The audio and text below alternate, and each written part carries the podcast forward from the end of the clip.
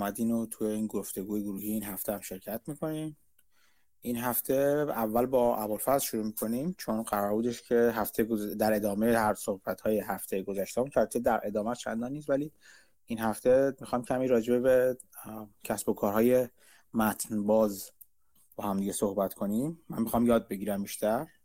امیدوارم شما هم برای شما هم مفید باشه و بعدم میریم سراغ صحبت همیشه یه چیز کوچیک من خودم شاید می‌خوام راجع به یه موضوعی اگه فرصت شد صحبت کنم. به هم که گپ و گفته معمولمون داریم.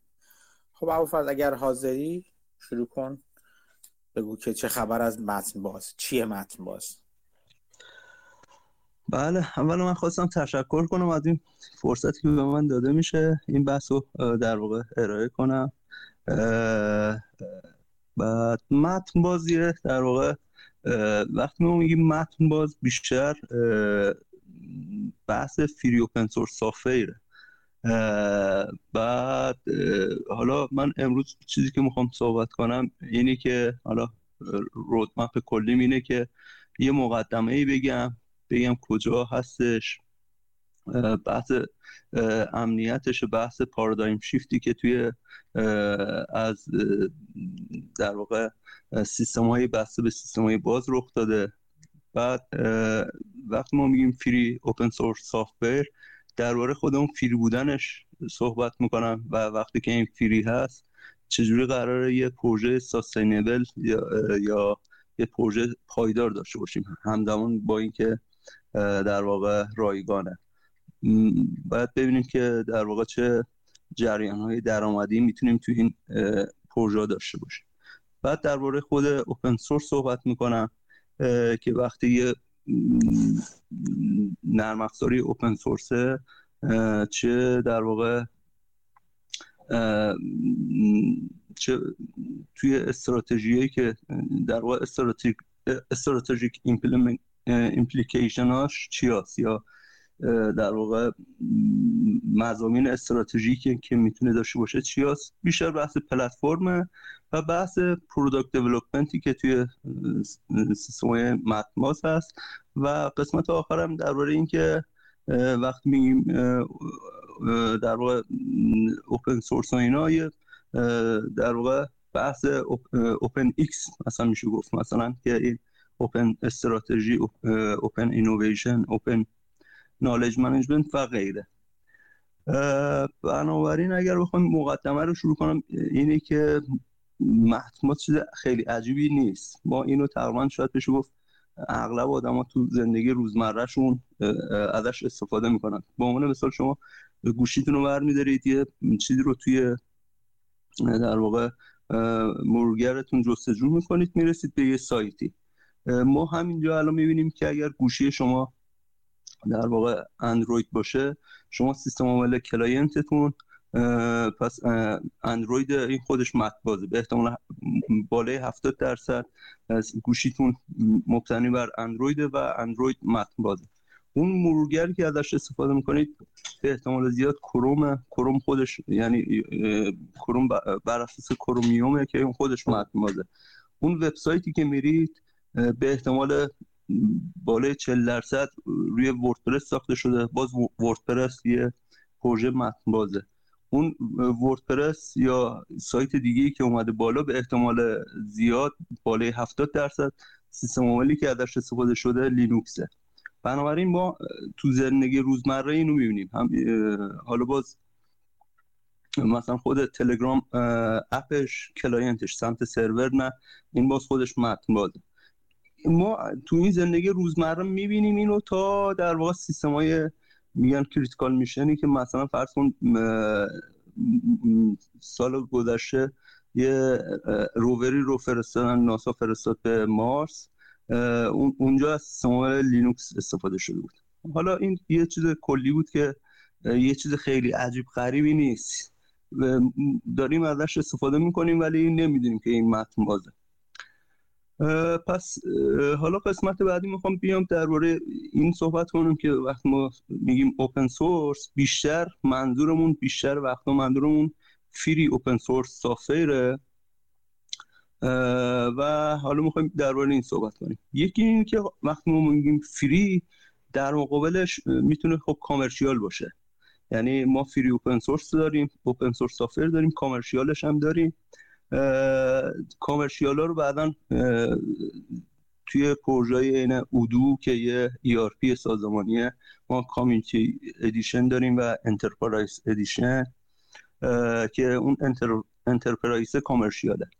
یه بحث عمده دیگه هم که می‌کنن اینه که میگن اصلا open source software همش open source نیستیم. ما یه بحث open core داریم. یعنی ما یه هسته ای داریم که این متن بازه و اون یه پوسته ای داره. اون پوسته های در واقع extension هاست. اون اون extension ها ممکنه free open source نباشن. یعنی یا حتی اگر open source باشه open source هم باشه free نیستش. پولیه. حالا اینو مثلا ما جلوتر توی وردپرس مثلا خواهیم بحث دوم اینه که ممکنه free باشه software هم باشه ولی open source نباشه. مثالی که میشه زد دربارش مثلا فرض کن Adobe Acrobat ه که این free, free هست software هم هست ولی open source نیست. کد binary شو به ما داده میگه آقا استفاده کن ازش. و اغلبا برای اینه که جای دیگه مثلا ما Adobe Acrobat Reader خودش رایگانه بعدا می‌خواد Adobe Acrobat Professional رو بفروشه. و software هایی که حالا freemium ن که اینا در واقع فقط binary code شون فقط به ما داده. خود خود متن کدو به ما نداده.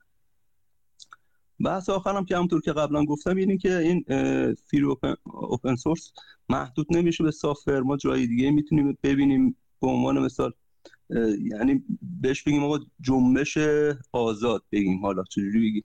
به عنوان مثال همین خود ویکیپدیا بحث open innovation رو داریم open strategy رو داریم open hardware رو داریم open education رو داریم نمی‌دونم open education resources داریم و غیر یه مقدمه اولیه بود. حالا خودمون free که اولش صحبت کردم وقتی ما میگیم free ما free رو می‌تونیم بگیم خب یه free داریم یه freedom یعنی یه چیز رایگانه یه چیزی هم داریم که یه آزادی عمل. که توی بحث نرم افزاری عمدتا چهار تا freedom رو شناسایی می‌کنن و بحث متعاقب این ما بحث li... license ها رو داریم. که مثلا میگن freedom اول اینه که آقا من بتونم نرم افزار رو run ش کنم. خب این که فریدام صفر بهش میگن. بعدیه بعدیش اینه که من بتونم این نرم افزار رو مطالعه کنم. و اگر لازم شد بله. این لایه صفر که میگی فریدم رانش کنم این فرقش با نه با نواتر باینریه و مثلا مثل اداب چی هستش؟ فرق دارم با هم آره. دیگه. تو کد رو می‌بینی؟ یا نمی‌بینی؟ فقط فریدام یک توی فریدام یک کدو می‌بینن. توی فریدام صفر کدو نمی‌بینن. فریدام صفر یعنی مثلا میشه مثل اداب آره. ریدر. آره. که این فریه ولی فریدام بهت نداده. خب این, این یه فریدامی که داریم در حد صفره. که آقا من اینو فقط می‌تونم کد رو ران کنم اجرا کنم. ولی من کدش رو نمی‌تونم ببینم چون اصلا کدش باینریه. نمی‌تونم مطالعهش کنم نمی‌تونم تغییرش بدم. اگر بخوایم بتونیم مطالعهش کنیم بخوایم بتونیم تغییرش بدیم این میشه فریدام یک و فریدام یک مت... لازمش اینه که ما متن باز باشه اون کد. بحث بعدش اینه که آزادی توضیح کپی های نرم افزار رو داشته باشیم. فریدام دو بهش میگن.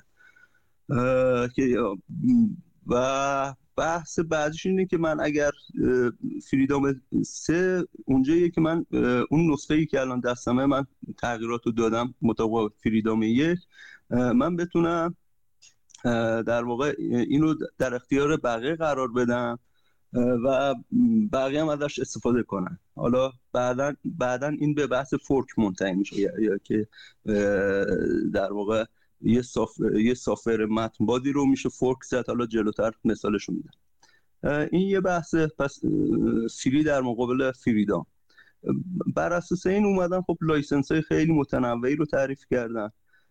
Apache BSD نمی‌دونم GPL و غیره که حالا مثلا توی ویکیپدیا میشه مقایسه اینا رو دید. توی open source institute حول و حوش هفتاد تا از این license ها رو در واقع گفته license های معتبر که به درد چیز open source می‌خوره هفتاد تا رو لیست کرده. خیلی میگم خیلی مفصل. باز بحث دیگه خیلی حالا خیلی کوچولو اشاره کنم یه بحث این license ها هست free open source software داریم و public domain مثلا بحثی چیز این SQLite اینا public domain هستن ولی مثلا free open source software نیست. حالا اینو بگذارم و اینکه من خودم رو license ها خیلی مسلط نیستم ولی می‌دونم کسایی که مثلا مثل Matt که جزء هم بنیانگذارای وردپرسه خیلی رو این در واقع چی میگن غیرتی میشه. به عنوان مثال چند سال پیش روی یه دامنه به اسم theme dot com از طرف شرکت اتوماتیک در واقع CEO اونجاست یا مدیر عامل اونجاست رفت 100 هزار دلار خرید. همه دعواش هم سر این بود که آقا شما یه جایی استاندارد GPL رو نقض کردی. حالا داری روش business می‌کنی من برای اینکه من ندارم تو اونجا business کنی من این 100 هزار دلار خرج می‌کنم که تو جلوی این business تو بگیرم و غیر از این حتی شکایت های مختلفی مثلا دعوای حقوقی که مختلفی که حالا یا حقوقی یا دعوای PR مثلا با چیزای Wix و اینا داشتن که آقا شما اومدی از یه جایی استفاده کردی که این open source GPL هم هست چون GPL این شکلیه که میگه آقا تو وقتی استفاده کردی اگر تغییرش دادی و اینا حق نداری اینو برای خودت مخفی کنی باید در اختیار بقیه هم بذاری. یه دعوایی میگم ریزکاری حقوقی داره من خودم مسلط نیستم ولی می‌دونم اونایی که واقعا تو دل کارن خیلی سفت و سخت پای این کار وایمیستن. یعنی یعنی این این GPL جی پی ال مخففه چیه؟ General Public License بذارید الان میگم. یا یا گنوم فکر کن GPL. الان گنوم گنوم GNU General Public License جی ان یو جی ان یو جنرال پابلیک لایسنس یکی از license هایی که توی در واقع OSI هم چیز شده. اینا میگم با توجه به سفتی و شلیش با هم فرق می‌کنه. مثلا BSD یعنی ممکنه که اگر شما یعنی می‌تونه این شرط رو بذاره که اگر شما می‌خواین از این حالا کد باز بخواید استفاده کنین باید محصولتون هم باز باشه و رایگان در اختیار بقیه قرار داده بشه. آفرین آره ولی مثلا چیزی این BSD شلتره. مثلا BSD حالا جلوتر می‌رسی. BSD رو مثلا مثل مثلا اونا احتمالاً مثل زبون مثلا حالا دلفی مثلا یا هر چی که یه چیزی باهاش می‌نویسی ولی می‌تونی اونو بسته نگه داری بعضی یعنی یعنی compile ش کنی binary کد بدی دست مشتری خودت مثلا. لازم به عنوان مثال بخوام بگم مثلا اپل سیستم عامل مثلا مکش یا آی او هم تا اونجا که یادمه همینه. که اینا اومدن در واقع سیستم عامل داروینو که یه سیستم عامل Unix like ه یعنی خانواده یونیکس چون لینوکس هم یه جورایی از خانواده نمیشه گفت یونیکس ولی از اون الهام گرفته. حالا اپل اومده اون BSD رو در واقع داروینو یا BSD رو برداشته تغییراتی توش داده ولی چون اون license ش BSD بوده اومده به عنوان یه سیستم عامل بسته داره ازش استفاده می‌کنه.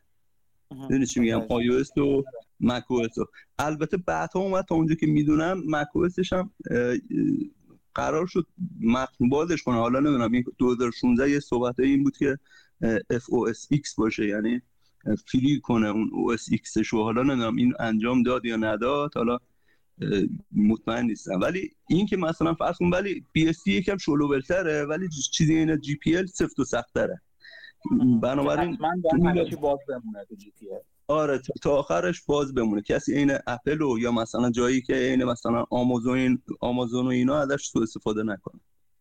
خب مرسی مرسی. خواهش می‌کنم. بعد بحث اینه که آقا open source وقتی یه چیزی که متن بازه آیا این secure هست یا نه؟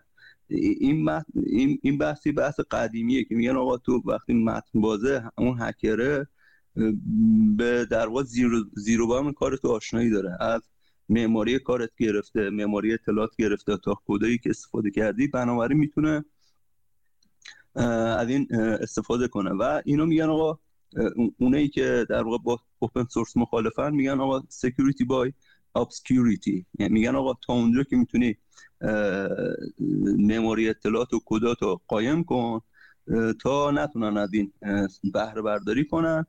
خب روی این در واقع بحث تئوریک کاملا مخالفت جدی باش انجام شده و از اون مهمتر اینه که میشه در واقع مثال نقضش رو به شدت در واقع دید. از اینکه آقا مثلا فرض کن که آقا هکایی که روی میل سرورهای مایکروسافت میشه بگیر بگیر تا این اواخر که این یه هک اپل زرو کلیک بود. توسط اون گروه اسرائیلی NSO احتمالا مثلا جمال خاشقچی هم توسط همین هک چیز شده ردیابی شده بعدشون داستان براش پیش اومد. و اینم این بود که حالا بالاخره از یه نرم افزاری تو چند لایه پایینتر استفاده کرده بودن. اون نرم افزار قدیمی بود. و همین سیستم بسته دچار هک شد. پس مثال نقض می‌تونه به شدت داشته باشه و این قابل قبوله. از یه طرف کسایی که حالا طرف طرفدار سیستم بازن اینا در واقع میگن آقا وقتی کدت بازه در دسترس همه هستش کلی چشم اینو می‌بینن باگاشو می‌بینن و میان این باگا رو برطرف می‌کنن و میگه که آقا هکرها که همه کلاسیان نیستن هکر کلاسفید هم داریم. ما باید در واقع این هکرهای کلاسفید بیان اینا رو اعلام می‌کنن. چون زودتر می‌بینن اعلام می‌کنن این زودتر برطرف میشه. اینو اریک ریمون توی مقاله کاتیدرال بازار 1999 چیز کرده. اسمش هم گذاشته لینوس لاوس. یعنی قانون لینوس به اسم در واقع به احترام لینوس که در واقع لینوکس رو بنیانگذاری کرد. البته بازم برای این مثال نقص میشه اسم اسم برد. برای مثال Log4j که این جدیدن ها در واقع یه سر و صدایی به پا کرده یه مشکل امنیتی جدی ایجاد کرده این پروژه متنباز بوده از قدیم استفاده می شده حالا خیلی وقت بوده آپدیت نشده بوده و در واقع هکرها یه مشکل امنیتی توش پیدا کردن ازش استفاده کردن. یه بحث خیلی جدی هم هستشون با سه لایه چهار لایه dependency یا در واقع وابستگی خیلی از سیستم های مبتنی بر جاوا ازش استفاده می‌کنه. یه جایی که جاوا ازش استفاده شد پس ما برای هر دوتا ما ادله داریم که آقا این کاملا در واقع مثال نقضش رو داریم. ولی کسی که طرفدار سیستمای بستن مثلا فرض توی سیستمای شرکتی میان میگن فرض برای اینترانت فقط از SharePoint استفاده کنیم. حرفشون که آقا ما از سیستم متن باز نمی‌تونیم استفاده کنیم چون قابل هک شدنه که این. پس با این مثال نقضی که میشه زد اینه که بگیم این استدلال شما قوی نیست باید استدلال قوی تری بریم. بحث بعد اینه که در واقع اینی که داره مشاهده میشه من یه سال دوباره پس این چیز استدلال طرفداران متنباز اینه که چون به اندازه کافی هکرهای کلاسفید یا حالا کتایی که تو اون کامیونیتی مربوط به اون کد هستن و دارن مرور بله. می‌کنن چون اگه به اندازه کافی زیاد باشن و تمام سوراخ ها رو ببندن می‌تونه اون سیستم مطمئن یه سیستم امن کنه درسته؟ احسن احسن. دقیقا عبارتی که به کار می‌برن اینه. given enough eyeballs all bugs are shallow. پس همه چی بستگی به این داره که حالا برای اون حالا کد سیستم یا حالا هر چیزی که بذاریم سیستم متن که بذاریم به اندازه کافی باید کاربر تو اون community ش باشه. کاربر فعال باشه تو community ش بله. که این این کار رو انجام بده. یعنی اگه مثلا فرضاً من شروع کنم برای خودم یه سیستم من یه کد متن بازی راه بندازم این مطمئنا اولش سوراخ سوراخ داره و هیچ در واقع تضمینی نیست که کسی دیگه بیاد استفاده کنه و دچار مشکل نشه. دچار مشکل امنیتی. اصلا باگ معمولی حالا مشکل امنیتی به کنار. دچار bug معمولی هم حتی نشه.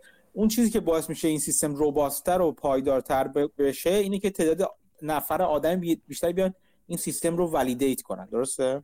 دقیقا. یعنی اونم از جنس developer نه از جنس user معمولی. آره آره. خب همین این شباهت جالبش به چیز بلاک چین هم اینجا جالبه دیگه. برای validate کردن و هر توکن باید تعداد زیاد و کافی از یوزرهای ولیدیت شده بیان این رو در واقع ولیدیت کنن تا اون توکن یا سیستم باشه سیستم چیزی باشه درستی باشه. البته ولیدیشن حالا مثلا ما جلوتر حالا شاید امروز فرصت نشه هفته بعد صحبت کنم. توی این سیستم مثلا سیستم اتوماتیک یه سری می‌ذارم ولی همه اینا اتوماتیک چیز نمیشه. باز میام مثال لاک 4 یه چیزی بود که خب خیلی جا خیلی پروژه خیلی package ها ازش استفاده کرده بودن. ولی چون این مثلا فرض کن یه library بوده که مثلا نمی‌دونم حالا دقیقا که حالا باید برم دقیقا نگاه کنم. خیلی library قدیمی هم, هم ازش استفاده می‌کردن یعنی جلوی چشم نبوده. ولی خب رفتن تو اون یه سوراخ پیدا کردن و حالا جلوتر باز می‌رسیم. open source ها یه چیزی که تهدیدشون می‌کنه tragedy of commons یا تراژدی منابع مشترک این یه کانسرن یا یه ملاحظه مهمی توی بحث اوپن سورس که فرض کنید که یه سیستم یه در واقع یه کتابخونه یا هر چیزی هستش متن بازه یا اصلا یا CMS یا هر چیز دیگه. متن باز به اندازه کافی ازش حمایت نمیشه و این خودش بعدا میشه یه مدخلی که هکرها ازش استفاده کنن. توی خیلی جا ازش استفاده بشه ولی کسی حمایتش نکنه فراموش بشه همه فقط ازش استفاده کنن. اینو بعدا بعدا اگر بشه بعدا در صحبت می‌کنم. چون این خیلی بحث جدیه. یکی از تهدیدهای مهم پروژه اوپن سورس همین تراژدی منابع مشترکه. حالا جلوتر اگر بشه حالا مفصل صحبت کنم.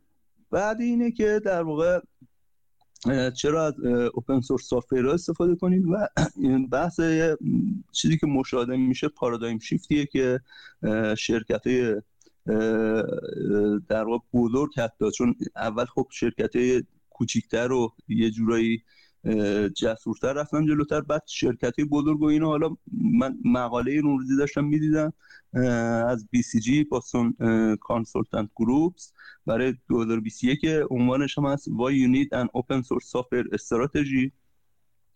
و این میاد میاد به عنوان مثال میاد میگه 99 درصد شرکت های Fortune 500 در حال حاضر از open source software نرم افزارهای متن‌باز استفاده می‌کنن و 80 درصد دپارتمان های IT در سال 2021 استفاده از سیستم متنبازشون رو در واقع افزایش دادن و 35 درصد از در واقع نرم افزارهای سازمانی مبتنی بر اوپن سورس و خیلی حالا یه آمارای جالبی داره.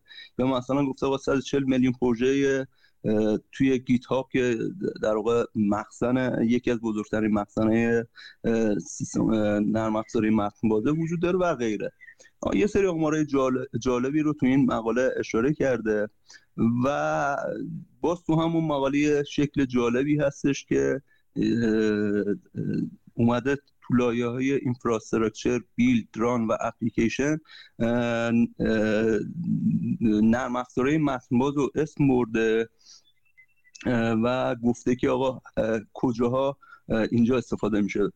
برای مثال توی ما بحث machine learning AI رو بخوایم که بحث داغیه دیگه توی چیز توی بحث هوش مصنوعی اینا. الان مثلا TensorFlow Spark Kafka اینا همه مثلا open source ن زبونای مثلا برنامه‌ریزی Python برای machine learning باز استفاده میشه این open source ه حالا بقیه هم همینطور حالا Go اینا. حالا و این از لایه infrastructure شروع کرده اومده بالا تو لایه build و run و حالا تو اپلیکیشن که ما در واقع می‌بینیم. حالا اپلیکیشن ها رو مثلا ما عین LibreOffice OpenOffice GIMP و فلان بهمان هست تا SugarCRM من Firefox Chromium Odoo که یه ERP متن بازه.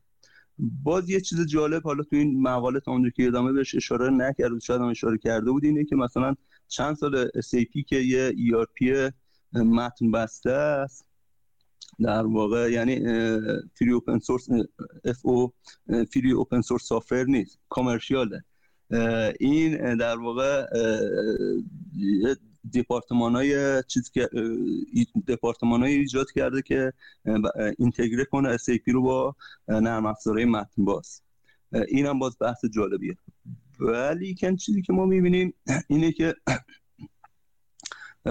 بعضی شرکت ها حالا بعدا ادعا می‌کنن که حالا بحث ادعای دیجیتال ترانسفورمیشن یا تحول دیجیتال رو می‌کنن ولی میگن این این همزمان هم میگن ما با از اوپن سورس استفاده نمی کنیم که اصلا این یه یه مشکلی رو نشون میده که در واقع یه جوری دامیننت لاجیکشون مشکل داره. یعنی یا منطق چیزشون مشکل داره که آقا تو وقتی که تو داری می‌بینی که دیجیتال ترانسفورمیشن بحث جدی یعنی بحث چی بگیم لبه تکنولوژی همش اوپن سورسه اون وقت می‌خوای digital digital transformation انجام بدی اصلا همچین چیزی شدنی نیست. ضمن اینکه حالا جلوتر توی مایکروسافت می‌بینیم که با مایکروسافت به عنوان یکی از کسایی که تا مدت ها خیلی سفت و سخت جلوی سیستم open source وایساده بود. اون اون داره خودش چی میگن در واقع یه جوری بگیم که آقا مثلا خود خود کشیشه تغییر دین داده یا مثلا خود مثلا صاحب یه چیزی کسی که خیلی مثلا commercial و جدی چیز می‌کرد مثلا بیل گیتس یا استیو والمر اینا می‌گفتن که کسی که توی Linux kernel دارن کد می‌زنن developer های Linux kernel اینا مثلا کمونیستن.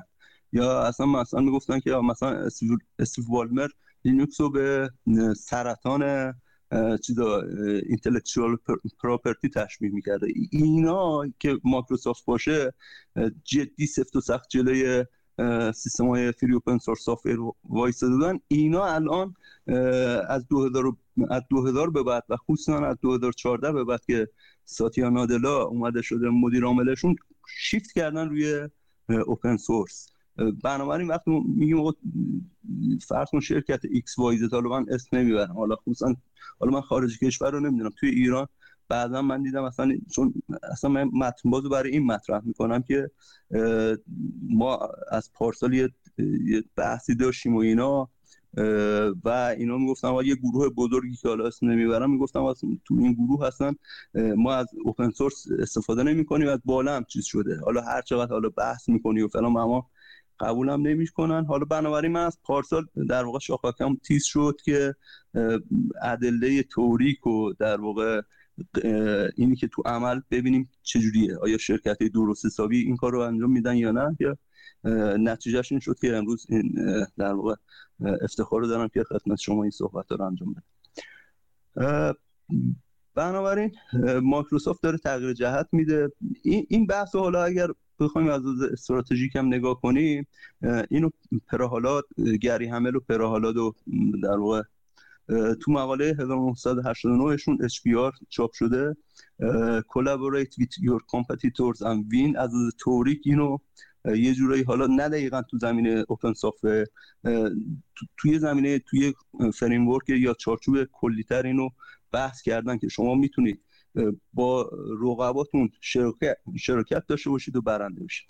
مایکروسافت عملا تا مدت ها یه جورایی میشه گفت اگر اون BCG matrix رو در نظر بگیریم اون ستارهش که خوب ازش پول در میاد و هم خوب پول در میاد هم بازارش رو به رشد و اینا بود ویندوز و Office بود.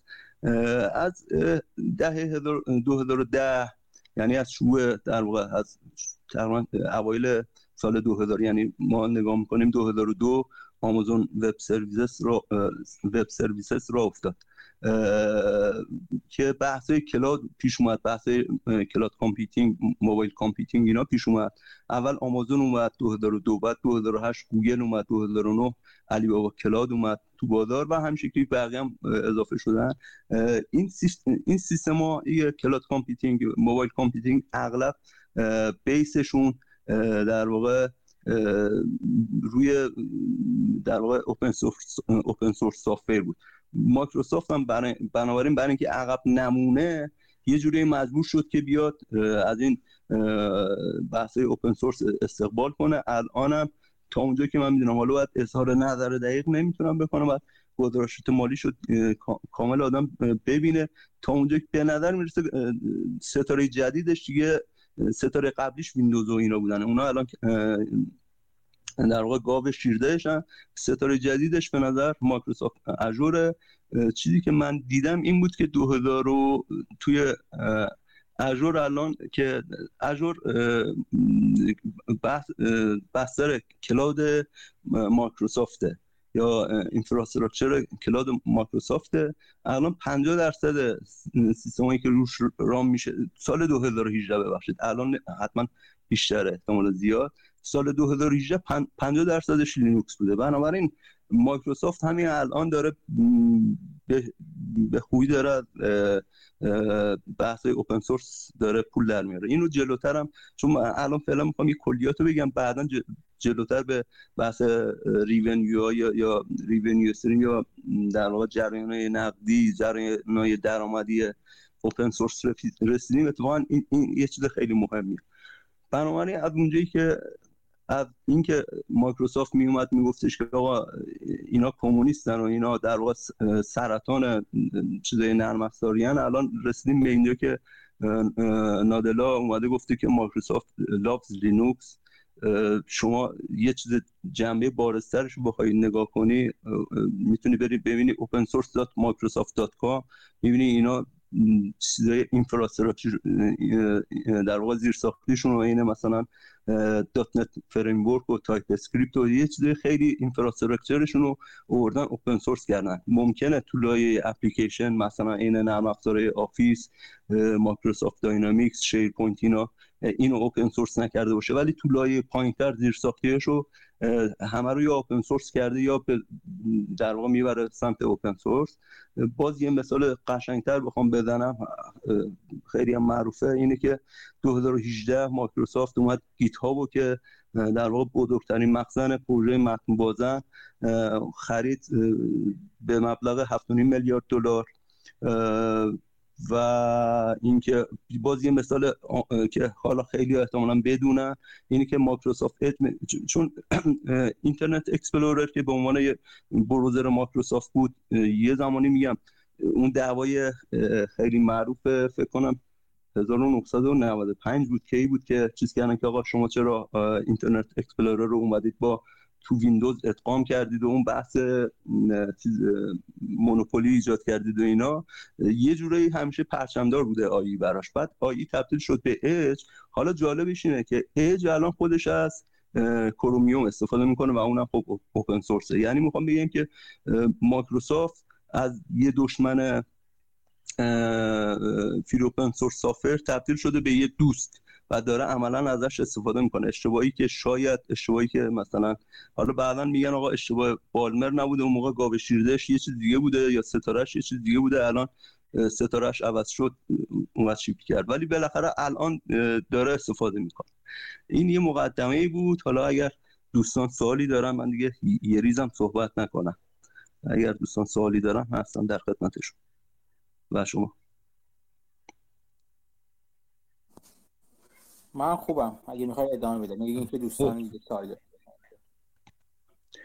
اوکی. بحث فری بودنش می‌خوایم صحبت کنیم. که آقا بالاخره وقتی یه پروژه کاملا فری باشه بالاخره باید یه, یه جوری باید یه جوری پایدار بمونه دیگه. ساستینبل بمونه. این از کجا می‌خواد بیاره؟ در واقع اون دیولوپرایی که دارن تو شرکت می‌کنن تو این بحثا حالا خیلی هاشون عنوان سرگرمی و اینا دارن کار می‌کنن ولی تا ابد که همچین چیزی پایدار نمیمونه. اینو باید چیکارش کنیم؟ من برای اینکه حالا بخوام در در تو با این صحبت کنم چون من رو خیلی از پروژه دیگه اوپن سورس در واقع وارد نیستم. چیزی دربارهشون خیلی خیلی کم می‌دونم. حالا یه چیزی که یکم بیشتر دربارهش می‌دونم در واقع وردپرس هلوش 7 داره به عنوان سرگرمی یا پروژه جانبی باش کار کردم یه دونه به این دلیل انتخابش کردم که در واقع جریان های درآمدی اکوسیستم وردپرس رو ببینیم.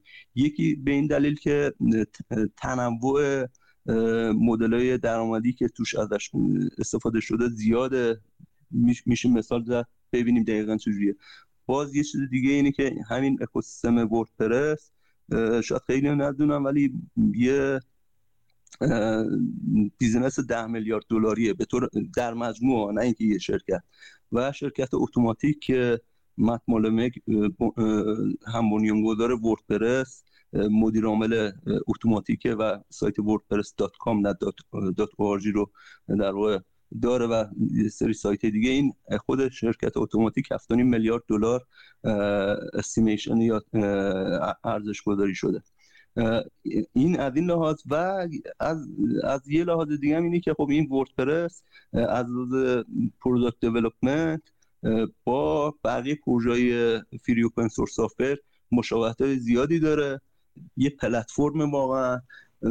و برخلاف پلتفرم عین اوبر که حالا مثلا فرض یه طرفش اوبر مثلا رانندهاش دانش خاصی نمی‌خوان. ولی این و دیولپرها خب خیلی باید چیز باشن مسلط باشن. پس یه پروژه یه پلتفرمیه که بسیار دانش محور و پیچیده و بحث اینه مثلا مدیریت پروژه چابک Scrum و خیلی چیزا توش وجود داره. بنابراین به نظرم یه case study جالبی میاد. میام شروع در واقع اینکه از open source پول در بیارن از Red Hat بوده از وردپرس نبوده. ولی میشه وردپرس رو به عنوان یه case study در نظر گرفت. برای این کار یه background خیلی کوتاهی رو بخوایم در نظر بگیریم اینی که وردپرس سال 2003 ایجاد شده. بنابراین یه سال پیرتر از فیسبوک توسط Matt Mullenweg و Mike Little در واقع ایجاد شد. Mike Little اون موقع برنامه نویس ای بود. Matt Mullenweg در واقع عکاس 18 ساله بود توی دانشگاه تا اونجا که می‌دونم political science می‌خوند و اینا. یعنی اصلا ربطی به نرم افزار اینا نداشت. یه وبلاگی داشته مبتنی بر b2 یا cafelog بعد از یه مدت این آقا این وبلاگ ول شد رفت رو هوا کسی اصلا دیگه support ش نمی‌کنه پشتیبانیش نمی‌کنه مخمود بود این ور اونور بالاخره چیزی کرد که آقا بیاید اینو fork ش کنیم این حیف و مثلا من وبلاگم رو این و این دردسر رو دارم. و اومدن اینو fork ش کردن وردپرس به وجود اومد.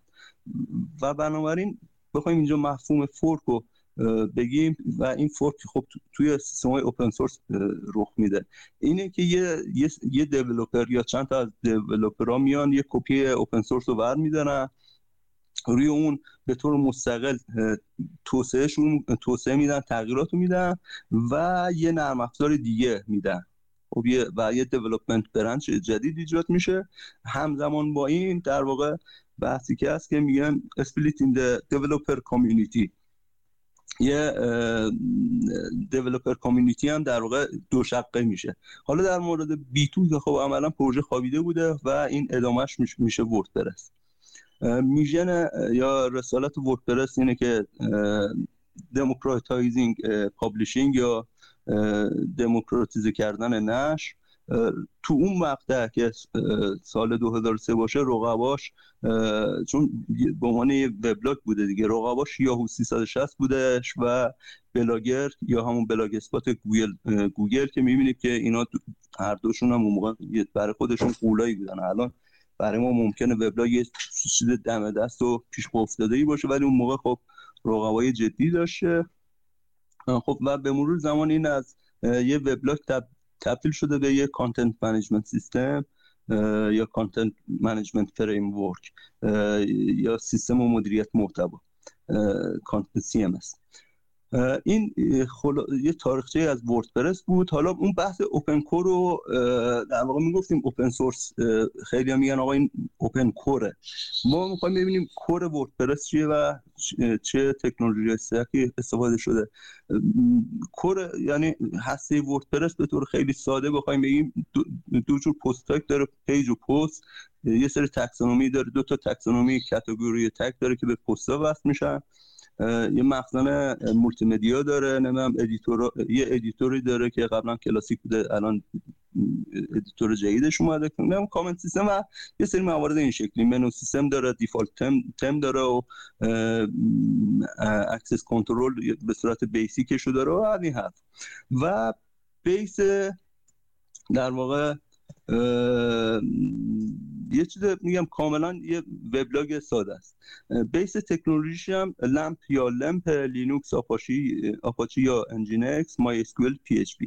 یه ما technology stack ش برای این چیز می‌کنم که بعد جلوتر بیایم این این چه تاثیری اون بحث تراژدی منابع مشترک بود. وقتی PH خود وردپرس یه سیستم متن بازه همه این لمپی هم که گفتم همشون یا LAMP ی که گفتم همشون متن بازن و یه لایه پایین تر از وردپرسن یه, یه, یه جوری infrastructure ن اگر وردپرس بخواد خودش تقویت کنه هم از لحاظ performance هم از لحاظ security حالا فقط هم وردپرس نه کلا هر چیزی که از این استفاده می‌کنه مجبوره برگرد اونها هم تقویت کنه. باز الان نمی‌خواستم صحبت کنم. مثالی که بخوام بزنم اینه که مثلا از PHP 57 تا PHP 7 چون شیشو پریدن از روش یه performance عجیب غریب حالا دقیقا عددش یادم نیست نمی‌دونم 30 درصد 40 درصد بهبود performance داشت. حالا همونطور که بعدا خواهیم دید اصلا خود شرکت اتوماتیک به عنوان یه hosting از این خیلی بهره خیلی بهره می‌بره. بنابراین خب جدیدا الان شرکت اتوماتیک وارد PHP Foundation شده تا اونجا که می‌دونم بقیه CMS هم مثل دروپال وارد این شدن. می‌خوام بگم که یه سری dependency یا وابستگی بین سیستم های مختلف متن باز tool های مختلف tool های application infrastructure و غیره می‌تونه وجود داشته باشه که اونی که تو لایه بالاتره بهتر بره لایه پایینتر رو پشتیبانی کنه به نفع خودشه. اگر این کارو نکنه بعدا ضرر می‌کنه. در طولانی مدت حداقل به نفع خودش حالا می‌رسیم به مدل درآمدی. خب شاید چیزی که اول به ذهن خیلی برسه دونیشن یا در واقع دونیشن کمک های مردم. بله بله. کمک های مردم احسن. کمک های نقدی مردم یا خیلی کمک مالی اهدا دونیشنه. یه چیز دیگه می‌تونه باشه مثلا ترینینگ. من یه سری چیزای اولیه‌شو میگم به عنوان مثل نیوس یک. و بحث دیگهش می‌تونه این که باشه مثلا یا وبلاگ داشته باشه پادکست داشته باشه لیست داشته باشه اینا. و از اون طریق بخواد تبلیغات بگیره و از اون مهمتر می‌تونه لید جنریشن انجام بده برای محصولات. یعنی یه کسی پشت سر اینه یا شرکت یا یه مؤسسه یا هر چیه که از طریق این بلاگ و اینا بخواد lead generation انجام بده برای product ها و محصولات دیگهش که حالا جلوتر می‌بینیم. پس این ساده ترین مدلاش ایناست. یه لایه جلوتر. که بحث small agency ان که اینا عملا site builder ن و من حالا اسمش گذاشتم. میگم من جای دیگه ندیدم این شکلی تقسیم کنن. professional services میگم. مثلا برای Red Hat که در واقع لینوکس enterprise رو میده میگن این کارش professional services ه اولین کسی بوده که از متن باز از این طریق پول رو برده. ولی اون اونا لایه بندی نکردم توی وردپرس من به متناسبی که من لایه بندی کنم. میگم اسمش گذاشتم professional services یک. یعنی سطح یکش جلوتر سطح دوش هم می‌بینید که اینا در واقع سایت های رو میارن بالا. می‌دونید مثلا فرض کنید یه یه یه شرکت کوچیکه یا یه فردی می‌خواد یه وبسایت رو بیاره بالا میاد میگه من همچین چیزی رو می‌خوام. حتی ممکنه آر خیلی خاصی هم نداشته باشه باش زنگ می‌زنه تلفنی و اینا میگه آقا من همچین چیزی رو می‌خوام. نه هاست بلده چیه نه مثلا وردپرس می‌دونه چیه نه دامین می‌دونه چیه هیچی نمی‌دونه. و این میاد وردپرس رو در واقع یه هاست براش انتخاب می‌کنه دامینش رو می‌خره نصب می‌کنه نمی‌دونم پلاگین های مختلف رو نصب می‌کنه کامپیوت می‌کنه از این کارا. و این می‌تونه این باشه می‌تونه شاید باز تو این لایه بذاریم یه کار مهمی که میشه کرد مثلا مینتین باشه یا در واقع نگهداری سیستم باشه. این توی وردپرس اصلا چیز پیش پا افتاده ایه چون چی میگن از قدیم بوده. حالا من نمی‌دونم حالا از, چه سالی؟ مثلا من هلوش 7 8 10 ساله دارم کار می‌کنم بوده. حالا تا اونجایی که می‌دونم از 2005 اینا شروع شده یا 2007 شروع شده ولی حالا میگم خیلی قدیم بوده. برای ماها یه چیز بدیهیه. ولی برای کسی که مثلا فرسون دروپال کار می‌کنه این تو دروپال 9 این اضافه شد که آپگرید اتوماتیک. برای اونو یه در واقع واو آخ جان یه چیزی قبلش دردسر بود. این مینتن می‌تونه بازی منبع درآمد باشه. توی دروپال یه چیز دردسری بوده. مثال شاید معروف ترین مثالی که بشه زد همون بحث پاناما پیپرز بود که 2016 پیش اومد یا 95 ماه که یه سری شرکت مساک فونسکا همچین چیزی بود که اون offshore offshore کمپانیا بودن که می‌خواستن برای فرار از مالیاتی و اینو بود. حالا نمی‌دونم. فکر کنم دوستان تو جریانش باشن. اون base اون چیزش این بود که پورتالش روی دروپال بود و دروپالش آپدیت نشده بود. همونجا اون یه چیزی که می‌دونیم که چه حالا در واقع چه ابعاد خبری بزرگی داشت. این بحثش اگر بخوایم فقط technical نگاه کنیم بحثش این بود که دروپالشون رو آپدیت نکرده بودن. باز توی small agency بخوایم نگاه کنیم customer شون price sensitive خیلی حساس به به پول به در واقع به مبلغ قرارداد اینا خیلی اساسا و آموزش هم ندیدن. حالا خیلی نمی‌خوام بهش بپردازم. و رقباش می‌تونه اینستاگرام باشه تلگرام Wix Medium و Shopify و غیره. order درآمدیشون هم خارج ایران حول و حوش 4000 دلار. یه پس این یه revenue stream به عنوان یه اکوسیستم داریم نگاه نگاه می‌کنیم که آقا تو این اکوسیستم در واقع سفره بازه. آدمای مختلف دارن ازش در واقع نون در میارن. یه چیز دیگه می‌تونه extend باشه. گفتیم open core داریم. وقتی open core داری یه crust ی یا یه پوسته ای داری که این پوسته می‌تونه نازک باشه یا کلفت باشه. و تا اونجا هم که من می‌دونم حداقل تو وردپرس این شکلی تو لینوکس و اینا تا اونجا که می‌دونم همینه. خیلی حالا شاید تو چیزی عین Odoo این شکل نباشه. خیلی هدفمند نمیان اینو چیز کنن. که بگن آقا من محدوده core م اینه محدوده extension م اینه و از اینجا پول در میارم حداقل تو وردپرس چیزی که من دارم می‌بینم این نبوده. در واقع شاید بدون هیچ برنامه قبلی چون اصلا به نظرم اصلا شدنی نیست. یعنی کسی قصد می‌کرد همش رو اوپن سورس کنه اصلا نمی‌تونه اصلا کار هیچ فرد و شرکت و اینایی نبود پس ما یه هسته وردپرسی داریم که در صحبت کردم. حالا اینو می‌خوایم extend ش کنیم. extend ش از طریق یا توسعهش از طریق تم برای UI ش یا user interface ش می‌تونه باشه. می‌تونه با استفاده از plugin ا functionality یا کارکردشون رو بهبود بدیم توسعه بدیم. باز تو وردپرس اینو تفکیک نمی‌کنن. من اسمش گذاشتم web application ولی تو خود وردپرس بازم plugin میگن. منظورم من باز plugin ایی که خیلی configuration لازم دارن training زیادی لازم داره انواع پست, post type ها رو اضافه می‌کنه اینا. و باز به عنوان extension mobile application ها رو می‌تونیم در واقع ببینیم که شرکت هایی هستن که مثلا فرض برای سایت وردپرسی شما mobile application میدن. در واقع بازیگرای کمی داره. مثل BuddyBoss و اینا کمن. باز یه extension دیگرشون میشه. block در نظر بگیریم یا ویرایشگر block که با کد رمز گوتنبرگ چند سال پیش فکر کنم 2018 بود. یا 2017 بود. تقریبا بین شروع شد و میگن حالا خب و اون موقع مثلا Mullenweg گفتش که آقا این ده سال آینده حداقل ما رودمپمون روی توسعه گوتنبرگ پس ما اینجا الان کسایی هستن که از طریق اکستند کردن وردپرس دارم پول در میارم. به عنوان میام. حالا من اگر فکر نکنم شاید حالا چند تا رو مثال بدم. برای مثال آوادا یه تمی بود که چند سال پیش من می‌دونم که بالای یه میلیون دلار پول در آورد. چند سال پیش از فقط همین یه دونه تم. یه فرد پاکستانی بود. به عنوان برنامه نویس یه فرد استرالیایی بود. به عنوان گرافیست اینا با هم join شدن. این تم ایجاد کردن. پرفروشترین تم در واقع پولی وردپرس شد. توی plugin هم که الا ماشاءالله plugin هست چمیدونم. فرض بحث security ش هست performance ش هست.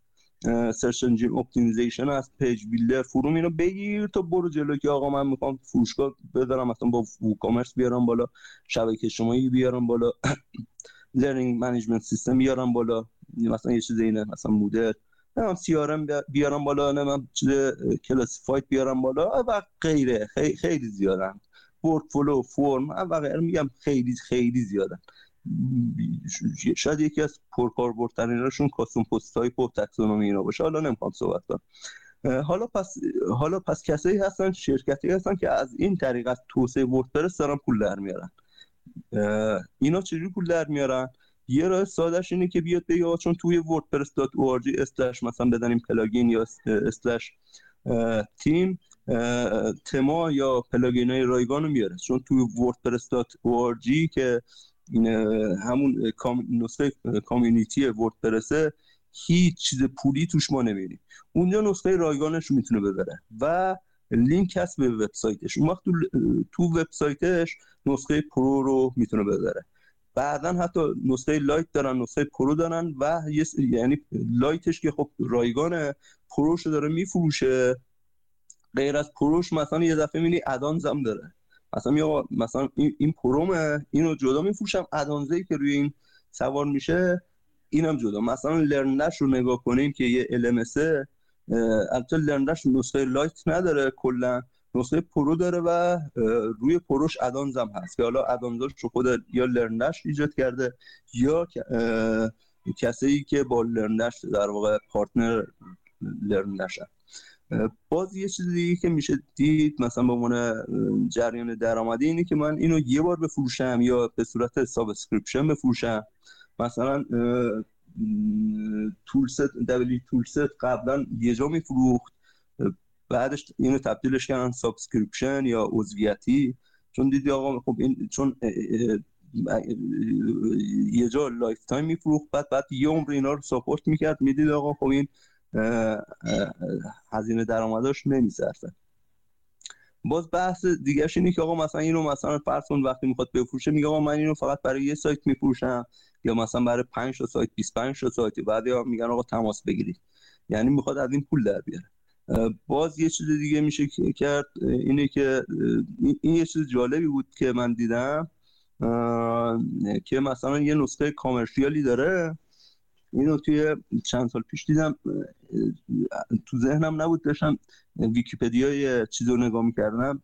جریان درآمد business model open source رو دیدم که به این اشاره کرده یاد این مثال افتادم که مثلا WPMU dev که زیر شاخه Incsub و اینا حالا اسم دقیقش یادم نیست این 90 درصد plugin اشو یه دفعه که داشت قبلش میفروخت و پول در میورد یه دفعه 90 درصدش رو open source گذاشت روی GitHub چیز کرد که اسم اینو گذاشتن مثلا end of life محصول که حالا می‌تونه commercial end of life باشه. باز یه جای دیگه یه جور دیگه هم که میشه در آورد از مدل SaaS یا software as a service ه که plugin ش رو به صورت free میداره ولی این plugin خودش وصل میشه به یه سروری که اون سروره در واقع اون SaaS ه ازت پول می‌گیره. حالا ممکنه مثلا برای استفاده محدود پول نگیره ولی برای استفاده لایه لایه ازش پول بگیره. و ما بعدا این شرکت ها رو میگن اینا ماکرو استارتاپ هم یعنی فرض میگم فرض کنید به عنوان مثال آوادا رو مثال زدم که به عنوان یه تم چند سال پیش نمی‌دونم 2016 بود 2015 بود. اون موقع بالای یه میلیون دلار یه تیم یه تیم خیلی کوچیک فروخته بودن درآمد داشت. و اما چند تا سوال چند تا سوال من بپرسم اینجا. یکی اینکه خب اولا که حالا حالا این چیزی که میگی این plugin ها یا این extension ها اینا همچنان هم اینا خودشون open source هستن یا نه؟ بله بله. یعنی همچنان اینا همچنان source شون در اختیار همه هست؟ فقط کل محصول رو اگه کسی بخواد یعنی می‌خوام که میگم سوال من اینه می‌تونن کپی بشن یا نمی‌تونن کپی بشن؟ آها آها. ببین نسخه lite ش که می‌تونه کپی شه. هر هر کس می‌تونه چیز کنه. ولی نسخه pro اینا شد چون ببین چون این این خودش از به بسم الله خودش ایجاد کرده. از خود به بسم الله بذارید من بذارید من یکی رو الان باز کنم. license ش اینا توی plugin ا اینا license ش دیگه فرق می‌کنه. باید یه لحظه اجازه بدید.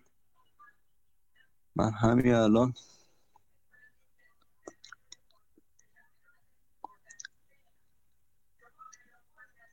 من یه دونه رو می‌خوام همین الان یه نگاه کنم. خب.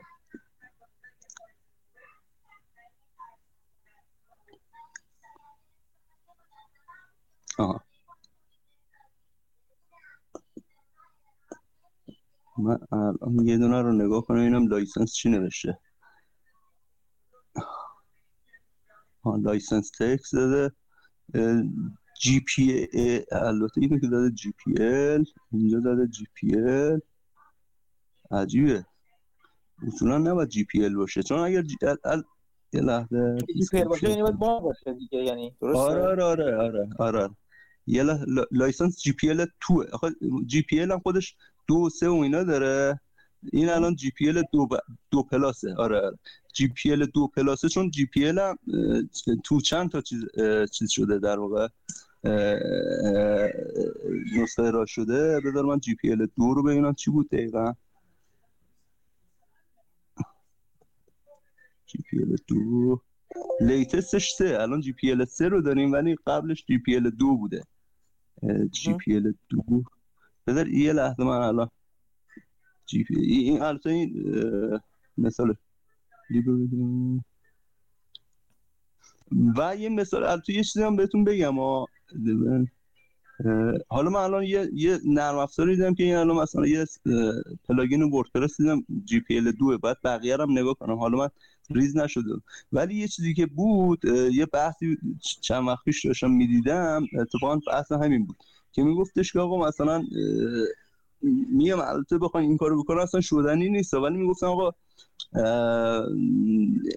اینا باید GPL باشه همشون ولی عملا هم یا GPL latest باشه ولی عملا نیست. حالا من اینو من به نظرم سوال خوبی پرسیدید. من اینو من اگر اجازه بدید بعدا جواب بدم به خاطر همین GPL دقیقاً سوالمون از همینجا دقیقاً شروع شد. آره. مثلا حالا ما, ما WordPress رو به عنوان یه یه محیط چیز به عنوان مثال انتخاب کردی دیگه تو داری تو آره. آره. که چجوری آره. میشه پول داره برده اینا.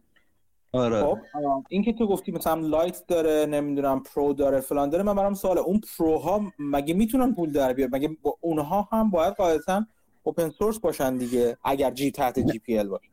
اگه خب اگر تحت GPL باشن خب اینجوری که نفر دیگه می‌تونه بیاد کپی کنه کدش رو. resource ش رو آره. کنه ببین الان مثلا الان من یکی رو دارم نگاه می‌کنم license text ش رو نگاه اینا اغلب تو همون plugin یا تم یه چیز دارن license text یا مثلا readme این license و اینا دارن. میگه this theme or plugin is comprised of two parts. میگه آقا این دو قسمت داره. یکی این که میگه PHP code و PHP و HTML و فلان بهمانش اینا GPL هن می‌تونی هر وقت خواستی copy paste کپیش کنی. ولی میگه بقیه قسمت ها but not limited to the CSS images are licensed according to the میگه بقیه قسمت ها but not limited to the CSS عکس ها design ش اینا design ش اینا چیز نیست. حالا design ش هم باز نگفته. آقا مثلا design منطقیش logic design یا چی؟ چون میگم اگر واقعا اگر این شکلی باشه چون میگم اون بحث sustainable بودنش میره زیر سوال دیگه می‌دونی؟ باز من الان یه, یه چیز دیگر رو نگاه می‌کنم. خیلی البته من دو تا, تا همینجا که تو گفتی برای من دو نکته خیلی جالب بود. یکی اینکه اون بخش این که به قول معروف یه environment ی باز شده یه محیطی باز شده حالا اون سرویس دهندگان اونا که گفتی مثلا شرکت هایی که میاد طرف برای برای یارو interface می‌سازه انتخاب پاس انتخاب می‌کنه. اون کسی که واسط در واقع خدماتش رو به مشتری میدن که کاملا newbie ه یا هیچی نمی‌دونه. اون خب یه چیز اون چیز عادیه. مثلا حتی حتی شرکت هایی که مثل شرکت هایی که از این پلتفرم های وبسایت سازی اینا می‌ذارن. اونا هم می‌تونن اینجوری پول در بیارن که میاد مثلا منی که مثلا بلد نیستم وبسایت بسازم میگه خیلی خب بیا من برات انتخاب می‌کنم. تو اینو انتخاب کن این دکمه رو بزن برات اینو انتخاب می‌کنه برای براش برای من یه اینترفیسی درست می‌کنه که بشینم برای خودم از اون محیط وردپرس استفاده کنم. به خوبی. خب این این اینو من کاملا می‌فهمم. و خب جالبه. چیز بعدی که گفتی اون که به نظر من زیرکانه تر بود شاید یه جورایی اون بخش plugin هایی باشه که در واقع خودشون میرن از یه به یه سروری متصل میشن و اون سرور پولیه حالا. یعنی میگه من فقط یه plugin ی می‌سازم که ارتباط این محیط مجان رایگان رو با یه محیط غیر رایگان چیز می‌کنه. برقرار می‌کنه و اون محیط غیر رایگان رو دیگه ازش subscription می‌گیرم ازش نمی‌دونم. حالا هر چیزای مختلف می‌گیرم ازش پول در میارم اینم اینم خیلی خوشمن بود من همچنان سوال اصلیم بر برقراره. خود کور اصلی یعنی اون محیط اصلی که راه افتاده وردپرس خب؟ این این یه جوری باید ساستینبل باشه دیگه. حالا آره. یه یه قسمتش خب درست یه سری آدمای به قول معروف انثوزیاست هستن. اون آدمایی که علاقه به این آره. محیط هستن و چیز هستن که مثلا فی, فی سبیل الله به قول معروف کار می‌کنن و دارن کار اونا یه چیزی ولی آیا به جز اون هیچ راهی بود یعنی هیچ روشی بوده که خود اون کور اصلی که این محیط رو را میندازه بدون بدون یعنی اتکای کامل؟ یعنی حتی اگر این چی بهش؟ این خیلی جان برکفان اوپن سورس وجود. نداشته باشن هم بتونه پایدار باشه یا نه؟ آره. اینو حالا من می‌خواستم چون بعید می‌دونم امروز برسیم ولی الان اشاره می‌کنم. فکر چون من پلنی که ریختم اینو گفتم تو دو جلسه بگم که حالا به هم اینجا به بحث دیگه برسیم هم یه خورده من اینور چون پسرم هم باید نگهداری کنم یه خورده محدودیت دارم. آره. ولی خلاصش نه الان خلاصش اینه که مثلا وردپرس شما بزنید wordpress.org slash 5 عدد عدد 5 نه بنویسید 5 خب؟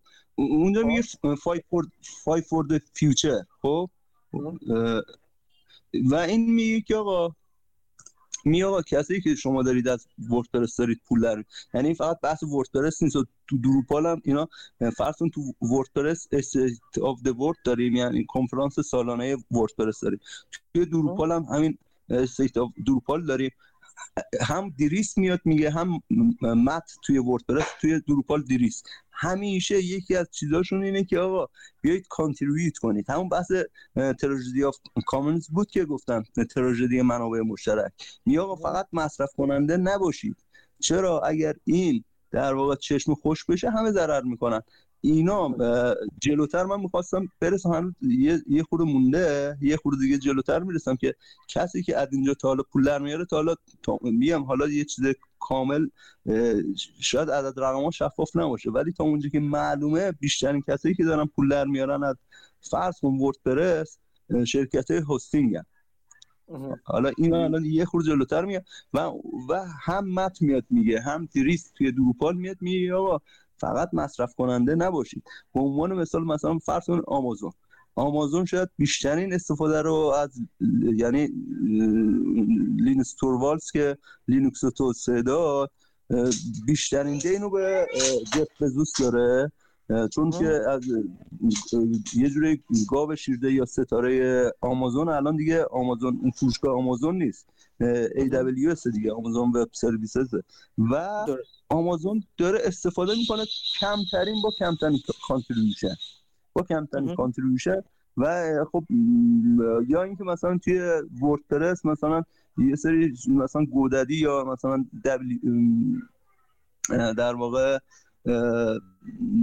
شرکت مثل اسمش شد Square Wix اینا همش استفاده می‌کنن. نه Wix ویکس یه رقیبه نه نه ویکس رقیب وردپرسه. میگم یکی از دعوایی که وردپرس با Wix داشت یعنی مت بخش این شکل میگم یه به شدت رنگی کرد یه دو سه سال پیش فیکسو این بود که تو اومدی از GPL یه جایی استفاده کردی. همون دعوای GPL ها رو گفتن گفتش تو اومدی استفاده کردی صداش هم در نیاوردی و من نمی‌دونم پدرت در میارم این حرفا.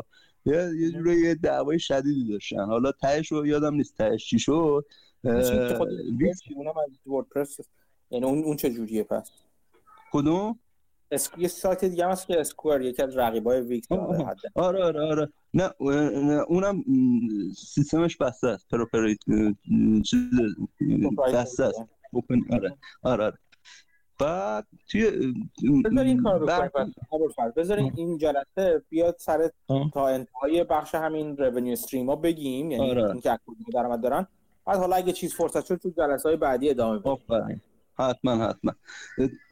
توی حالا enterprise پس من تا, تا extend اومدم گفتم مرحله بعدش marketplace ه یعنی من وقتی که این همه آدم اومدن توی این اکوسیستم theme plugin اینا ایجاد کردن بیام ازش درآمد ایجاد کنم. حالا وردپرس وردپرس خودش WordPress dot که community وردپرس یا WordPress Foundation ه و اتوماتیک چی میگن؟ عین اتوماتیک شاید بشه گفت عین Red Hat برای لینوکس. که مت خودش بنیانگذار اونجاست و داره وردپرس داره پول در میاره WordPress dot com و اینا رو داره. این از marketplace وردپرس استفاده نمی‌کنه. یعنی marketplace برای وردپرس برای نسخه پولی plugin و تما ایجاد نکرده. ولی مثلا سایتی داریم این ThemeForest که اونجا تم و plugin و تا بخوای اونجا هستش. مثلا 60 دلار 40 دلار و غیره اونجا میفروشن و یه درصدی رو میدن به ThemeForest بنابراین الان این marketplace و منتفعش مستقیما اکوسیستم وردپرس که وصل باشه به خود هسته اصلی وردپرس wordpress.org یا .com نیستش بلکه بگیم یه اکوسیستم فرعی اونجا تشکیل شده به عنوان مارکت پلیس داره ازش استفاده می‌کنه. یه مثالی که زدم همون آوادا اونجا داره میفروشه. حالا آمار فروشش هم دقیقا نگاه نکردم الان چقدر به شدت پول داره بود ولی به عنوان چیز بخوایم نگاه کنیم اندروید داره از این استفاده می‌کنه. Google Play Store در واقع شما وقتی این هاست در واقع in-app purchase داشته باشی سی درصدش باید به گوگل بدی. می‌خوام بگم اونم یه اکوسیستم متن‌باز گوگل اندروید و کسی اونجا اپلیکیشن بنویسه اونجا in-app purchase داشته باشه باید سی درصدش بده گوگل. الان نمی‌دونم هنوزم سی درصدش چند الان سر همین هم تو هم تو iOS هم تو اندروید. به آره. دعوای برقراری که میگن که آقا چرا ما پول بدیم؟ نه پول بدیم ما. آره. یعنی که پول کمتری بدیم. اپل تا اونجا که می‌دونم یه خورده کوتاه اومد ولی گوگل رو نمی‌دونن. حالا این این این ماجرا آره ادامه دار خواهد بود. یکی از آره. دلایلی که برای من جالب شده بود این ماجرا open source ها. حالا سوال برام کلی پیش سر ماجرای اپل بود دیگه چون برای اینکه خودم ببین یک قسمتی از حالا بزنین دند عقب بیام یکم. یه, یه قسمتی از این که من اومدم سراغ این open source به خاطر اینکه ببینم که خب اگه بخوام شرکتی مثل مایکروسافت رو میگم مثل اپل رو تحلیل کنم یا گوگل رو تحلیل کنم یه قسمت بزرگی از درآمدهای اینا بابت همین در واقع marketplace ی که گذاشتن. و اگه اینا از قانونی چه جوری آیا این سی درصدشون یا حالا حالت دقیقشون ساستینبل هست یا نه؟ پس از نظر حقوقی می‌تونن بزنن زیرش مشتری و بگن آقا مارکت پلیس رو انداختی رو انداختی ما اینقدر نمی‌خوایم بهت پول بدیم. در واقع پول زور نمی‌خوایم بدیم. و این آره. یعنی در واقع انگیزه من برای این سوال یه قسمتش از اینجا اومده بوده. آره. از اون ور شرکت های چی؟ از اون ور اگه بخوایم بخوایم ما یکی از شرکت های تولید کننده محتوای تولید کننده نرم افزار رو در نظر بگیریم که تو اون micro micro marketplace ها تو اون بازارچه هایی که این سیستم های بزرگ open source ها یا غیر open source بازگذار در واقع برقرار کردن داره پول در میاره اگر اونا برنده بشن خب یهو چیز درآمدشون میره بالا دیگه و bottom bottom line شون یا آره. جریان نقدینگیشون ناگهان خیلی افزایش پیدا می‌کنه و خب شرکت خیلی جذابی میشن اونا از اون طرف. ببینید من اینو مثلا مت خودش تو این سخنرانی State of the Word ش برای 2021 تا اونجا که یادمه میگفتش که حالا اصلا هیچ اشاره به گوگل چون میگم خود وردپرس marketplace نداره. ولی میگه وقتی شما بخوای یه هست... یه اکوسیستمی داشته باشی اون هستش میگه یک به 20 میگه باید یک به 20 منتفع بشه. میگه اگر بیشتر از این باشه اکوسیستم پایدار نمیمونه. چرا؟ بگیره پول بگیره آفرین. تا اونجا که یادم اینو می‌گفت حالا. تا اونجا که یادم اینو ببین اون بحث فایده که گفتم Five for the Future هست. یه, یه حالا دقیقا detail ش اون یادم باز یه مثال دیگه بخوایم بزنیم. حالا شاید بازار ایران چیزی نباشه. مثلا تو بازار ایران مثلا ناشر کتاب هولوش 12 نویسنده کتاب هولوش مثلا 10 12 درصد می‌گیره که این چیز نیست. در واقع ناشر و اینا. البته اون میگم یه چیز کاملا فیزیکی شاید به این ربط نداشته باشه. خب، اون intensive به شدت آره. یا اینکه من خودم یه دو سال پیش اتفاقا دنبال این بودم که مثلا فرض کتاب روی مثلا چیز App Store اینا بیارم بالا بعد دوباره مثلا سی درصد پول زوره. خیلی با آدم فشار میاد. حالا این اینه که الان دعوای این سر این game هاست که اون آره. اسم game ش هم یادم رفتش. حالا و من که می‌خواستم یه کتاب چیز کنم منتشر کنم زورم میومد اون بنده خدا که یه تیم خیلی بزرگ توسعه دهنده دارن که اونا واقعا حق دارن. این این سخنرانی که می‌گفتی اگر آره فایل آره. ویدیویی جا بذاری تو گروه ممنون شد من خودم جالب که ببینم این که درصد حالا 5 درصد از کجا بهش رسید؟ اگر توضیح میده توش.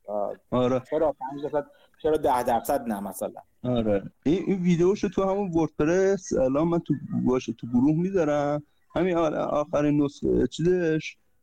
البته نه الان دیگه آخرش نیست. قبلا آخری بود. الان یه خود اومده پایین تر. اینو چشم لینکشو می‌ذارم. لینکشو می‌ذارم. همین State of the Word 2021 این چیز قشنگیه. بعد بحثش اینه که بحث بعدی که هست می‌تونم پول در بیارن دیگه. بعد از این دیگه میریم سراغ لایه آخر اون که به ذهنم می‌رسه. professional service دوه که اینا enterprise agency ان. یعنی گفتم قبلا گفتم small agency ها بودن که مشتری خورد داشتن. اینا enterprise agency که مشتریشون هم enterprise ه. یعنی اونجا کسی که به قول معروف deep pocket یعنی جیب پرپول داره. خب؟ اینا مثلا اینایی که چیز می‌کنن مثلا یه جورایی میشه اونا مثلا اگر به اونا می‌گفتیم site builder به اینا میگیم site developer یه جوری اینا معجزه‌گرن هم مثلا چون چند سال مثلا بعضی از اینا رو دنبال می‌کنم اسمای معروفشون تن آپ هست Human Made هست Crowd Favorite هست اینا. مثلا من چند سال پیش نگاه می‌کنم مثلا واقعا دهنم باز میمون که لام اصلا چجوری با وردپرس همچین کاری رو کردی. و خیلی اینا واقعا شاید بهشون بشه گفت معجزه‌گر. اینا از discovery شروع می‌کنن content strategy میدن information architect یا مثلا معماری اطلاعات رو چیز می‌کنن UX و همیشه که میان جلوتر. مثلا فرض کن migration CMS migration مثلا فرض یه چیزی بوده که CMS چی بگن یه CMS بسته بوده. اینو می‌خوان تبدیلش بیارنش روی وردپرس. یه دفعه می‌بینی چه هزار تا page ه. کار راحتی نیست. این باید کد نویسی اینا بشه. بحث headless CMS رو می‌کنم mobile app می‌تونم بدم بحث باز مهمش integration این کار هر کسی نیست که مثلا فرض با ERP موجودش یا با CRM ش یا integration انجام بدن. بحث maintenance و training و ایناست. اینا دیگه مثلا اگر اون در واقع small agency مثلا تو order 4K 4000 دلار کار می‌کرد این تقریبا رو order 40000 دلار کار می‌کنه. و حالا اون مشتری چرا این پول میده؟ مشتری فقط معنیش نیست که شما پول دارم پول خرج می‌کنم خیلی جاها معنیش اینه که این وبسایت یا ورد یا پورتال یه در واقع میشن کار سیستم برای این. یا بخوایم روی ولی چین پورتر یا ولی چین از روی کرده ولی چین زنجیره ارزش نگاه کنیم توی کور هاشه. مثلا توی این پروسس نظارتی یا مثلا پشتیبانیش نیست. اصلا از این طریق داره پول در میاره یا اینکه خیلی براش کلیدیه. به عنوان مثال نیوز پیپ روزنامه ها هستن نمی‌دونم دانشگاه می‌تونن باشن شرکت بزرگ و اینا بگیر تا مثلا حالا حالا جایی حالا مثلا جایی اینه مثلا کمپین تبلیغاتی باز می‌تونه این اینجا باشه. مثلا مثلا سری قبل مثلا هم بایدن هم رقیبش کی بود؟ اینا جفتشون سایتشون وردپرس بود. خود کاخ سفید چیزش سایتش قبلا دروپال بود که اوپن سورس الان وردپرس زمان اوباما دروپال بود. زمان ترامپ و همین الان بایدن اینا الان جفت, جفت اینا وردپرسه می‌خوام بگم که اینا پس یعنی همچین شرکت هایی همچین مشتری همچین شرکت هم می‌خوان خب. و اینا رقباشون کسایی هم که full-fledged CMS کار می‌کنن. از محصول مثلا دیگه مثلا Wix اینا دیگه رقیبه این نیست. اینستاگرام و Wix اینا رقیبه این نیست. رقیبه این جای اینه مثلا البته توسعه دهندان چون Drupal خام SharePoint خام همچین چیزی رو نمیده. اینا هم باید توسعه بدن. ولی محصولی که ازش استفاده میشه یا سیستمی که ازش استفاده میشه Drupal می‌تونه باشه SharePoint می‌تونه باشه Adobe Experience Manager می‌تونه باشه و غیره. و یا اینکه اصلا کلا یه شرکتی باشه که custom کارش custom web development باشه web application development باشه که باز تو دنیای فعلی خیلی توصیه نمیشه ولی حالا شاید مثلا با framework این Django اینا بشه این کارو رو کرد. بعدش عرضم به حضور شما که case اگر بخوایم مثال بزنیم فکر کنم الان فرصتش نباشه. مثلا اینکه اصلا بخوای intranet رو بخوای بیاری بالا چه زیر سیستمایی داره؟ حالا مثلا میشه مثال زد. حالا فکر کنم شاید فرصتش نباشه. بذارید من hosting رو بگم. اگر لازم شد بعدا برمیگم توی hosting مثلا قسمت اصلی اینه که از اینجایی که یه ولی در واقع revenue stream اصلی به نظرم اینجاست. که اسم اینو من گذاشتم professional services سه که شبیه همون Red Hat یه که برای لینوکس داره کار می‌کنه. شاید بشه گفت شبیهشه.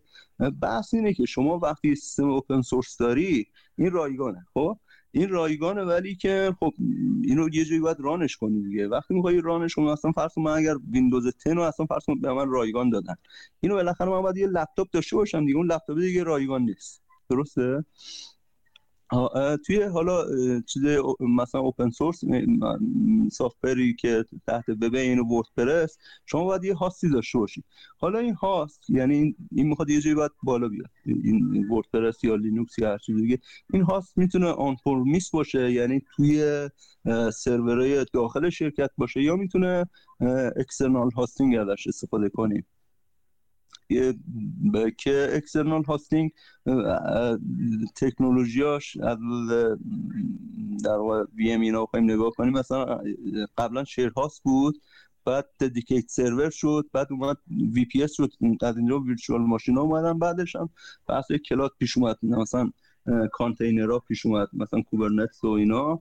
یا حالا میگم جاش اینجا نیست. ولی موضوع اینه که به نظر می‌رسه پول اصلی اینجاست. مثل همون مکدونالده. یعنی فرض کن که مک... تا اونجایی که من می‌دونم مکدونالد درآمد اصلیش از خود اون چیزه در واقع فسفودش نیست. از اینه که بالاخره یه لند لند دیولپره یعنی زمین دوروبرش رو میره وقتی می‌خواد بخره مثلا فرسون هزار متر جا لازم داره یه دفعه میره 5000 متر 10000 متر دوروبرش هم می‌خره و بعدا که اون مکدونالد رو ایجاد کرد زمینه اطرافش با قیمت چیز خیلی بالایی میفروشه. تا اونجا که می‌دونم این شکلیه. درسته؟ یا نه لزوما نه. همه جور چیزی داره این کار هم کرده ولی خب دارایی اصلیش این که مکدونالد برای مالک اون زمین هایی که زمین فرانچایزش هسته ولی خب خیلی خیلی بخش بزرگی از درآمدش رو که از اون فرانچایز می‌گیره صرف خرید املاک جدید و شعبه جدید می‌کنه و اینکه حالا مکدونالد قسمت بزرگی از درآمدش بابت مواد اولیه‌ای که در واقع با اون چیزا میفروشه به فرانچایزیاش حالا تو, تو, تو اینجا تا اونجایی که من فهمیدم حالا میگم باز عدد رقم دقیق ندارم ولی من از در واقع این امن اما در واقع مرجرایی که میشه یا از اکویزیشنایی که از اکتسابایی که میشه یه دفعه می‌بینم و مثلا شرکتی که کارشون فقط هستینگ وردپرسه اینا میان مثلا یه شرکتی که مثلا یه چیزی که بنده خودم مثلا ده 15 سال تخصصی داشته تم و اینا کار می‌کرده. مثلا این WPNG میاد یه شرکتی رو که میاد بنده خود ده 15 سال مثلا داشته تخصصی یه کار خیلی سختی هم هست. اونو انجام میده میاد راحت می‌خره. خیلی راحت. یعنی شما نمی‌بینی که کسی که مثلا پلاگین developer یا theme developer بیاد یه دونه از این host ا رو بخره. ولی host ا به راحتی مثلا یه دفعه توی یه سال سه تا پنج تا ده تا از اینا رو می‌خرن. خود اتوماتیک امسال تا اونجا که یادمه 40 تا acquisition داشته. حالا پس اینا کارشون چیه؟ اینا پس کارشون اینه که آقا تو این سیستم تو می‌خوای بیاری بالا وردپرس تو می‌خوای بیاری بالا یه سیستم reliable می‌خوای باشی یعنی reliable باشه یعنی قابلیت اعتماد داشته باشه همیشه. بحث میگن 6 تا 9 99 نقطه 99 99 الان چند شد؟ 6 تا. میاد در این حد در دسترس باشه. حالا تو ایران که عددا خیلی پایین تره ولی reliability ش در این حد باشه.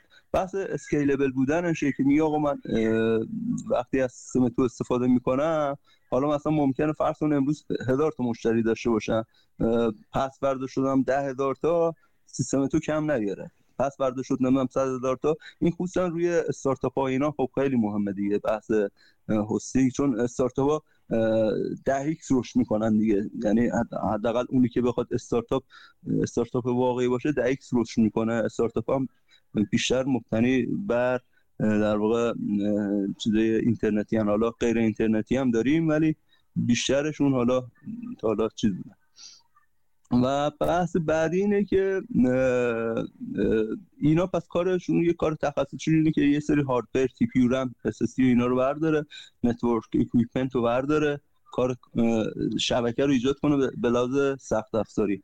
بعد لینوکس رو نصب کنه هم database و زبانای مثلا PHP به عنوان scripting language و و غیره. web server رو همین رو بیاره بالا. mail server رو بیاره بالا. DNS رو بیاره بالا. SFTP رو firewall SSL همین رو بیاره بالا. کار سختیه. که اینو بخوای هم reliable باشه هم scalable باشه. و میگم همونطور که گفتم با توجه به این acquisition ی که داره مثلا به عنوان مثال Liquid Web جدیدن LMS و چیز لرنش رو خرید. یکی لرنش یه چیزی بود که یه LMS رو میده و نمیم از 2008 فعاله کی فعاله؟ لیکوید وب ها بعد از اون تا اونجا که ادامه حالا دیتیلش رو نمی‌دونم ولی راحت اومد خرید. بازیگر عمدهش یکیش اتوماتیکه که گفتم هم مکمالان وگ همون گذار وردپرس مدیر عاملش دبل پی انجین گوددی Liquid Web و خیلی دیگه. پولای زیادی توشه گفتم vertical horizontal integration توش زیاد دیده میشه. باز بخوام مثال بدن برای اتوماتیک الان الان 1800 نفر نیرو داره ولیویشن 7.5 میلیارد دلاره.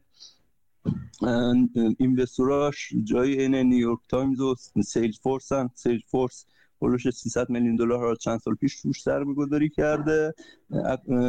acquisition های اصلیش WooCommerce بوده Atavist بوده Tumblr Tumblr بوده Parse.ly و Day One و غیره. و این از این.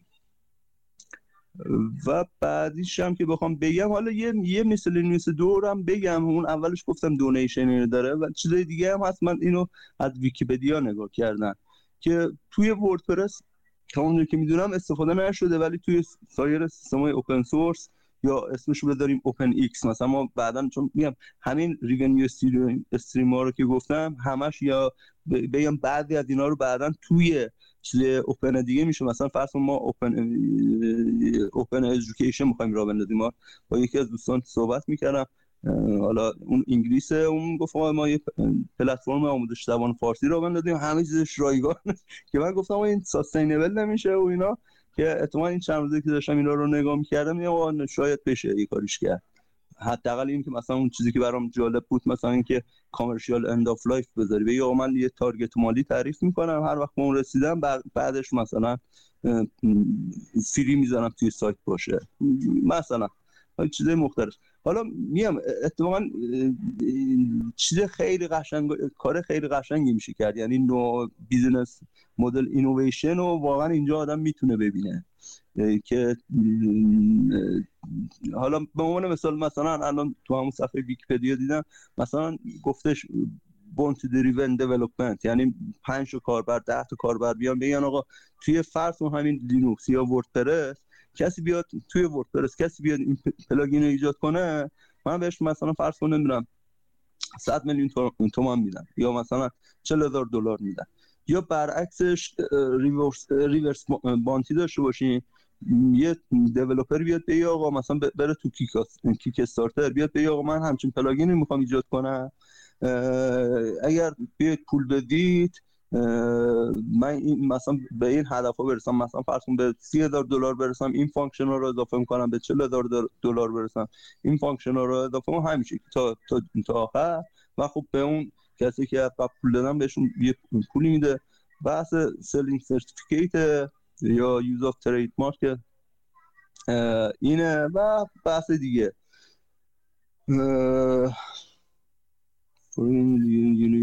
relicensing من دارم فکر می‌کنم که یه یه مدل یه مدل کسب و کاری اصلا می‌تونه این باشه که marketing برای همچین چیزایی باشه marketing برای developer ها باشه.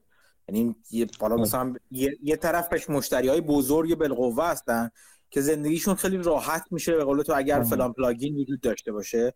برای طرف آره, آره. ریز یا درشت هستن که حالا اینا با هم دیگه ارتباط ندارن. ولی خب به اون یه یک کسب و کار واسطی می‌تونه ایجاد بشه که راه بیفته دوره با مشتری بزرگ حرف بزنه با مشتری بالقوه آره. دیگه شما چیز زندگیتون رو خیلی راحت تر می‌کنه؟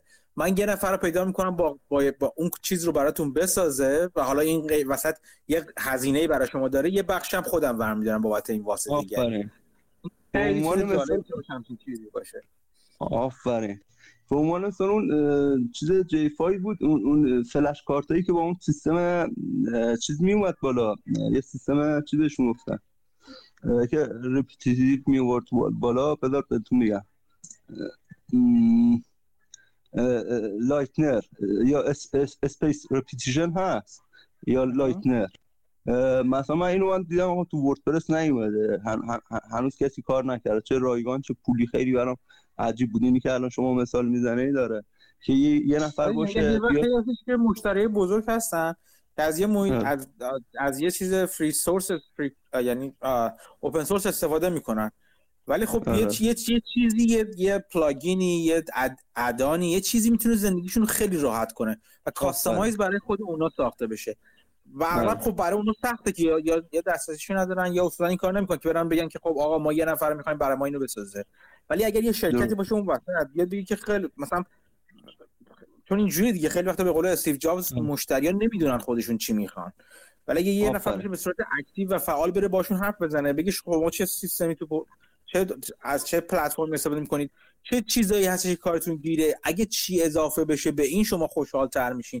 و بابت اون چقدر حاضرین پرداخت کنین. بعد از اون بره با مثلا این همه خیلی بزرگ چیزا حرف بزنه بگه خب من یه همچین مشتری دارم که همچین چیزی می‌خواد. اینقدر حاضر پول بده بابتش. کی حالا میاد براش بسازه همچین چیزی رو؟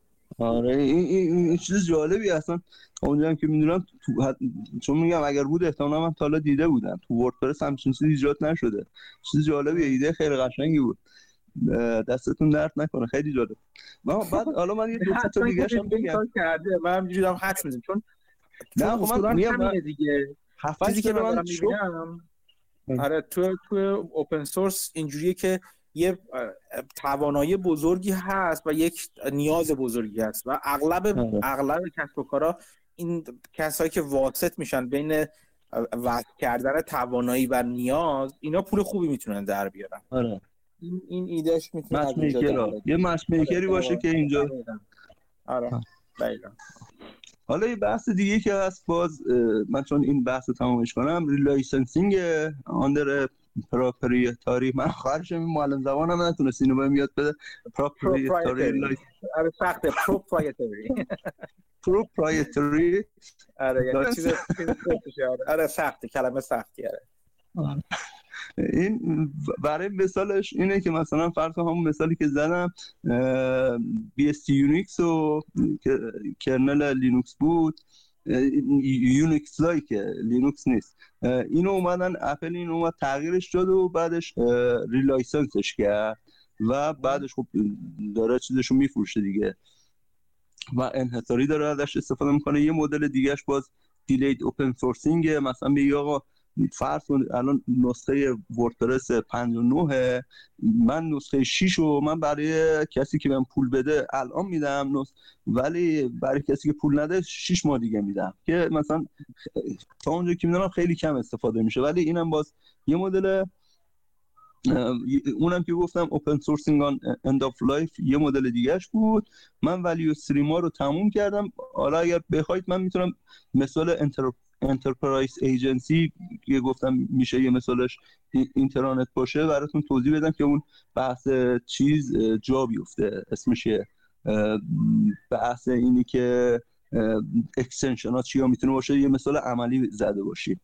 آره آره آره کوتاه آره. کوتاه اینه که مثلا شما بخوای intranet رو عملا ببینی intranet یه بحث هستش یه که این که لینک ها رو همه رو جمع کنه مثلا منوی بخش مختلف سایت تو header و footer و sidebar و ایناست که آقا مثلا لینک به مثلا اتوماسیون اداری باشه نه هم استانداردهای مهندسی نمی‌دونم زیر سیستم های تخصصی مثلا EDMS, SAP غیره یا زیر سایت ها اینا.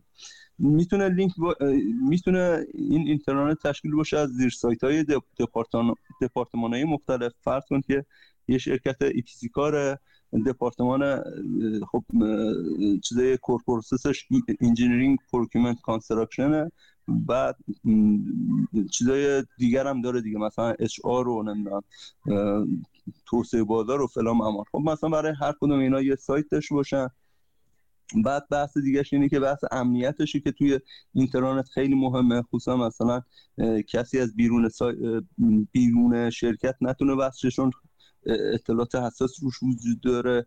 SSO دسترسی granular و اینا ایناست. theme design اختصاصیه. آها حالا ما توی چیزا مثلا وب یک و وب دو رو داریم که باز همه اینا رو مثلا من اینا رو که دارم مثال می‌زنم اینا یعنی که همش مثلا فرض با یه چیز اینه وردپرس قابل اجراست لزومی نداره مثلا SharePoint پیاده بشه. دعوایی که ما پارسال تو شرکتمون داشتیم مثلا سر همین بود. که حالا اونا بحث امنیت و ایزو 20 داری یک رو می‌کردم و من حالا من بحثم آوردم ولی از پارسال من چیز شدم که اینو بیشتر چی میگن بیل بزنم. من دیگه چند سالی بود وردپرس رو میخوندم ولی به عنوان یه چیز open source خیلی روش چیزی نداشتم. ولی خب این چیز شد. چی میگن شاخک تیز شد. که این BCG رو خوندم اصلا اصلا اصلا داستان واقعا فرق می‌کنه. Boston Consulting Group. خصوصا میگم اونجا اونجا یادتون باشه لایه infrastructure مثلا چیز اینه Hadoop و اینا یا چیز machine learning اینا همش open source و گفتم مثال دادم اصلا مایکروسافت برای این مجبور شد بیاد. یعنی الان مایکروسافت یه ورشکسته بود. یعنی خیلی استیو بالمر رو نقد می‌کنن که آقا تو سر لجبازیت با open source مثلا یه جورایی مثلا ضرر دادی به مایکروسافت. حالا البته تغییر جهت داد ولی میگن آقا این تغییر جهت دیر بود. حالا بگذاریم. اینجا مثلا اینترنت می‌تونه چیز داشته باشه یه وب یک باشه یعنی اطلاع رسانی یه طرفه باشه دایرکتوری پرسنل اخبار شرکت پروژه اطلاعی ها اینا می‌بینید. همه اینا با یه چیزی اینه ورد مثلا وردپرس حالا می‌تونه انجام بشه حالا میگم خیلی نمی‌خوام چیزش کنم و بحث اصلیش اون اینتگریشنه که اینا رو انترپرایز ها می‌تونن انجام بدن نه اسمال ایجنسی ها. من فکر می‌کنم باز یه مقاله ای بود که اینم یه اشاره کنم. یه مقاله تا اونجا که تکرانچ بود. there will never be another red hat اونجا میاد میگه که آقا مثالی که می‌زنه میگه که در واقع رتت اومد مانتایز کرد. لینوکس رو مانتایز کرد ازش پول در ورد ولی که می‌گفت آقا کسی دیگه هم پشترش حالا مای شوگر سیارم اوبونتو و غیره اومدن ازش پول در بیارن. خیلی موفق نشدن. اونجا توصیه که می‌کنه میگه آقا از لینوکس خوب که خوب پول در آورد؟ مثلا همون آمازون و اینا. بعد مثالی که می‌زد بحث راه بود. بذار خود مقاله آره. میگه که آقا مثلا سیستم ملی راه ما یا هایوی ما کسی که ازش خوب پول در ورد مثلا جای این فدکس و اینا یا مثلا الان تسلا. بنابراین برای چیز مثلا لینوکس هم الان کسی که خوب پول در ورده لزوما یه کسی که چیز باشه لزوما کسی این Red Hat نیست Amazon Web Service وب خوب پول داره در من فکر کنم بحث امروزمون رو ببندیم. من تو جلسه بعد حالا من امروز روی free صحبت کردم. من گفتم وقتی ما میگیم open source بیشتر میگیم free open source software این ته ذهنمونه. من امروز free رو صحبت کردم open core و و revenue stream ا رو. هفته آینده انشالله بحث پلتفرم و همونطور که حالا یه اشاره امروز کردیم که کامیونیتی یوزر داریم کامیونیتی دیولپر داریم اینا رو چجوری با هم وصلش کنیم؟ بحث استراتژیک یعنی یا چیز معنی استراتژیکش چیه که این وقتی میره با یه سیستم که کاملا کلوز وارد رقابت میشه این برنده میشه احتمال خیلی زیاد. یا شاید بگیم شرایط مهیا باشه. بحث product development ش هست و بعدها اگر میگم باز سعی می‌کنم همه اینا رو توی جلسه ببندم بحث OX داشته باشیم شاید یعنی open X داشته باشیم که آقا مثلا open strategy چیه open innovation چیه؟ شاید اونا هم برای اونا مثلا فرض کن open hardware اینا شاید هم میگم بعد نباشه مثلا برای بعض چیزا اینه open innovation یه جلسه کوچولو داشته باشیم یا همه رو تو جلسه بعدی ببندیم حالا این چی میشه. من باز میگم باز خیلی می‌خواستم تشکر کنم از شما که این فرصت رو برای من فراهم کردی. میگم خودم باعث شد ذهنمو یه بار جمع جور کنم یه بار دیگه. جمع جور کنم یه ایده های خیلی جالبی حالا حداقل برای کار خودم یا مثلا یه چیز استارتاپی که شاید بعدا بخوام کار کنم چیز جالبی به ذهنم رسید. باز اگر سوالی باشه در خدمت دوستان هستم. مرسی پس خیلی ممنون. دوستان اگه سوال دارین بپرسید. من که خیلی استفاده بردم. برای منم خیلی چیزا واضح تر شد. یه موقع یه خورده برای منم مخصوصا منظم تر شد دقیقا. چون میگم خیلی وقتها برای اینکه شما بتونید یه کسب و کار رو تحلیل کنید و بفهمید میارزه نمیارزه درآمد و بفهمید درآمدش از کجاست. همونطوری گفتم. اولین سوال اینه که ببینید از کجا پول در میاره چرا پول در میاره؟ آیا این درآمد پایدار هست؟ رقبا چجوری می‌تونن وارد بشن؟ تهدیدهای این درآمد چی هست؟ و سوالهای از این قبیل. برای اینکه این سوالها رو بفهمید جوابشون یعنی بتونید تحلیل کنید و جوابی داشته باشید برای این سوالها باید کسب و کار رو بشناسید. و خب یکی از مهمترین کسب و کارهای در واقع انواع کسب و کارهایی که الان هست کسب و کارهایی هستن که بر مبنای محیط های اوپن سورس و متن باز هستن. و خب برای من خیلی جالب هست که بیشتر و بیشتر یاد بگیرم از اینا. به جز اینکه خب همون مثل مثل ابوالفضل برای منم یه بحث ایده هم هست ایده ای که خود آدم می‌تونه پول در بیاره جدا از سرمایه گذاری روی این کسب و کارهای مختلف قسمت های مختلف چون همچنین یک محیط بزرگی کسب و کاری هستش. شما می‌تونید روی قسمت های مختلفش در واقع شرط بندی کنید یا سرمایه گذاری کنید. چه کسی که این محیط رو آماده می‌کنه چه کاربران این محیط چه مصرف کنندگان این محیط واسط های محیط و غیره و غیره. خب که خیلی موضوع جالب بجز همه اینا می‌تونید شما اینکه چجوری خودتون به عنوان یه در واقع بازیگر وارد بشین و چجوری بتونید خدماتی رو ارائه بدید که خریدار داشته باشه و خواهان داشته باشه که خیلی جالب است ممنون ابوالفضل. خیلی خیلی بحث جالب می‌کنم. سلامت باشید من تو گروه هستم پس سایلن در واقع میوت می‌کنم. مرسی ممنونم یک چیز دیگه هم حالا وسط صحبت ابوالفضل من بگم خاطرم اومد در مورد اینکه داشت در مورد این صحبت می‌کرد که خیلی وقتا بازیگرانی که حتی رقیب رقیبانی که توی یک سنت هستن همکاری اونا با همدیگه می‌تونه به نفع همشون باشه و منظور از این همکاری اونجوری که اول به ذهن متبادر میشه price fixing نیست. یعنی چی؟ یعنی که مثلا اگر چند تا شرکت رقیب باشن که oligopoly دارن با هم دیگه که درباره این oligopoly یا چند بازیگری قبلا صحبت کردیم. وقتی که مثلا بازار دست چند تا شرکت چند تا بازیگر اصلی هستش. مثلا اینکه چند تا شرکت فولادسازی بزرگ هستن که فرض کنید که تولیدات فولاد یه بازار خاص رو بازار یک کشور و یک بازار یک منطقه در اختیار دارن.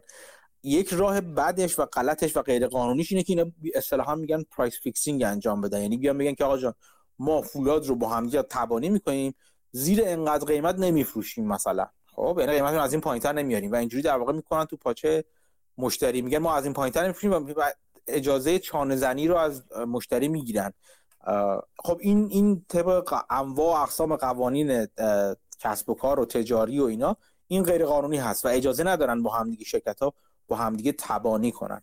ولی یک راه دیگه که وجود داره که به صورت قانونی در واقع می‌تونن اینا با همدیگه همکاری کنن راهی هستی و همچنان هم به نفع مشتری باشه در واقع راه چیزشون. در واقع کار این تب... تبانی نمیشه گفت همکاریشون. چیزی هست که اتفاقا در توی بازارهای commodity من دیدم که اجرا میشه. یعنی چی؟ یعنی که پس در دوره در مورد همون شرکت های فولادسازی. فرض کنید این شرکت های فولادسازی بیان با همدیگه در واقع هر کدومشون به صورت مجزا تولید می‌کنن و در واقع چون مخصوصا در مورد محصولات cyclical و چرخه‌ای مثل فولاد که مثل هر commodity در دیگه در واقع اینجوری هستش سرمایه گذاری می‌کنن روش و این وقتی قیمت پایین یه مقدار سرم به اینجا شروع کنم. سیکل از اینجا شروع میشه اینجا شروع کنیم که یه مقدار یه نیاز فولادی وجود داره.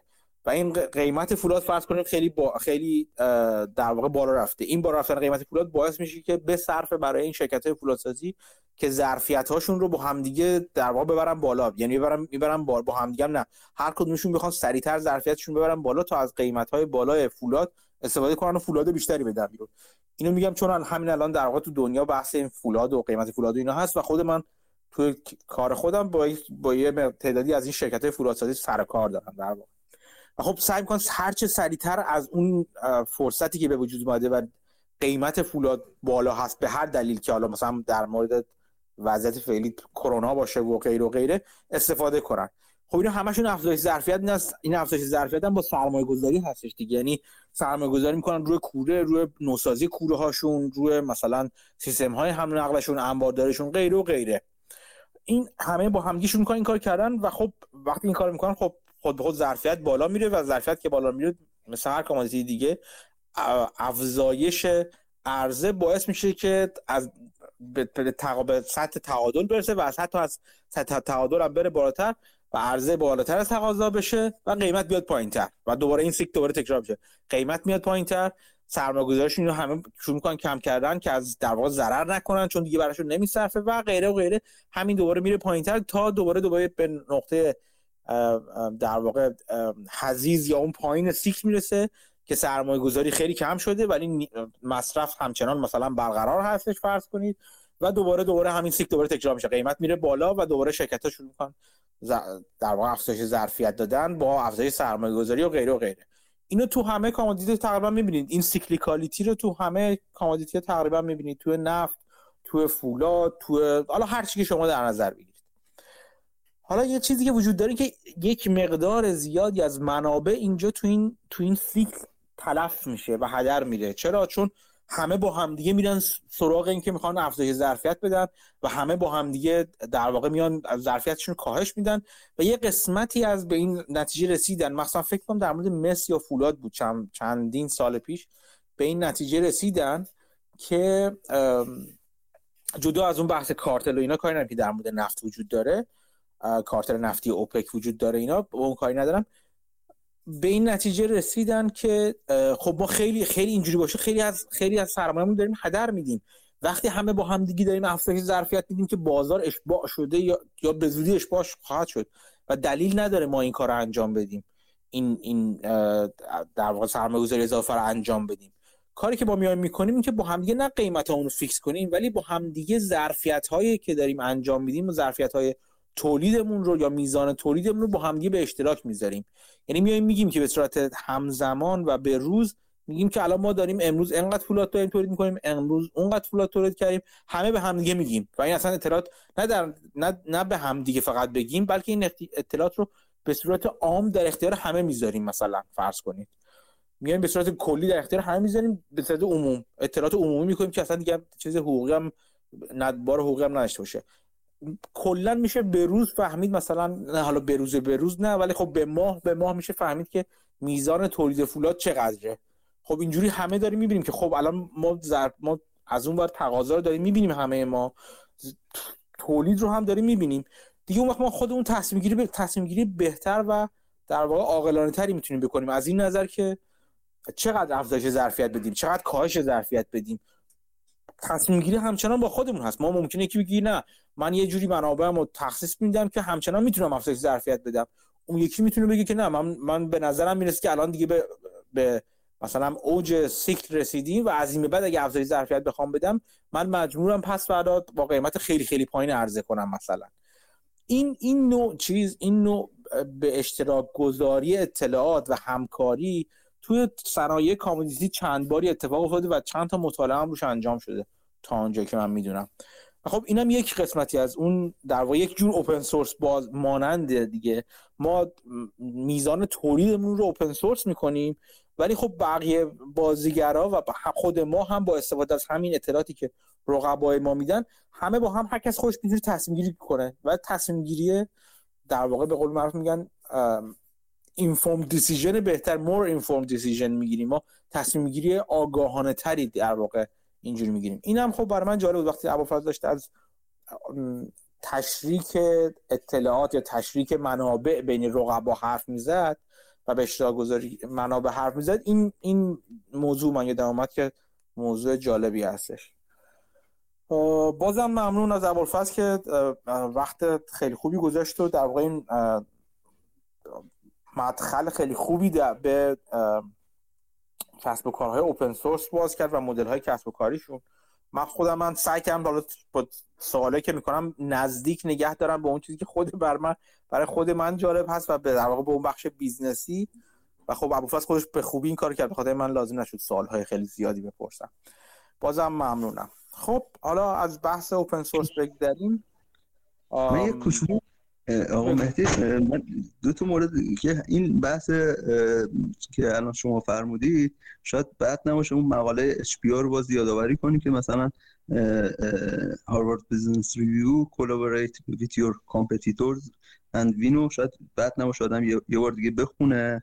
آره یه چیزی که مقاله رو بذاری خیلی خوب میشه. چشم حتما. بعد من یه جایی نمی‌دونم شاید اشتباه گفتم استیو جابز استیو بالمر بود نمی‌دونم. استیو بالمر گفتم یا استیو جابز؟ اگر استیو جابز گفتم گفتم اشتباه اونجایی که گفتم نقدش کردن که آقا چرا زودتر نیومدی سمت open source این یه مورد آره، بود. یه مورد این بود که یه مورد این چون من بعدا بچه رو مثلا میخوابونم یا چیزی اینو بعد دوباره نمی‌تونم گوش بدم. بعد من این هفته نگاه کردم تو گوگل پادکست 25 دسامبر هنوز چیز نشد اگر حالا اگر آپلود نشده آره. آره اگر دست شما درد نکنه من گوش میده فعلا بازی. قربان تو مرسی.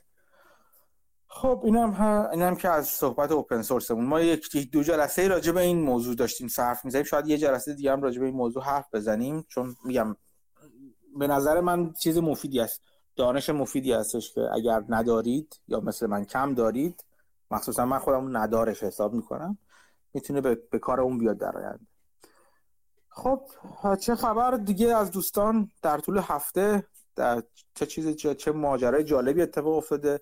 چیا خوندین چیا نخوندین؟ خب مثل که این هفته که گفتش من کتاب آره. زیرو تو وان خوندم. فکر کنم ساجستشن خود شما بود. کتاب آره، جالبی بود. خیلی کتاب جالبیه. بود آره. مال چیز آره دیگه پیتر پیتر تیل آره. کلا. فلسفه کتاب اینه که هر جا که competition هست سرمایه گذاری اونجا به درد نمی‌خوره و اصلا سرمایه گذاری درستش monopoly ه و competition میره سمت از بین بردن سرمایه و اصلا با سرمایه گذاری می‌گفت در تضاد. و حالا از اون build up می‌کنه که چه کمپانی می‌تونن موفق باشن و چه ویژگی باید داشته باشن. کلا monopoly خیلی دوست داره. بله. بله همه monopoly دوست دارن. خود وارن بافت جزو کسایی که میگفتش که اگه بهترین کسب و کار از نظر من یه پلیه که من چیز بخرم روش. یعنی یه پلیو بخرم که دوتا منطقه رو به هم وصل می‌کنه و اونجا وایسم چی میگم بهش عوارض بگیرم. monopoly دیگه هیچ چیز همه باید از روی این پل رد بشن. و خب خیلی کسب و کار خوبی. مونوپولی ها اصولا خب مونوپولی قانونی بسیار بسیار راه کسب و کارهای خوبی هن. گاو شیرده هن دیگه. تا مدت ها می‌تونن جریان نقدینگی ایجاد کنن. پیتر تیل یه سری سخنرانی هم داره تو فکر می‌کنم تو هاروارد یا استنفورد اصلا عنوانش این هستش که competition is for losers برای برای بازنده هاست یا شاید بشه گفت بیورزا بسیاری چجوری معنیش کنید ولی اصلا اصولا همینه. نگاه پیتر تیل این هستش که سراغ کسب و کاری بریم کسب و کاری باید رفت که رقابتی توش وجود نداره. خودش هم نگاه کنید نمونه کسب و کارهایی که حالا توش چیز کرده توش سرمایه گذاری کرده همین جوری هستن دیگه. چه سرمایه‌گذاریش تو فیسبوک که واقعا فیسبوک مونوپولی بود و از اول معلوم بود که مونوپولی میشه تا حد زیادی. یا مثلا پالانتیر مثلا شما نگاه کنید هر کدوم به نوعی مونوپولی هستن. و خب یک موتی دورشون هست دیگه. و خب بسیار جذاب هست. خب پس خوندین کتاب. خوشتون اومد ازش. کتاب کوچیکی آره. هم هستش. خیلی کتاب بزرگی نیستش. آره آره. کتاب کوچیکی اون صحبت مونیش پابرای هم که برگرفته از همین صحبت های پیتر تیل که گفتین تو هاروارد بود یا استنفورد بر حرف می‌زد بخش اولی کتاب تقریبا همین که اونایی که مونوپولی میگن نه ما یه قطره در دریای بازاریم. کسایی هم که یه قطره در دریا میگن نه ما یه بخش بزرگی از بازار رو کنترل می‌کنیم و عملا نمیشه به حرف هیچ کدوم اعتماد کنیم اونایی که میگن ما مونوپولی اولا شما بدونید که نیستن. اونایی که میگن نه ما یه بخش کوچیکی از مارکت رو فقط داریم بدونید که اینا اتفاقا مونوپولی درسته. البته اینکه حتی اینکه بخش کوچیکی از بازار هم به در اختیارش باشن می‌تونه بسیار خوب باشه. اگه واقعیت همت باشه اگر اون بخش کوچیک فقط خودشون در اختیار داشته باشن و هیچ کس نتونه اون اون یه بخش کوچیک ازشون بگیره شما می‌تونید بگین که خب حداقل قدرت قیمت گذاری دارن pricing power دارن رو اون بخش کوچیک. چون در اختیار داشتن بخش از بازار برای خود من فقط با pricing power معنی میده. یعنی که شما قیمتاتون رو بخواید دستکاری کنید بازارتون رو از دست بدین عملا نشون میده از اول اون بخش از بازار رو در دست نداشتین چندان. اون pricing power هستش که نشون میده که شما واقعا اون بازار رو اون قسمت از بازار رو قبضه کردید یا نه. آره، بعد یه سری از تجربیاتش هم میگه که اونم جالب بود. مثلا همکاری بین انسان و کامپیوتر میگه که میگه تو PayPal مثلا ما یه یارویی داشتیم یه هکر روسی بود یا هر چی بود اسم ایگور. بعد این می‌گفت که شما هر کاری کنی من دوباره از سیستمتون سوء استفاده می‌کنم. یعنی عملا پول از دست می‌دادن به خاطر transaction هایی که مشکل داشت. و اینا رو نمی‌تونستن پیدا کنن. بعد در آخر به این نتیجه رسیدن که کامپیوتر می‌تونه خیلی process کنه ولی آدمایی مثل ایگور میان adapt میشن و کامپیوتر رو دوباره دور می‌زنن.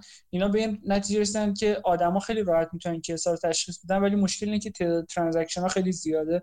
و آدم نمی‌تونه دنبال کنه بعد اومدن این دوتا رو ترکیب کردن. یعنی کامپیوتر بیاد flag بکنه transaction که ممکنه مشکوک باشه و آدم بیاد تصمیم بگیره. و خب این ایده خیلی خوب جواب داد و اصلا ایده تاسیس پلنتیر ظاهرا همین بوده که بیان بین همکاری AI و انسان expert مثلا با این دوتا بیان یه سری کارا بکنن. مثلا جلو پولشویی رو بگیرن یا خیلی از این جرم و جنایت ها رو پیدا بکنن و خب اول کارم به FBI و CIA اینا فروخته این محصول و تازگی کمپانیش public شده.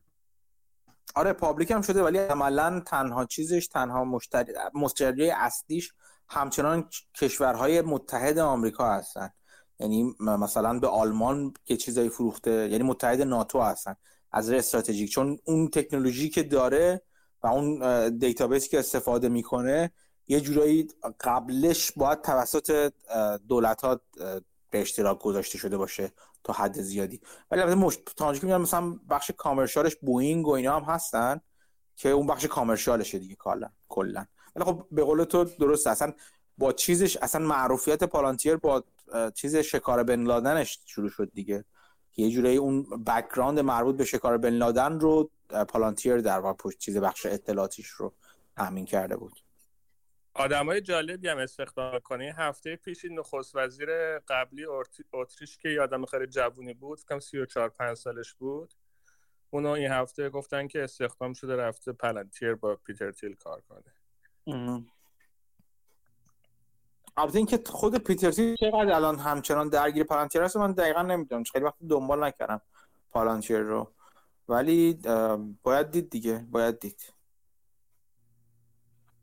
صحبت از پالنتیر شد. این کمپانی که خیلی مالتیپلای بالا داشتن از پلنتیر بگیریم تا پلوتون بگیریم تا حتی بیایم سمت کمپانی مثل زوم یا خیلی چیز دیگه. اینا عملا داره بادشون خالی میشه. یعنی های اینجور کمپانی ها رو نگاه کنیم و تعداد از کمپانی که کتی بود داره قشنگ انگار یک سالی تو بر مارکتن. آره. خب این از قبل گفته بودن که شما تقریبا وقتی وقتی چی میگم بهش؟ نرخ بهره با نرخ بهره تورم وقتی موندنی شد و فعلا موندگار ظاهرا اولین کاری که دولت ها می‌تونن بکنن افزایش نرخ بهره است. وقتی نرخ بهره بهره بدون ریسک در واقع افزایش پیدا کنه اولین شرکت هایی که ضربه می‌بینن شرکت هایی هستش که قرار درآمدهای اصلیشون رو در آینده یا سود اصلیشون در آینده به دست بیارن. چون نرخ بهره که میره بالاتر اونا دیسکانت ریتشون میره بالاتر. ارزش امروزی درآمدهای آتی اونا میاد پایینتر. و خب همه این شرکت یعنی که یعنی اینکه ارزش این شرکت ها با نرخ های نرخ نرخ های discount فعلی یا نرخ تنزیل فعلی پایینتر خواهد اومد. یعنی نرخ تنزیل پایینتر میاد خواهد اومد.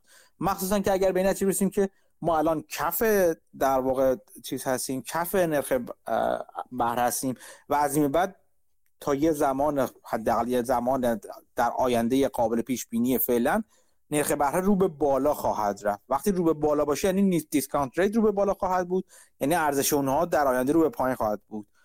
و خب این باعث میشه که خب بازار بلافاصله پیش دستی کنه که بازار همیشه پیشخور می‌کنه اطلاعات رو. وقتی تص... وقتی به این نتیجه برسه که نرخ بهره بالا خواهد رفت خود به خود همه اینا ارزش گذاریشون پایین میاد و قیمت روزشون پایین خواهد اومد. این پیش بینیش از خیلی قبل می‌شد دیگه. من فقط بحث این بود که کی آیا نرخ بهره شروع می‌کنه بالا رفتن و آیا می‌تونن بالا ببرن اصلا یا نه؟ بالا نگه دارن اصلا یا نه؟ اینا که اینا بحث‌های بعدی هستش که پیش میاد. آره ولی اینا همه با فرض اینه که بازار بر اساس نرخ بهره و discounted cash flow اومده. مثلا قیمت زوم رو رسونده تا 700 دلار و چیزای دیگه. ولی آره، اگه خب، با فرض این باشه که بر اساس همین بس درست من می‌فهمم حرف تو رو. ولی خب در نهایت یادمون باشه که به هر حال یه anchor یه لنگر ارزش گذاری داره بازار. من اینو به تجربه دیدم.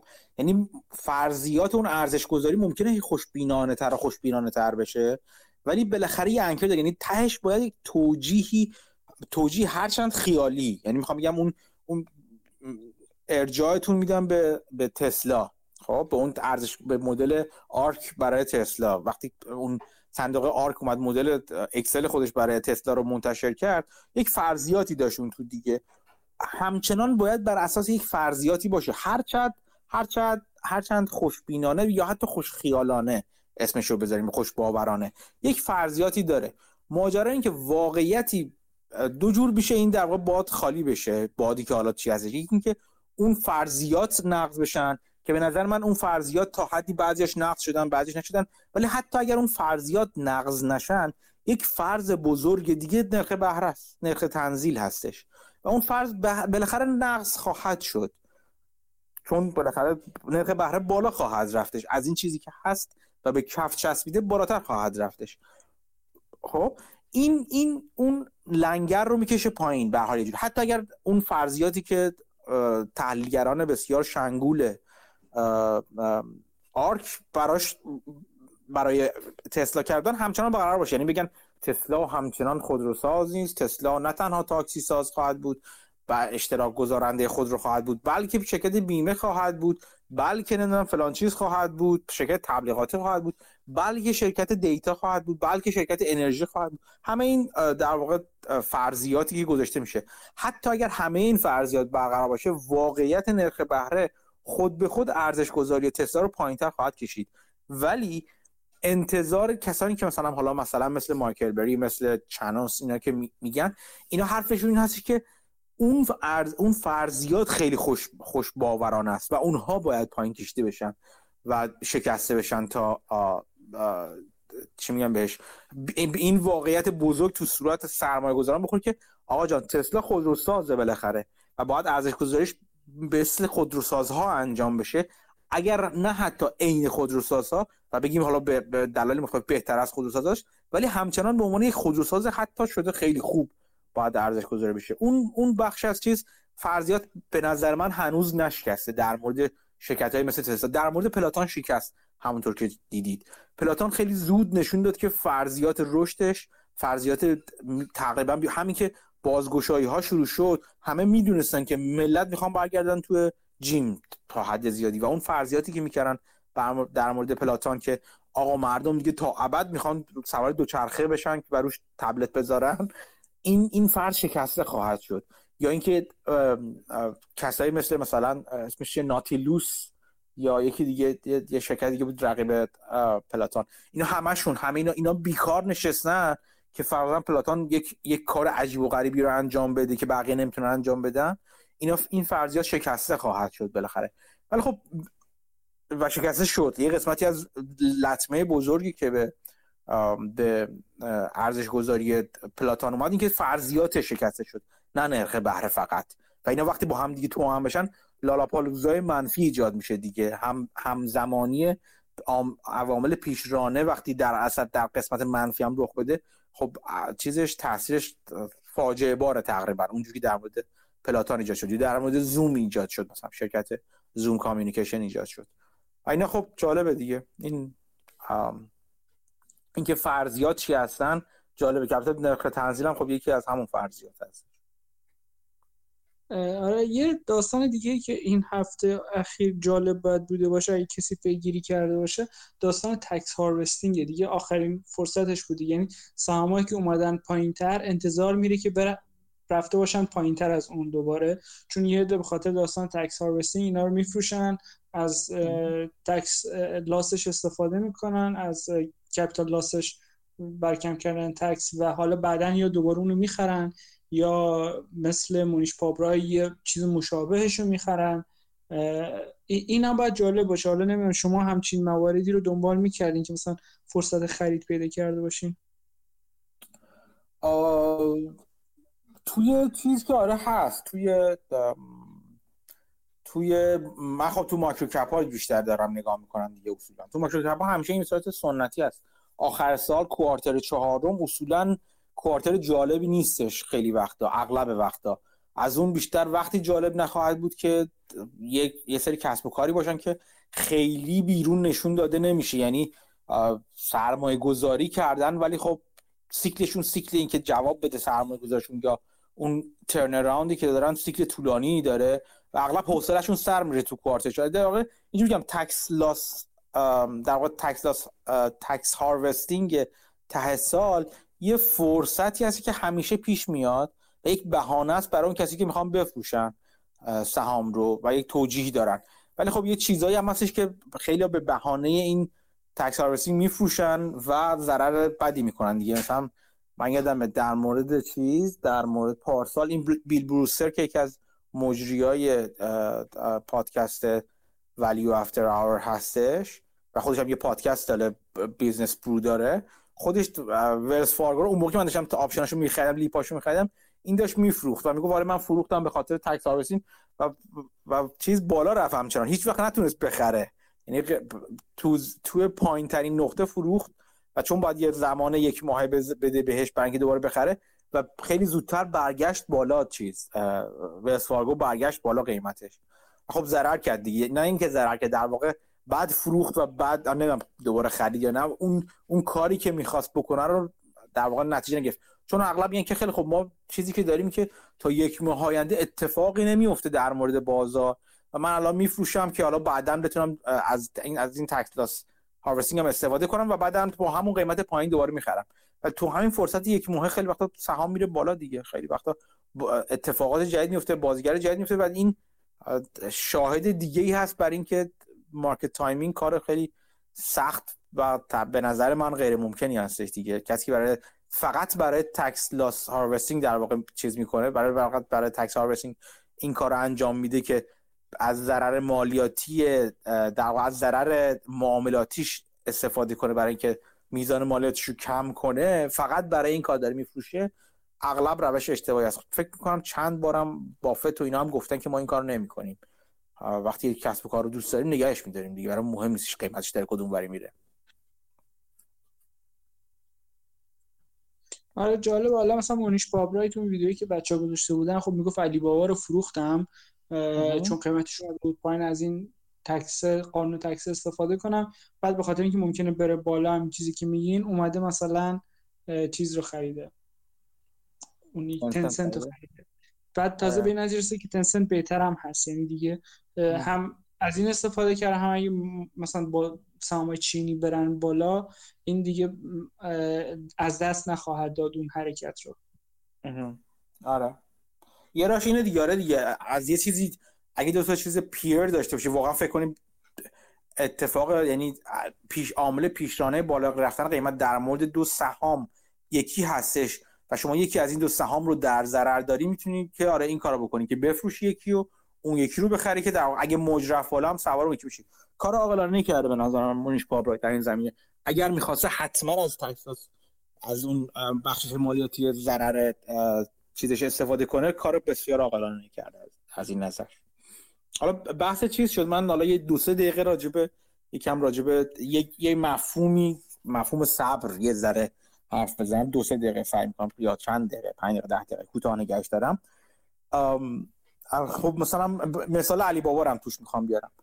و مایکروسافت در واقع از هم از صحبت مسئول استفاده کنم هم از صحبت ابوالفضل که در مورد مایکروسافت حرف زدش.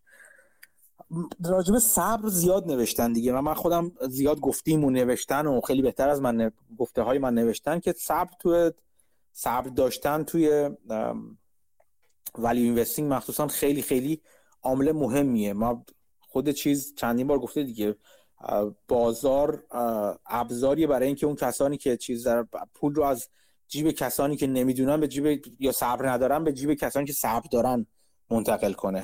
از این گونه صحبت ها زیاد شده دیگه. یه مثال عملی رو چند روز پیش من یه جا خوندم خواستم بذارم بگم براتون. در مورد مایکروسافت بودش. قبلش بگم که این این این اتفاق اتفاقی تو زندگی روزمره هم زیاد میفته. خود من می‌تونم بگم به شخص زیاد دیدم. خیلی وقتا میشه شما یک مب... یه چیز جدیدی رو که دارین یاد می‌گیرین مدت های مدید سعی می‌کنی یعنی در مثلا توی یه درسی و یه مبحثی رو یه فن و مهارتی رو وقتی دارین یاد می‌گیرین سیر پیشرفت و وز...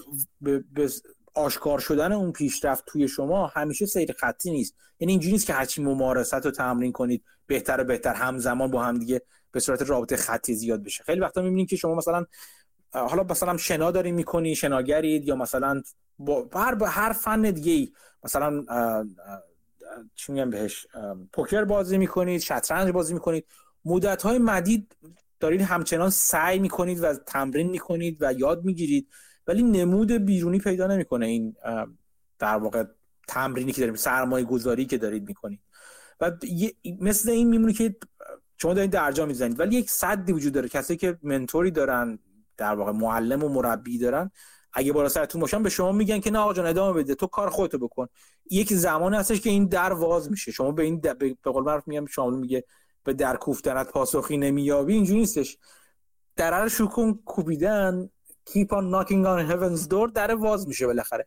و اگر برای من خودم من این کار زیاد پیش اومده این اتفاق زیاد پیش اومده که بعد از یه زمانی یهو واقعا اینقدر هیچ اتفاق جدیدی نیست. یعنی شما همچنان داریم تمرین کردن خودتون ادامه می‌دید ولی اون درها یهو باز میشه. یهو شما شطرنج باز بهتری میشید شروع می‌کنید بردن یا پوکر باز بهتری میشید نجار بهتری میشین شناگر بهتری میشین دونده بهتری میشین. مثل چیز رکوردی میمونه که مثل سقف شیشه جلوش بالا سر شما بوده و اون سقف شیشه یهو شکسته میشه و شما از اون مرز رد میشین. این اتفاق در مورد سهام هم میفته اینو من اینو اینو هم بارها بارها دیده بودم. ولی خب یک مثال عملی اگه بخوام به شما بگم. بذارید چند تا عکس برای شما بذارم. اگر الان تو گروه هستید که حتما هستید بذارید من در واقع تصاویر چند تا نمودار چند تا چیز ولیو لاین مال مایکروسافت رو بذارم که الان می‌تونید ببینید. این نمودار حرکت مایکروسافت رو نگاه کنید از سال 2006 تا 2013 رو highlight شده روش. یه نمودار دیگه هم اگر بذارم من اون رو هم بتونم پیدا کنم. copy image امیدوارم که داریم می‌بینید تو گروه دارید می‌بینید. مسعود می‌بینید تو شما چیزی که من گذاشتم رو؟ آره مایکروسافت earning per share و cash flow رو آره. خب. نگاه کنید ببینید چه جوریه. از سال 2006 تا 2013 قیمت مایکروسافت تکون نخورده. خب تو این هفت سال. همون سالایی که استیو بالمر و اینا بودن که ابوالفضلش راجعش صحبت می‌کرد. حالا یه خورده راجع به زیرش نگاه کنید. revenue per مایکروسافت تو همون زمان یعنی درآمد بر سهمش 112 درصد رشد داشته. cash flow per 193 ممیز 05 193 و 5 صدم درصد رشد داشته. earning per 120 ممیز 83 صدم درصد رشد داشته. خب تو این تو این بازه زمانی 2006 تا 2013 هیچ تکونی نخورده دوستانی که حالا اگه بعدا دارن پادکست رو میشنون حالا یه انشالله بشنون می‌تونن بیان توی گروه نگاه کنن این چیزها رو این این این تصاویر رو. می‌بینی که هیچ تکونی نخورده سهام خب؟ ولی از اون ور حالا فرض کنید تو هفت سال بعدی رو نگاه کنید خب؟ تو هفت سال بعدی سهام 750 درصد رفته بالا خب؟ اگر بیشتر صبر می‌کردن این همچ... همچنان استیو بالمر بود تو خیلی از سالهای این تو هفت سال بعد. یعنی از 2013 تا 2020 تو خیلی از سالهاش استیو بالمر بوده. یعنی اتفاقی نیفتاده نیفتاده بوده. حالا جلوتر نشون میدیم. عددارم شما می‌تونید نگاه نگه دارین اگه تو هفت سال بعدی تا دو... 2000 مثلا تا 2020 تا 2019 نگه می‌داشتین 750 درصد سهام بالا رفته بود. خب؟ اگه دو سال دیگه نگه می‌داشتید 1500 درصد سهام بالا رفته بود. بالاتر از زمان 2013 رفته بود. یعنی این این یعنی یه چیزی حدود 20 درصد compounding annual growth rate یعنی 20 درصد رشد مرکب سالانه از سال 2016 2006 یعنی دو تقریبا دو برابر S&P 500 خب اینو یک بار خوب مزمزش کنید. خب به نظر خیلی چیز عجیبی میاد دیگه. نکته جالب اینجاست. بذارید ببینم که چی نوشتم توی یاد داشتم تو بای.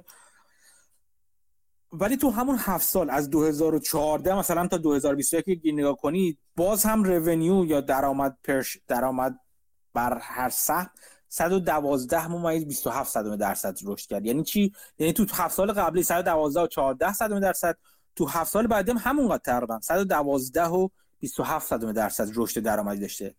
cash flow per share حتی پایینتر اومده. یعنی cash flow per share تو هفت سال دوم 135 درصد حدودا رفته بالا. تو هفت سال اول که تکون نمی‌خورد قیمت سهام cash flow per share 193 درصد رفته بوده بالا. earning per share ولی خب خیلی بیشتر بوده. earning per share توی هفت سال بعدی 206 دهم 206 درصد رفته بالا. تو هفت سال اول 120 120 درصد رفته بود بالا. ولی بازم رفته بوده بالا. خیلی رشد خوبی داشته حتی earning per share در که خب خیلی وقتا تاکید باید روی cash flow باشه. این این این نکته نکته خیلی خیلی جالبه. یعنی شما اگر از 2006 خیلی ها بودن اگه 2006 برگردیم نگاه کنید ببینید که خیلی از ولی ها چون اگر P/E اون موقع مایکروسافت رو نگاه کنید اون اول تو چیز تو 2016 فکر کنم بذار ببینم P/E شو پیدا کنم تو 2013 که همون قیمت بوده 6 و 9 دهم در 6 و 9 دهم بوده. یعنی قیمت مایکروسافت 6 و 9 دهم برابر earning ش بوده. در حالی که امسال تا 37 تا حدود 38 برابر بوده. یعنی P به E ش حدود به حدود 38 رسیده بوده. خب این چی به شما میگه؟ یعنی اتفاق عجیب و غریب نیافته نیافتاده الا multiple expansion اون فقط P به E رفته بالا تا حد زیادی. یعنی خود کسب و کار درست همچنان در حال رشد بوده در حال کار در حال بهتر و بهتر شدن بوده تو سالهای مختلف و حتی همین الان. ولی تو اون سالهایی که ثابت بوده قیمت سهام هم همچنان کسب و کار بهتر و بهتر شده. سال 2006 حدود 2006 2007 2008 شما خیلی از ولی اینوسترهای معروف رو می‌دیدین. یا حتی تو کامیونیتی ولی اینوستر می‌رفتید همه می‌گفتن مایکروسافت زیر قیمته. خیلی هم خریدنش.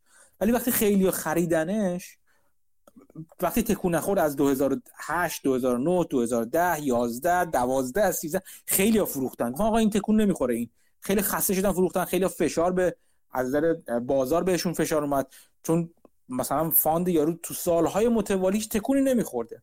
خب هیچ تکونی نمیخورده. و خب اینا outflow fund شون زیاد بوده. خیلی ها گفتن اه مثلا چی شد؟ کار نکرد چیز شما. روش شما که کار نکرد. در که هر چقدر نمی‌کنه آقا اون زیر کسب و کار داره همچنان به خوبی داره کار می‌کنه. همچنان رشد درآمدی داریم رشد cash flow داریم رشد earning داریم. هر metric ی شما بذارین داره کسب کار به خوبی کار می‌کنه. قیمت تکون نمی‌خوره. خب؟ ولی اون کسی که موندن با مایکروسافت با مایکروسافت تو اون زمان طولانی موندن گفتم که از 2006 موندن 20 20 درصد رشد سالانه سالیانه مرکب داشتن. که از بازار مطمئنا بهتر بود. یعنی بازار رو بیت می‌کردن. اگه حتی تو اون سالهای آخر هرچی دیرتر تو اون به 2013 نزدیکتر میخریدن همچنان اون رشد مرکب بهتر و بهتر هم حتی می‌شد. خب؟ این این عددا رو حالا در نظر بگیرید چیزی که یه چیز دیگه می‌خواستم اینجا بگم. اینی که آها میای اینم در مورد P... چون P به E رو گفتم حالا در مورد خود مایکروسافت. P به E متوسط مایکروسافت 16 سال اخیر 25 بوده. خب؟ ولی الان P به E مایکروسافت شده 37 38 شده. یعنی 50 درصد حدودا بالاتر رفته P به E یعنی اون multiple expand و expand و expand شده. بزرگ بزرگ یعنی گشاد و گشاد گشادتر شده. به دلایل مختلف که حالا دلایل درستی هستن. خیلی ممکنه بگن مدل کسب و کار مایکروسافت عوض شده. ولی خب مدل کسب کار مایکروسافت خیلی وقت عوض شده و داره عوض میشه. این این اتفاقات دورچه یک شبه اینجوری نبوده که یهو بیاد یه اتفاق جدیدی در مورد مایکروسافت ناگهان بیفته. این رویکرد آروم آروم مدام عوض شده و خودش داشته نشون می‌داده از قبل اصلا تو تو عملکرد مایکروسافت. حالا اینو بیایم مقایسه کنیم با علی بابا صحبت از علی بابا شد باز دوباره بذارید علی بابا رو حالا براتون بذارم. این دوباره Value Line علی بابا و این رو ببینید. این مال علی بابا. این هم نمودار قیمتیشو با چیز دقیق ترش. که اگه خواستید ببینید. این هم مال علی بابا. خب. حالا علی بابا رو نگاه کنید. علی بابا از سال 2014 تا 2021 یعنی بازم حدودا 7 سال درآمد بر سهمش رونیو پرشرش 895 درصد افزایش داشته. 895 درصد. cash flow ش cash flow per share ش 560 درصد حدودا افزایش داشته. earning per share ش 602 درصد افزایش داشته. خب؟ تو این تو این مدت از 2014 تا 2021 به شدت داره می‌بینیم که خود علی بابا رشد کرده. خب؟ یعنی هر متریکش در نظر 500 درصد تا 900 درصد بسته به اینکه کدوم متریک رو در نظر بگیرین شما رشد کرده. قیمت سهام چه اتفاقی براش افتاده نسبت به اون موقع الان؟ صفر درصد رشد پیدا کرده. تو به درستی می‌تونید بگین که آره الان شک ایجاد شده در مورد تمام صحبتی که چندین و چند بار تو همین پادکست با با همدیگه با مسعود با دوستان دیگه در مورد ریسک هایی که در مورد علی بابا داشتیم کردیم رو می‌تونید در نظر بگیرید. ولی ماجرا این که اون زیر علی بابا داره کار خوش درست درست داره انجام میده. کاملا به درستی داره انجام میده. خب؟ ولی, الان می‌تونه من نمیگم هست. خودم علی بابا حتی یک سهم علی بابا نخریدم در این لحظه. خب؟ ولی دارم به شما فقط اینو نشون میدم. این اتفاقی در مورد مایکروسافت افتاده در مورد علی بابا کاملا می‌تونه بیفته. یعنی چی؟ یعنی اینکه یک کسب و کاری دارین که اون زیر داره خود کسب و کار کاملا رشد می‌کنه ولی اون بالا تو قیمت هیچ روی کسب و کار قیمت هیچ چیزی نشون نمیده از خودش. خب؟ تمام اتفاقی که در مورد علی بابا افتاد این این اینم جالبه که بگم که خود چیز علی بابا خود top line علی بابا فکر می‌کنم فقط تو quarter قبلی 29 درصد رشد داشته. یعنی revenue علی بابا فکر می‌کنم. اگر اگه اشتباه نکنم. این اینو اینو باید چک کنم این عدد رو. و خودشون خود علی بابا اعلام کرده که تو سالهای آینده می‌خواد تعداد کاربرهاش رو یا مصرف کننده هاش رو به دو میلیارد نفر برسونه. به دو میلیارد یوزر برسونه. این یک کسب و کاری بوده که تا همین چند وقت پیش حدودا یک تریلیون دلار قیمتش بوده. الان حدودا 300 میلیون 300 میلیارد دلار قیمتشه. قیمت بازارش داره. من راجع به ارزش حرف نمی‌زنم. هی مدام تکرار می‌کنم این تفاوت رو. پس خیلی عجیب نیست که اگر تو همین چند سال آینده وقتی این ماجراها تموم بشه که تموم خواهد شد بالاخره این علی بابا یه کمپانی یک تریلیون دلاری بشه. چرا میگم یک تریلیون دلاری؟ چون مثلا می‌تونید مثلا مقایسهش کنیم با آمازون که الان یک و هفت تریلیون دلاریه.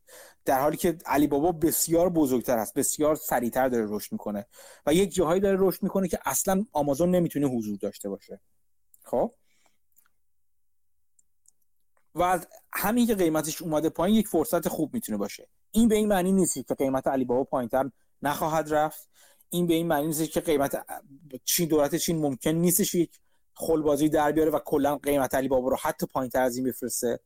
ولی خب می‌خوام بگم که یک کسب و کاری داریم که شما باید بدون که راجبه چی دارین شرط بندی می‌کنید خود علی بابا اتفاقی براش نیافتاده. خیلی ممکنه به درستی بیان بگن که علی بابا مثل یه چیز میمونه مثل یه مغازه میمونه که داره رشد می‌کنه ولی این مغازه رو مثلا مثل انتشارات امیر کبیر میمونه مثلا شما فرض کنید. که انقلاب شده بعد انقلاب غصب شده. این این سازمان تبلیغات اسلامی اومده انتشارات رو از شما دزدیده و شما به شما حق نمیده. این حرف درستی این ریسک درستی هستش.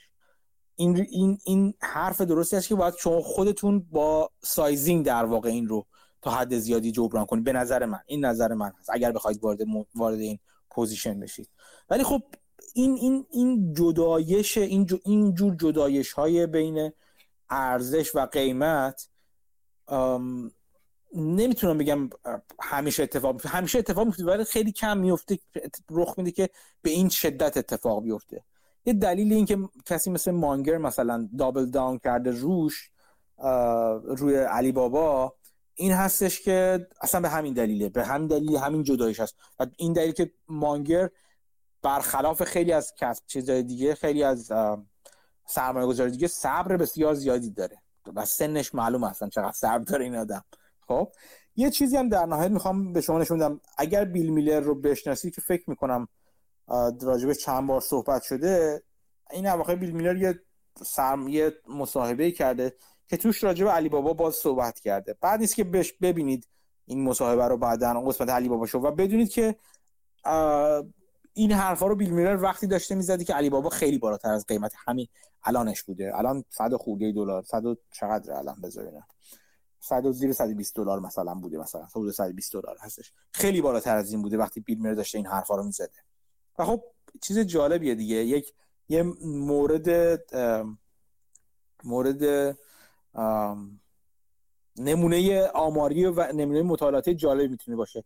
اینکه علی بابا در آینده چه اتفاقی میفته فقط اینو اینو بهانه کردم مخصوصا به قسمت مایکروسافتشو که راجع به صبر بازم یه تاکید رو صبر کنم. اینکه شما کسب و کار رو بشناسید اون چیزی که داره توی کسب و کار اتفاق میفته رو بشناسید. و این چیزی که میگیم بعض وقتا مثلا صبر باید داشت و بازار چیزی هستش که به ابزاری هستش که پول رو از جیب بی صبرا به, به جیب صبورا میریزه یا اون حرفی که چند وقت پیش من توی چیز زدم توی تو همین گروه گذاشتم. و یه صحبتی شدش در مورد trading و investing کجا بودش این چیزه؟ یک حرفی زدم من گذاشتم الان یه پیداش نمی‌تونم بکنم. کجا گذاشتمش؟ اونو اگه ببینید همیشه اینجوری نیست که صبر داشتن کار آسونی باشه. بعض وقتا مثل مایکروسافت دوباره به نمودار مایکروسافت نگاه کنید. 2006 تا 2013 رو یادتون بیارید و ببینید که این کار سختیه نگه داشتن.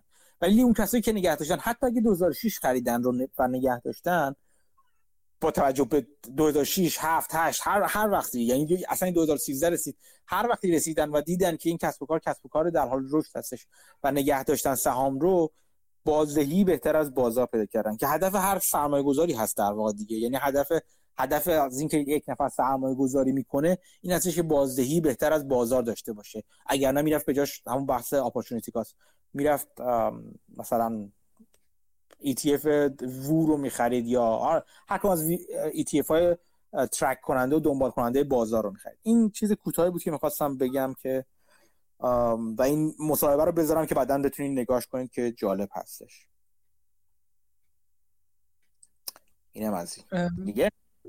بسیار جذاب بود. یه صحبت یادم در مورد علی بابا کردیم چهار ماه پیش بود تقریبا که شما گفتید که کی سنتیمنت بازار عوض میشه. وقتی که مثلا خبر بد میاد و قیمت نمیریزه و یا خبر خوب میاد قیمت بالا نمیره این یعنی که انگار سنتیمنت داره از مثبت به منفی از منفی به مثبت تبدیل میشه.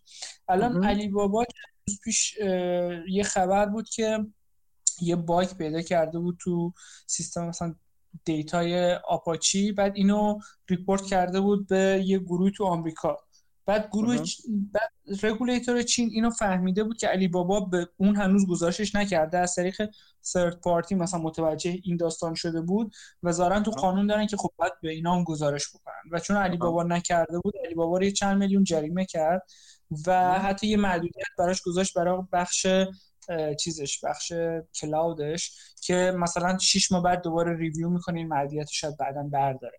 ولی عملا دو تا چیز اون جریمش خیلی نبود 45 میلیون بود فکر کنم ولی اون محدودیت می‌تونه چیز سنگینی باشه. ولی عملا بازار تکون نخورد و علی بابا رو همون 100 خورده 100 120 داره میچرخه. این یعنی اینکه دیگه تا جایی که باید میریخته ریخته و انگار دیگه خیلی جا نداره پایین تر بره و شاید sentiment رو به عوض شدن باشه. حالا یه خبرم یکی از بچه‌ها فکر مهدی تو گروه گذاشت در مورد داستان VIE که ظاهرا چین تصمیم گرفته که کمپانیایی که توی یه سری sector های خاص مثل education و چیز کارهای data یا چیزای دیگه باید اجازه بگیرن اگه می‌خوان خارج از چین لیست بشن برای وی آی و اینا. ولی بقیه می‌تونن لیست بشن. این یعنی که اونایی که لیست شدن هم قاعدتا مشکلی ندارن. یعنی یکی از ترس های بزرگ این بود که چین یو بیاد بگه این ممنوعه و اتفاق خیلی بدی بیفته. این برطرف شده. حالا یه مورد دیگه که هست اینه که آمریکا می‌خواست سری از اینا رو دیلیست کنه تا یکی دو سال دیگه.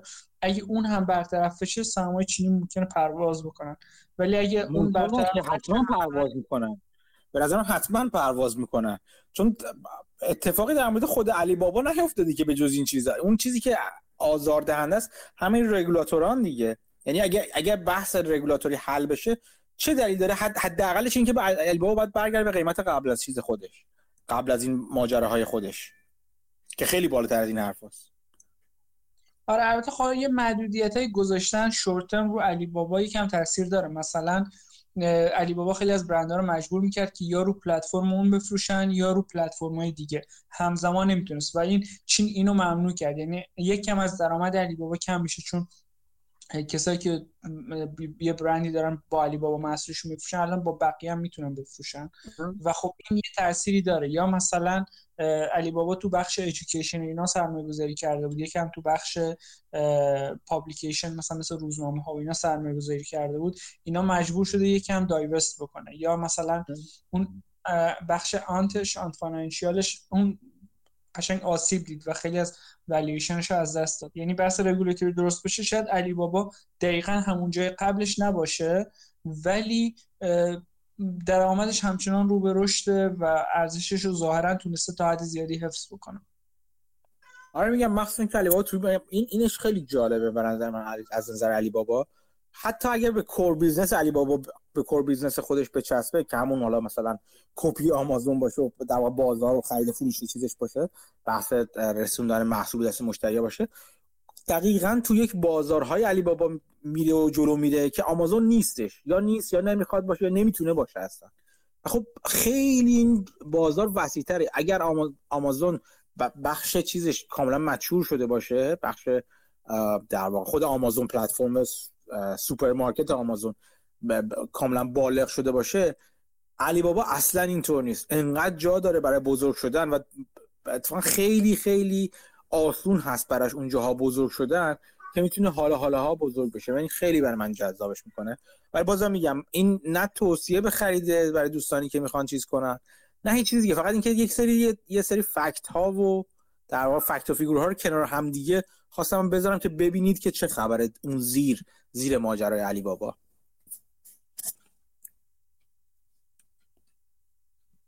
حالا من یه گریزی بزنم. بفرم بفرم. ببخشید این کوچولو بگم. این مایکروسافت اتفاقا چیز جالبی که گفتم یادم اون بامبو افتادم که بامبو رو مثلا میکاری چند سال جواب نمیده تا بعدش یه دفعه یه رشد یه باره داره.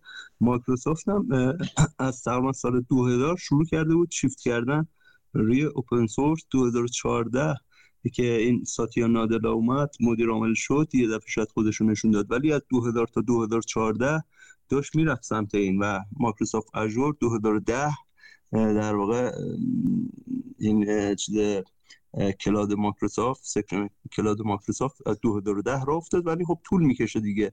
و به قول معروف روی از ویندوز و در واقع آفیس و اینه داشت پول در می آورد اونا داشتن از ستاره تبدیل می‌شدن به گاو شیرده و و یه ستاره جدید داشت. به وجود می اومد و بنابراین کسی که این صبر رو می‌کرد یعنی با توجه اینکه می‌دید آقا این کسب و کار یه ستارهش داره افول می‌کنه گاو شیرده میشه ولی یه ستاره جدید داره ایجاد می‌کنه ولی خب طول می‌کشه. دقیقا همینه. توی در رابطه با چیزم یه چیزی خوندم تو همین علی بابا یه مطلبی رو دنیای اقتصاد زده بود البته منبعش رو نگفته بود. شاید در واقع ترجمه نیست نگارشه. توبه چین از بازار حراسیه که توی این آخرین مجمع حزب کمونیستشون دارن رئیس جمهورشون هم شی در واقع جین پینگ اومده گفته که آقا ما یه خورده شاید زیاده روی کردیم و خب احتمالا دیگه بحث رگولاتوری رو می‌خوان یه خورده سبکتر کنن و احتمالا این حالا به زودی تاثیرش رو رو علی بابا بذاره. حالا به قول شما اون جایی که علی بابا یه جایی شاید زیاده روی کرده بوده که آقا اگر توی پلتفرم من یه جای دیگه جنس تو برای فروش گذاشته دیگه اینجا لیستش نکن اون تاثیر منفی شده داره. ولی آره به نظر می‌رسه دولت چین هم یه خورده می‌خواد چیز دیگه سختگیریش رو کم کنن نه اصلا خود خب باز تو همون تو همون مجمع این رئیس جمهوری چین یه چیز دیگه هم که گفتش این که راجب افزایش رشد اقتصادی با تکیه بر افزایش مصرف و حمایت مصرف چیز کردش صحبت کرد خب مصرف یعنی علی بابا دیگه. عملا توی چین مصرف یعنی علی بابا تا حد زیادی. و خب اینا به نظرم بازم یعنی این یه جور تضمین کننده رشد اون کسب و کار علی بابا هم هست اون زیر. ولی خب باید دید باید دید که خیلی چیز جالب یعنی به نظر من ماجرای علی بابا به هر طرف که تموم بشه یکی از ماجرایی که مدت ها یعنی تو خاطره کسانی که تو این بازار بودن مدت ها میمونه و به عنوان مثال حالا چه مثال اینوری چه مثال اونوری مدت ها مدت ها چیز خواهد شد یعنی تکرار خواهد شد در آینده. بگو مسعود یه چیزی می‌خواستی بگی مسعود؟ جلسات قبلی من راجع به این مثال زدم که گفتن دو تا کمپانی کوچیک یکی یکی دیگر رو acquire می‌کنه. بعد اونایی که می‌خوان آربیتراژ بکنن میرن اونی که acquire میشه رو می‌خرن اونی که acquire می‌کنه رو شورت می‌کنن و این باعث میشه که قیمت اونی که acquire می‌خواد بکنه بریزه پایین. بعد مثال زدم گفتم که قیمتش بیشتر از مارکت بخشی از مارکت کپش که ریخته بیشتر از چیزی که داره اکوایر می‌کنه. اینو دوباره چک کردم چون دقیق مطمئن نبودم اون لحظه که حرف می‌زنم یعنی یادم نبود. دیدم الان یه کمپانی معدنیه که مثلا مس تولید می‌کنه و چیزای دیگه. و خب حجمش کوچیکه. رفته یه کمپانی کوچیکتر رو خریده که یه معدن رو دیولپ کرده آماده استخراج تقریبا. بعد یه کمپانی بزرگتره که اومده اون کوچیکتر رو خریده اندازه خریدش میشه 10 درصد market cap acquirer.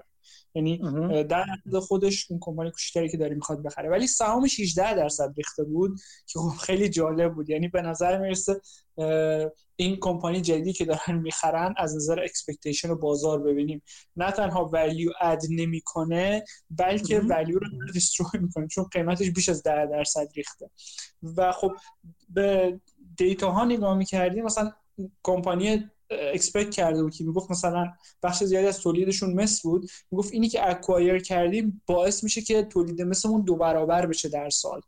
یعنی به نظر می‌رسه بسیار مفید باید باشه این acquisition ولی خب از اون بازار برعکس کرده. البته حالا یه چند درصدی حالا اومده بالاتر ولی خب این جالبه که تو کمپانی کوچیک وقتی همچین اتفاقی میفته اونایی که آربیتراژ می‌کنن زیادی قیمت رو میفرستن پایین و خب این می‌تونه فرصت خرید ایجاد کنه. این چیزی که گفتی من الان اون دفعه می‌خواستم بگم فراموش کردم الان گفتی دوباره یادم اومد. یه راه این که حالا این فرضیت رو بتونی در واقع نگاه کنی این هستش که بتونی من نمی‌دونم دقیقا چه معنی خودم هیچ وقت چیز نکردم دنبالش نبودم ولی می‌دونم که قاعدتا یک چیز راه یک منابع براش وجود داشته باشه که شورت اینترست سهم اکوایرر رو اون خریدار رو در طول زمان پیدا کنی. و اینکه ببینی آیا واقعا اگر قابل میزان قابل توجهش شورت شده باشه بعد از خرید یا با, با اعلام خبر خرید در نظر نشون میده واقعا آربیتراژورها به قول معروف واقعا افتادن روی سهم و دارن از می‌خوان از آربیتراژ استفاده کنن.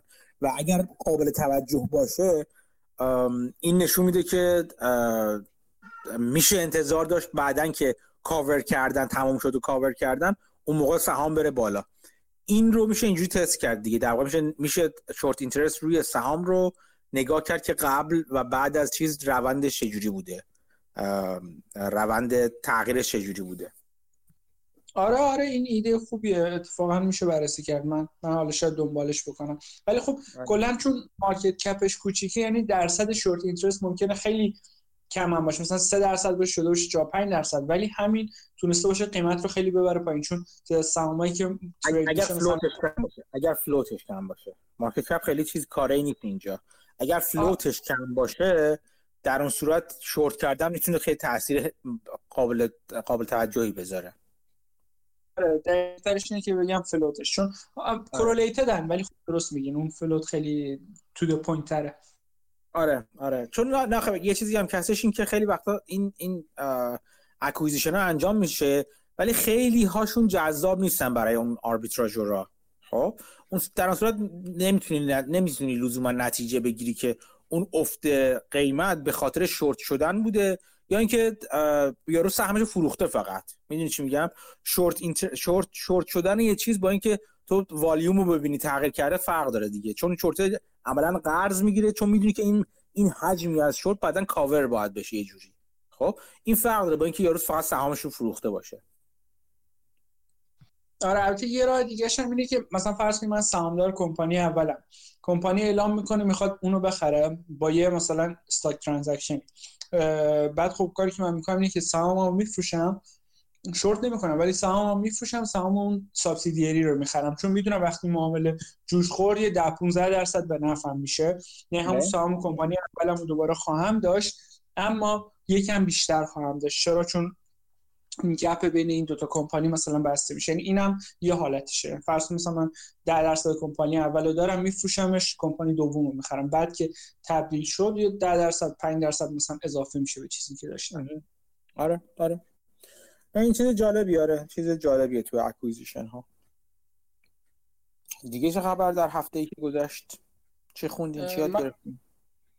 یه سوال من دوباره داشتم. این فایلی که گذاشته بودین نشون می‌داد performance sector های مختلف market بازارهای مختلف اینا جالب بود. اکثر بازارها خب رو بالا بود و سود خیلی خوبی داشت. جالب این بود که راسل 2000 از راسل 3000 و از S&P کمتر بود که خب در بله.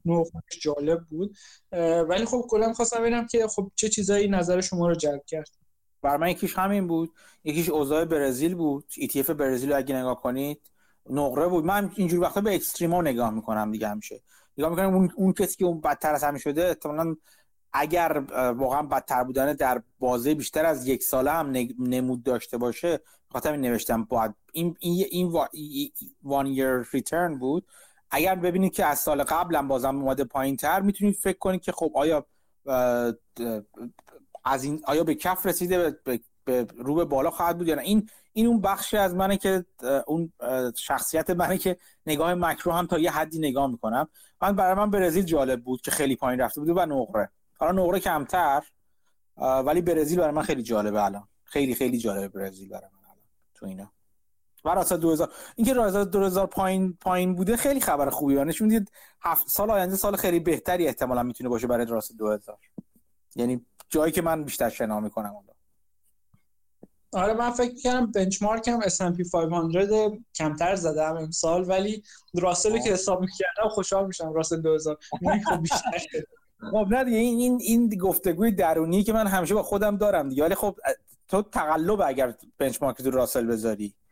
یه جورایی تقلبه. چرا؟ به خاطر اینکه خب اگه اگه تو رو ولت کنم میگن آقا جان تو حق نداری دست بزنی. راسل می‌خری یا ben... یا S&P می‌خری؟ تو خود باید اینجوری واقعیتش فکر historically راسل return ش بهتر بوده volatility ش هم بیشتر بوده. من چون care نمی‌کنم راجع به volatility یعنی قاعدتا باید برم راسل بخرم. اگه بخوام index بخرم. آره آره. اگه اگر پس benchmark خوبیه برای تو راسل. برای اغلب آدما benchmark خوبی نیست راسل. به خاطر اینکه اغلب آدما وقتی بهشون میگی خب تو باید passive invest کنی passive به صورت غیر فعال در واقع سرمایه گذاری کنی راه بهتر راه ایدئال برای این آدما اینه که برن سراغ S&P 500 ولی اگر تو این دید رو داری که آقا جان من جوونم در بلند مدت نگاه هم بلند مدت تره بسیار بلند مدت تره و فکر می‌کنم که والتیتی برای من اهمیت نداره. و فکر می‌کنم که در بلند مدت راسل بهتر جواب میده. برای راسل بنچمارک خوبیه. آره یه راه دیگه هم اینه که آدم نگاه کنه چند تا از کمپانیایی که داره تو S&P 500 هم چند تاش تو راسل هم.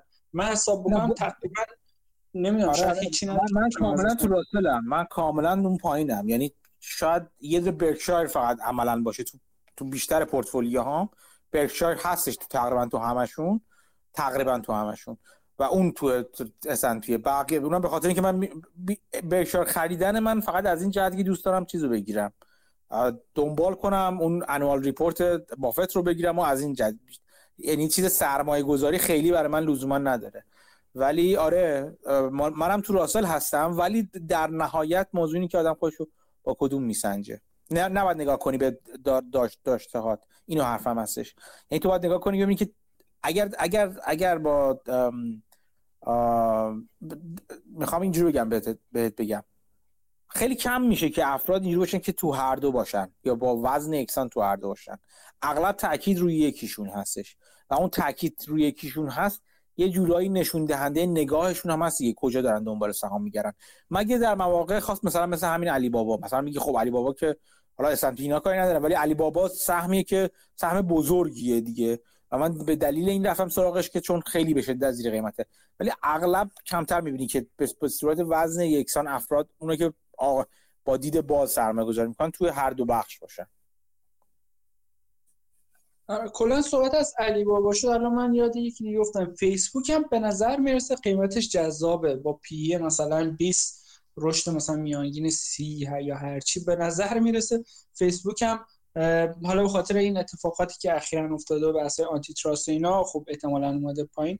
ولی به نظر می‌رسه فیسبوک هم جز دسته سهامایی که شاید مثل سالهای قبل مایکروسافت باشه که اوورلوک می‌شده. حالا دیگه فیسبوک هم مخصوصا با این چیزی که گفته که انتظار سوددهی نداره از متاورس خود بخش متاورسش تا مدت ها تا تا سه, سال فکر کنم گفته بودش یا بیشتر. خود زاکربرگ گفته بودش اینم هست دیگه. خب وقتی در اینقدر رک میگی که انتظار سود, سود نداری یعنی که یک سرمایه گذاری بلند مدت. خب بازار اصولا خیلی سرمایه گذاری بلند مدت رو دوست نداره از این نظر چون چون عدم قطعیتش میره بالاتر. ولی خب فیسبوک می‌تونه جذاب باشه آره.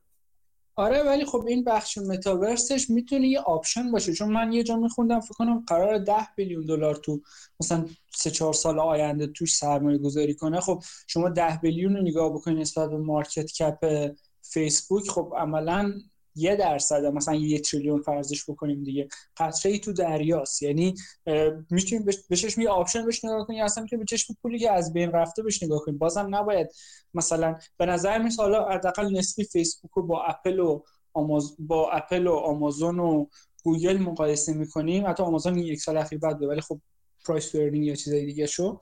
می‌بینیم که خب یکم فیسبوک بهش اجحاف شده. نه خب ببین دلیلش اینه. ببین اصولا ارزش گذاری های قبلی این شرکت ها هم بر این اساس هست که ما دیدمون نسبت به رشد آینده شه دیگه. فیسبوک اگر نگاه کنیم به تغییر دموگرافیک یوزرها و کاربرهای فیسبوک می‌بینید که خب نسل جدید حداقل تو آمریکا شمالی تو شرق آسیا همچنان همه نسل ها از فیسبوک استفاده می‌کنن. ولی تو آمریکای شمالی و حداقل تو آمریکای شمالی بازم با تاکید میگم اروپا رو من عدداشو ندارم ولی نسل ما و به قبلمون هستش که تو فیسبوک هستش. نسل جدید کمتر تو فیسبوک هست. یعنی یوزرهای فیسبوک چجوری بگم اون اون موتور پیشرانه فیسبوک اون دموگرافی پیشرانه فیسبوک ثابت مونده و رشدی نداره چندان. یا رشدش خیلی کم شده. بنابراین نگاه ها به سمت نوآوری بعدی فیسبوکه اوکی پیشرانه رشد بعدی فیسبوک چیه؟ همون چیزی که حالا اسمشو می‌ذاره ابوالفضل ستاره ها اون اون چیز بعدی فیسبوک چیه؟ اون, نوآوری بعدی فیسبوک چیه؟ چون اگر نوآوری بعدی نداشته باشه خب میشه انتظارش خیلی خب نسل آمریکا شمالی نسل جدید که مثلا میرن سراغ تیک تاک و اینستاگرام حالا اینستاگرام تا یه حدی هستش. تیک تاک و غیره و غیره که مال فیسبوک نیست چندان و عملا از خود پلتفرم فیسبوک شروع می‌کنه کمتر چیز شدن کمتر درآمد داشتن. اینو می‌تونیم مقایسه کنیم با اینکه مثلا عدم محبوبیت واتساپ باز تو آمریکای شمالی و فقط محبوبیتش تو آمریکا تو چیز توی شرق آسیا مثلا. می‌خوام بگم که اون چیزی که ارزش میده به فیسبوک فیسبوک رو سهام خوب می‌کنه اینه که ببینیم خب فیسبوک چرا باید رشد کنه در آینده؟ یکی از پیشرانه های رشدی که حالا نریتیو دیگه اینو همش اون روایت هاست. گفته میشه برای فیسبوک بخش متاورسش فقط هست. چیزی که اتفاقا مثلا کاربرد صنعتی پیدا می‌کنه کاربرد با, با نسل جدید پیدا می‌کنه نسل جدید که اتفاقا توی مجاز آباد خیلی بیشتر فعال هست خواهد بود. و و و و و. بنابراین میگن که یک هسته نو هسته نوآوری و هسته درآمدزایی آتی فیسبوک متاورس هست. و اونم متا... حالا ربطی هم نداره لزوما به اینکه چقدر سرمایه گذاری الان داره می‌کنه. توش حالا 10 میلیارد 20 میلیارد هر چقدر سرمایه گذاری می‌کنه ولی کی شروع می‌تونیم ما شاهد درآمد باشیم ازش. زاکربرگ یه جورایی آب پاکی ریخته رو بس دست بقیه که این آقا این سرمایه‌گذاری بلند مدت ما هست. انتظار نداشته باشین که الان ازش چیزی ببینید. حرف درستی و درست عاقلانه هم هستش.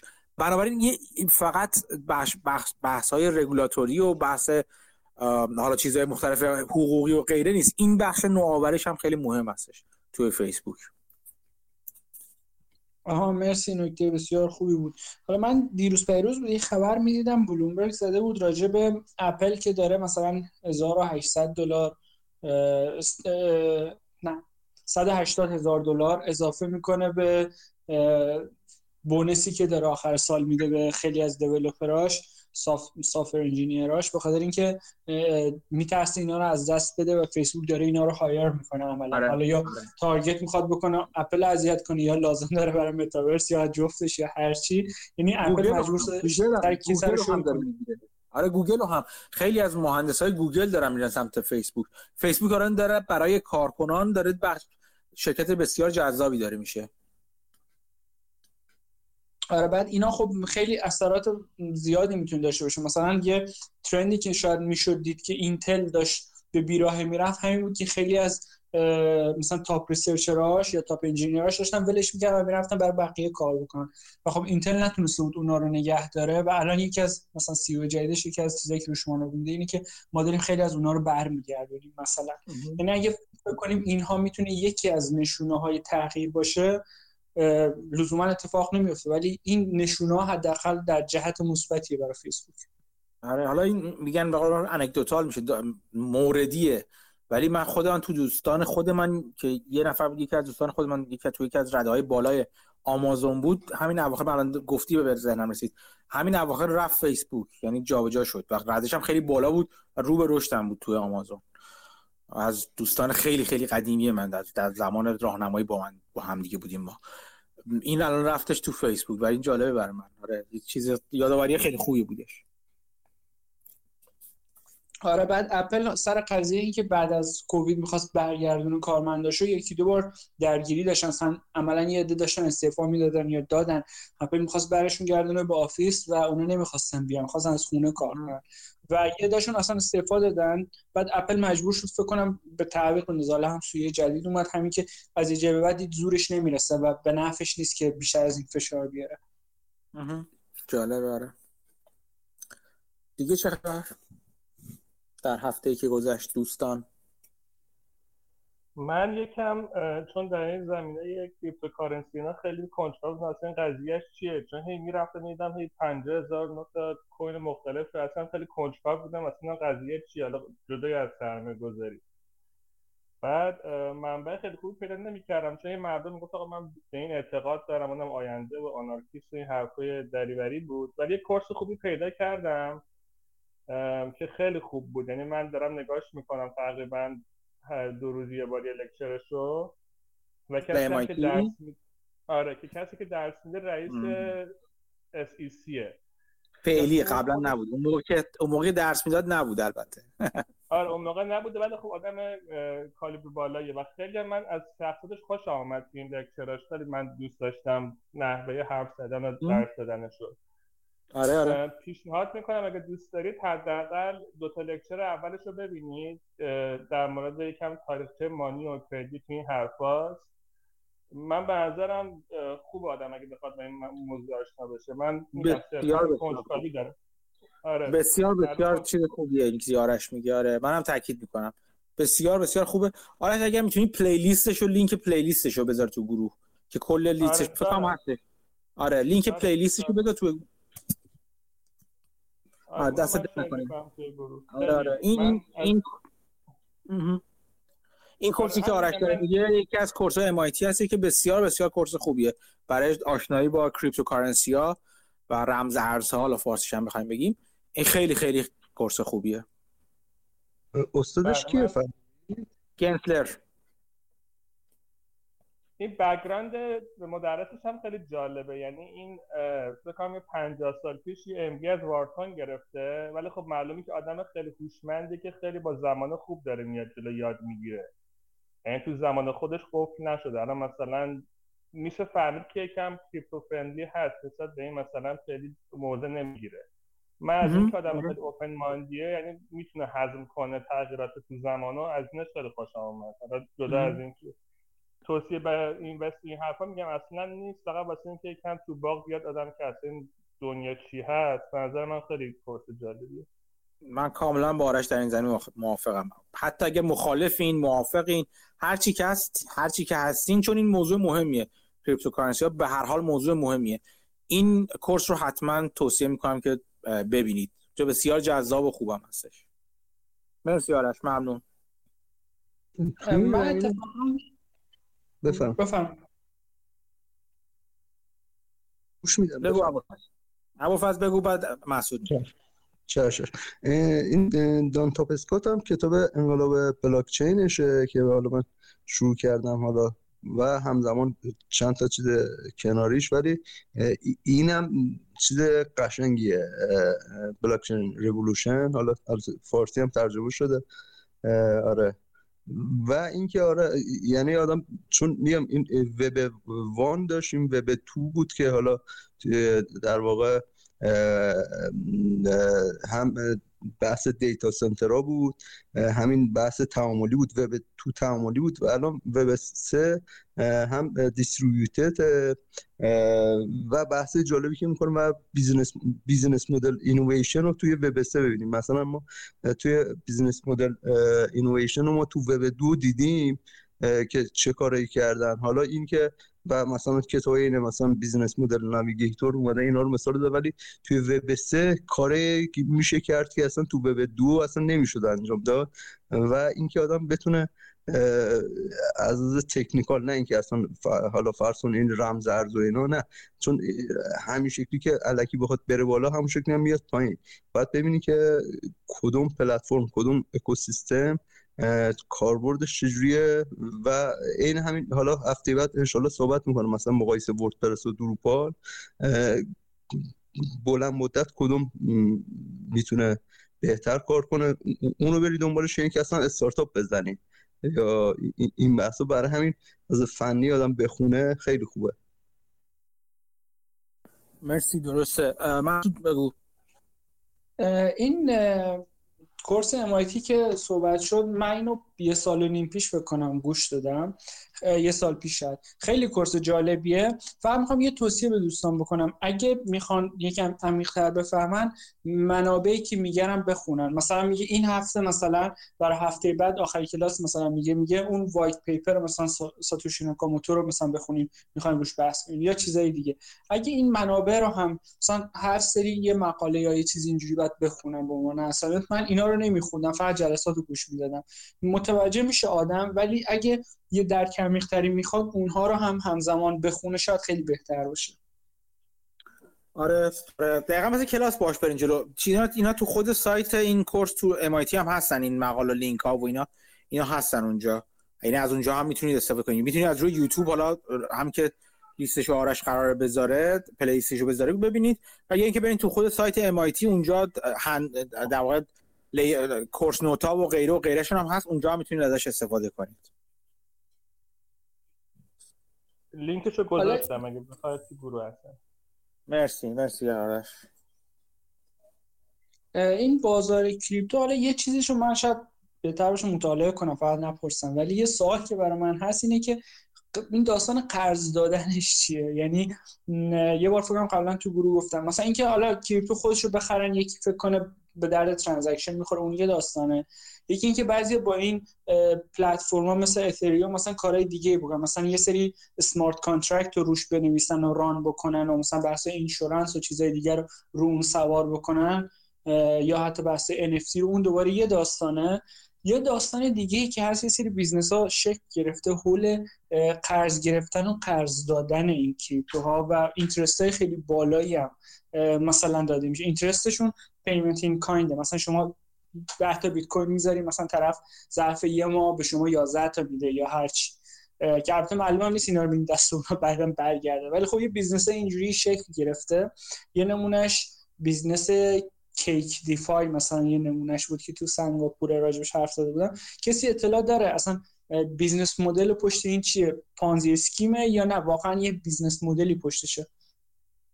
این همون credit lending نیست چون همین آقایی که این درس رو میده اون, سال تو یک lecture اش میگه میگه الان ما credit lending توی فضای cryptocurrency نداریم.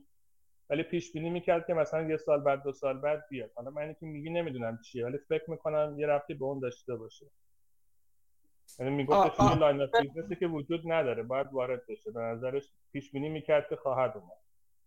بحث lending خب منطقیه ولی خب با این interest ها و اینکه اصلا کسی که lend می‌گیره بیت کوین مثلا می‌خواد چی کارش بکنه؟ می‌خواد مثلا شورتش بکنه که lend می‌گیره یا مثلا کلا فلسفه پشتش من خیلی متوجه نمیشم که این بحثای کردیت کریپتوکارنسی به چه دردی می‌خوره. من اینجا با یه میبخشید بس طرف یه با یه آقای چینی داشتم چند وقتی صحبت می‌کردم. یعنی خیلی اپروچ می‌کرد داشت تد... داشت حالا می‌داد که بیا از این کوینه بخر از این کارا بود همکاران بود. بعد میگفتش که آره مثلا صورت حسابش هم بهم نشون می‌داد. واسه همین اسکرین شات میفرستاد سر کار که ببین مثلا من امروز 4000 دلار سود گرفتم. یعنی می‌خواستم ثابت کنم که چند به این کار وارد این کار بشه بعد این کونی که داشت روش ترانزکشن می‌کرد فکر کنم تتر بود. تتر چیه؟ همینی که میگم بک بکاپش دلاره یعنی قیمتش تکون نمی‌خوره. بعد من رفتم می‌کنم این سایتش نگاه کردم مثلا اینقدر سایتش دیدر و پیکر و درب و داغون بود. الان فاندراش و قیافاش این دوزه دریایی بود. این white paper ش که می‌دیدی یک چیز بی سر و بود. بعد من نمی‌دونم مثلا چجوری یه شرکت که دو تا founder داره که اصلا background ش این کار نیست توی فکرم تایوان یا هنگ کنگ یکی از این کشورهای آسیا آسیا شرقیه. بعد این یه دفعه اومده گفته که آره آقا مثلا ما کلا backup می‌کنیم هر کی تتر بخره یه دلار اگه backup داریم بهش بدیم. بعد چیزش هم این بود. می‌گفت proof of این که backup هم دارن. یه سایت داغون تر از خودش هم آورده بود که آره آقا ما اپینیونمون اینه که این مثلا بکاپش خوبه. یعنی نگفت پروف گفت ما یه سایتی که مثلا نه دریوری دیگه. که ما اپینیون اینه که این بکاپ داره که مثلا این چیزی بده. فکر خیلی از اینا اومدن واقعا از آب گلالود ماهی بگیرن. آدم باید خیلی با دقت اگه می‌خواد کاری بکنه. شاید اینی هم که میگه که از اون اسکیما باشه. من این به نظرم خیلی پیش اومد. یعنی اصلا خیلی جا خوردن که همچین چیزی اینقدر مردم میان می‌خرن و مبادله می‌کنن. یه بحث ورک در مقابل پوف ابوالفضل بگو.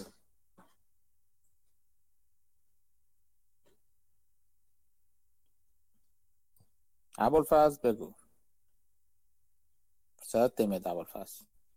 حمید می‌خواست حرف بزنه. حمید بگو تا ابوالفضل برگرد آره می‌خواستم بگم که کریپتو خودش زیاد کاربرد نداره ولی اون لند کردن و قرض دادن اینا واسه لورج به کار میره دیگه. خود اگه ده درصد نوسان واسه کافی نیست می‌تونید لورج کنید. فکر می‌کنم بیشتر الان هدفش لورج کردنه. آخه آره اون که آره. خب حرف از حرف این هستش که به چه کاری میاد اون؟ حالا لورجش کردیم. بعد چه کارش می‌خوای بکنی آخر چون اگه فقط لورج چیز باشه میشه ماجرا میشه یه پانزی اسکیم خیلی بد. به نظر من دقیقا یه پانزی اسکیم خیلی بده. خواهد نمی‌خوام قضاوت کنم فعلا. خاطر خیلی محکم نگفتم. ولی جدا من نمی‌خواستم بگم. آره. جدا از این حرفا 90 درصد این چیزی که 90 خیلی بیشتر از 90 درصد کوین ها و چیزایی که وجود داره الان اسکم دیگه یعنی همش کلاهبرداریه. به خاطر اینم هی میان میگن که آقا برو تو بیا بخر ببین چقدر من رشد کرد چون چیزی که چیزی که اگه قرار رشد کنه جدای از اینکه چقدر آدم دیگه بیان بخرن اتفاق آدم هر چی بتونه تو قیمت پایین می‌خره. نه اینکه بخواد هی همرم هول کنه بیان تو. مثل همین چیز هرمی دیگه. که صحبت می‌کنن یعنی چیز هرمی داره از سر و گوشش میریزه بیرون. ولی خب من به من به جدا از اینکه اصلا یعنی اصلا از cryptocurrency ها در شکل فعلیشون اصلا برام جالب نیستن یعنی به عنوان سرمایه گذاری ولی خود تکنولوژی بلاک چین انقدر جذابه برای من که یعنی حد نداره. به نظر یکی از واقعا جذاب ترین مفاهیم و ابداعات این اواخره. حداقل ابداعی که من من باهاش آشنا شدم. خیلی میگم که نه اینم خیلی ابداع نبود و اینا. کاری با اون ندارم. ولی یکی از پرکاربردترین ها و پرپتانسیل ترین فناوری هایی که می‌تونه وجود داشته باشه. و نکته جالب تر ازشون اینه که خیلی از کاربردهایش که مثلا مثل validation یا verification supply chain باشه در نظر بگیریم خیلی برخلاف اون چیزی هستش که خیلی از افراد دارن سنگشو به سینه می‌زنن. یعنی خیلی از حالا کسایی که به نظر من بیشتر به آنارشیست بیشتر شبیهن تا libertarian ها و ازش و از آزادی از دولت ها و اینا دم می‌زنن خیلی از چیزش خیلی از قسمت های کاربردیش دقیقا برای اون دولت هاست برای سپلای چین وریفیکیشن و اینکه جلوی جلوی تقلب جلوی خیلی چیزهای دیگه جلوی سید بیرویه سید غیر مجاز جلوی فعالیت غیر مجاز رو می‌گیره با با درست کردن همچین محیطی. و خب کلا خیلی جذابه دیگه. حالا خود من دارم یاد می‌گیرم مدام دربارهش در مورد نوع کسب و کارهایی که ساخته میشه. من گفتم یکی از جذابترین کسب و کارهایی که من همچنان دارم دنبال می‌کنم و همچنان نخریدم روی ماینرهای این چیزاست. یعنی کسایی که شرکت هایی که کارشون ماینینگ مثلا بیت کوین ماینینگ یا اتریوم ماینینگ یا ماینینگ هر کدوم از این هاست و اینکه اونها با چی کار می‌تونن بکنن؟ چرا می‌تونن اونها هزینه خودش رو هزینهش رو پایین نگه دارن؟ هزینه تولیدش رو هزینه ماینینگشون رو. اعم از اینکه هزینه انرژی که مصرف می‌کنن هزینه سخت افزاری که مدام مصرف می‌کنن و باید بروز بشه و بالاتر بره برای اینکه بتونن میزان تولیدشون رو اضافه کنن. و بعد از اینکه mine کردن باهاش چیکار می‌کنن؟ به نظر من خیلی ب... یکی از قسمت خیلی جذابش این miner ها هستن که از نظر من من چند تاشون رو دیدم. کاملا به نظر من business plan legitimate و درستی دارن و من کاملا اگر قیمت درست برسن من کاملا می‌تونم توشون, پول بذارم سرمایه گذاری کنم. چون اصلا ربطی به بیت کوین نداره. کار یارو mining این چیزاست. میگه حالا هر چیزی هر هر در واقع هر کوینی که حالا شما حالا اغلب coin هر, هر coin ی نه چون اون competitive edge شون یا اون اجشون اصولا روی بعضی coin های خاص ممکنه باشه. ولی چون چیزی نه مثل مثل یک یک جور هج کنن. نسبت به خود ارزش بیت کوین اینا هج کردن یه جوری خودشون رو. و فقط مدل کسب و کارشون هستش که چه جوری تولید می‌کنن رو اونش رو جذاب کردن و خیلی جالبه برای من. ولی خب میگم اگر شما هر جا دیدین که یه عده می‌خوان مدام چیز کنن که حتما بیا تو این کار که پول در میاری مثل مثل پلتفرم چیز نیستش مثل مثلا چجوری بگم بهتون مثل آمازون اینا نیست که فقط شما روی پلتفرم برین. بلکه خود محصول میگن که حتما محصول رو بخر چون از محصول پول در میاری وقتی همچین چیزی دیدین مطمئن باشید که این پانزی اسکیمه و همون چیز هرمیه کلاهبرداری هرمیه. این وقتی هستی شما مثلا میگین که ببین من یه پلتفرمی پیدا کردم مثل آمازون. بیا حتما جنسی که خودت داری روش بفروش چون باعث میشه مشتری بیشتری بفروشی. خب؟ این این یه چیز کاملا عادی قانونی و کاملا معتبره. ولی بگیم بیا بیا عضو آمازون شو. چون عضویت آمازون خیلی پول داره بعدن برات و می‌تونی عضویت تو به account آمازون تو به دیگه بفروشی این میشه Ponzi scheme دیگه از این بعدش. این رو حواستون باشه خلاصه.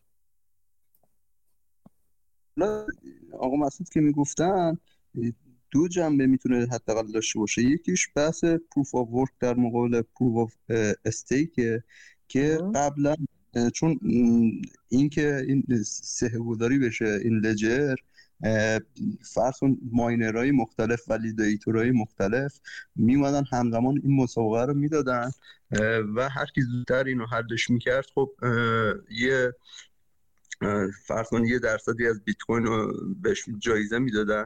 خب این مصرف انرژی رو خیلی می‌برد بالا جدیدن حالا هم اتریوم اومده سراغش هم اتریوم نسل دو در واقع بلاکچین نسل یک خب میگن بیت کوین. نسل دو رو چیزای اتریوم اینا میگن نسل سه هم اینه مثلا کاردانو و پولکادات و اینا هستن. اینا اتریوم هم داره میاد proof of stake میشه خورد خورد. و توی proof of stake میگه آقا این validator رو همزمان با هم اینو حل نکنن. حالا با یه روشهایی در واقع میان فرض کنید که میگن آقا مثلا میگم روش های مختلف هست که میشه چی مثلا میگن آقا مثلا این ده تا ولیدیتور داریم فرض کنید که آقا اول یک انجام بده بعد دو بعد سه بعد چهار بعد پنج و اینا هر کدوم باید یه استیکی بزنن و اگر یه جایی ثابت بشه که این تقلب کرده اون پولش میپره. بنابراین اینا سعی می‌کنن برای اینکه بیشتر بتونن این چیزا انجام بدن که بتونن hash کنن. و پول در بیارن. سعی می‌کنن پول جمع کنن. این یکیه یکی دیگه اینه که توی پولکادات که auction داره پولکادات یه سیستم خیلی جالبی یعنی شما فرض کنید که بیت کوین تقریبا تک منظوره است. اتریوم smart contract اش یه نوعه. ولی مثلا پولکادات من خیلیشون جذب شدم از فنی اینه که روی یه relay chain ی داره. روی relay chain تا 100 در حال حاضر. تا 100 تا chain می‌تونن در واقع فعال بشن. و اینا رو یه جورایی انگار که شما یه پارکینگ داری و اجاره میدی. اینو اجاره میده auction می‌ذاره. برای اینکه auction بذاره طرف برنده بشه این خب در واقع باید پول استاک کنه. این یه کامیونیتی این همین الان داشتیم وردپرس صحبت می‌کردیم یا چیز دیگر رو یه کامیونیتی داره. بعد میگه آقا شما بیاید استاک کنید. من بعدا از همون پاراچین من یه رمزر داره. رمزرز داره. از اون به شما یه سودی بهتون میدم. اگر بتونم اینو برنده بشم و این اکوسیستمم بره جلو میام یه کاربردش هم می‌تونه اونجا باشه. یعنی یه جو باشه برای بحث ولیدیشن یه بحثی هم که یه ابداعی که پولگادات کرده. من تو بقیه جاها ندیدم که این کارو بکنه. خیلی ابداع جالبی همین استیک کردن برای برنده شدن مناقصه است که از اکوسیستمش پول جمع می‌کنه بعدا بهشون یه جورایی سود سهیمشون می‌کنه توی این چیزی که این در واقع این اسلات و تو پاراچه تو اون سخت ریلی چین یه, یه اسلات رو بگیره. حالا شاید بعدم شاید فرصت باشه جزئی تر صحبت کرد ممنون مرسی. حالا نمی‌دونم شفاف گفتم یا شفاف نبود؟ آره نه نه این این چیز این چیز وایدیشن آره هستش ولی بازم باز همه اینا برمیگرده به اینکه خب همه این چیزا این اکوسیستم ته تهش اون قراره چیکار بکنه؟ می‌دونی؟ اون اون کوین یا اون اون توکن اون چیکار قراره بکنه؟ همه اینا وقتی ارزش پیدا می‌کنه اون که, که اون کاری بکنه. اگه اگه قرار نباشه اون کاری بکنه کلا اینا مثل میگه که یا من یه شرکتی دارم تأسیس می‌کنم که میرم فلان می‌کنم. همین یه موقع هم راه بود یه ICO بودن. به جای آی پی او آی سی او میذاشتن دیگه. initial coin offering میذاشتن. یعنی به جای اینکه شرکت ها بیان سهم بفروشن توکن میفروختن برای جذب سرمایه. اینا همه اوکی. ولی بعد چیکار می‌خواد بکنه؟ تهش باید ببینید این این اینا همه همه می‌دونی یه یه لایه چیز هستش. اینا لایه بلاک چینی هستش که یه یه یه محیط یه پلتفرم یه environment درست می‌کنه. okay همه قبول. همه توش سهم می‌کنه اینا همه خوب خوب خوب خوب. بعد قرار اون توکن چیکار بکنه؟ این مهمه. این از همه مهمتره. آیا قرار وسیله نقل و انتقال پول بشه؟ آیا بی ارزه که وسیله؟ اون وقت اون وقت میشه میشه اون وقت راجبه اون اون کسب و کاری که باش با, قرار انجام بده اون functionality ش میشه نظر داد. میشه بررسی کرد. که آیا قرار می‌دونید چی میگم؟ یعنی قبلش تو نمی‌تونی بگی بیاین روی پلتفرمی سرمایه گذاری کنی که رشد می‌کنه. خب رشد می‌کنه که چیکار بکنه؟ اصلا اون کسب و کار نهایی آیا کسب و کار معتبری هست یا نه؟ از این نظر معتبر. نه اینکه کاری که هدفی که داره هدف معقولی هست. بلکه آیا می‌تونه اون هدف رو اجرا کنه یا نه؟ آیا آیا واقعا این این coin یا هر چی اتریوم یا هر چی آیا آیا بستر مناسب برای انتقال پول هست یا نه؟ مثل بیت کوین هزینهش بسیار بالاتر هستش کندتر هستش و غیره. یا مثل اتریوم بهتر هستش. آیا همون بهتر بودن اتریوم کافیه برای اینکه رشد کنه یا نه؟ یا فقط می‌تونه یه ظرفیت محدودی داشته باشه؟ آیا این بلاک چیز بلاک چین قراره بعدا برای validation فرضاً یه chain به کار بره؟ این validation رو کی قراره بخره؟ کی این سیستم validation رو می‌خره برای supply chain خودش؟ آیا چقدر حاضر پول بده بابتش آیا رقیب دیگه خواهد داشت یا هر هر ولیدیشن هر اکوسیستم دیگه هم می‌تونه اون کار رو انجام بده؟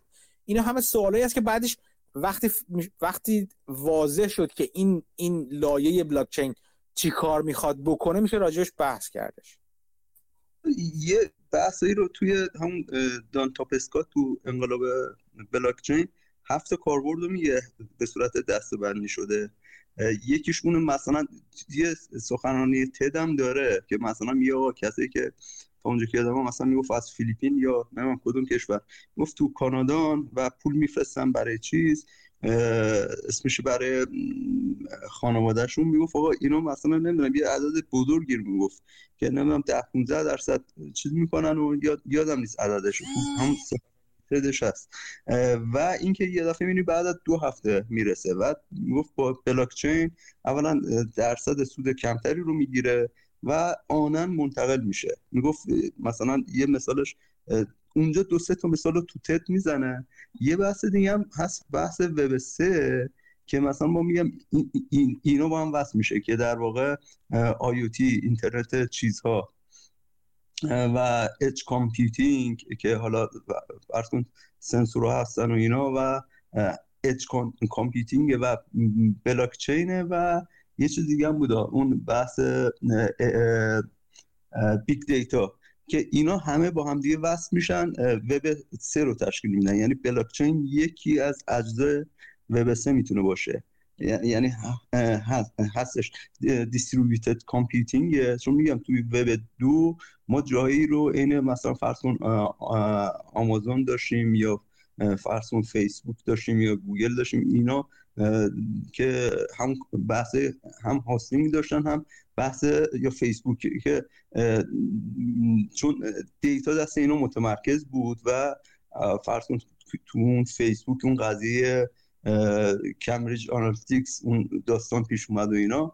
ولی توی بلاکچین اینا حل میشه و و همون بحثی که می‌گفتیم می‌گفتیم آقا این پول خیلی زیادی رو ور میداره. حالا باز یه مثال خ... جالبشو که براتون بزنم.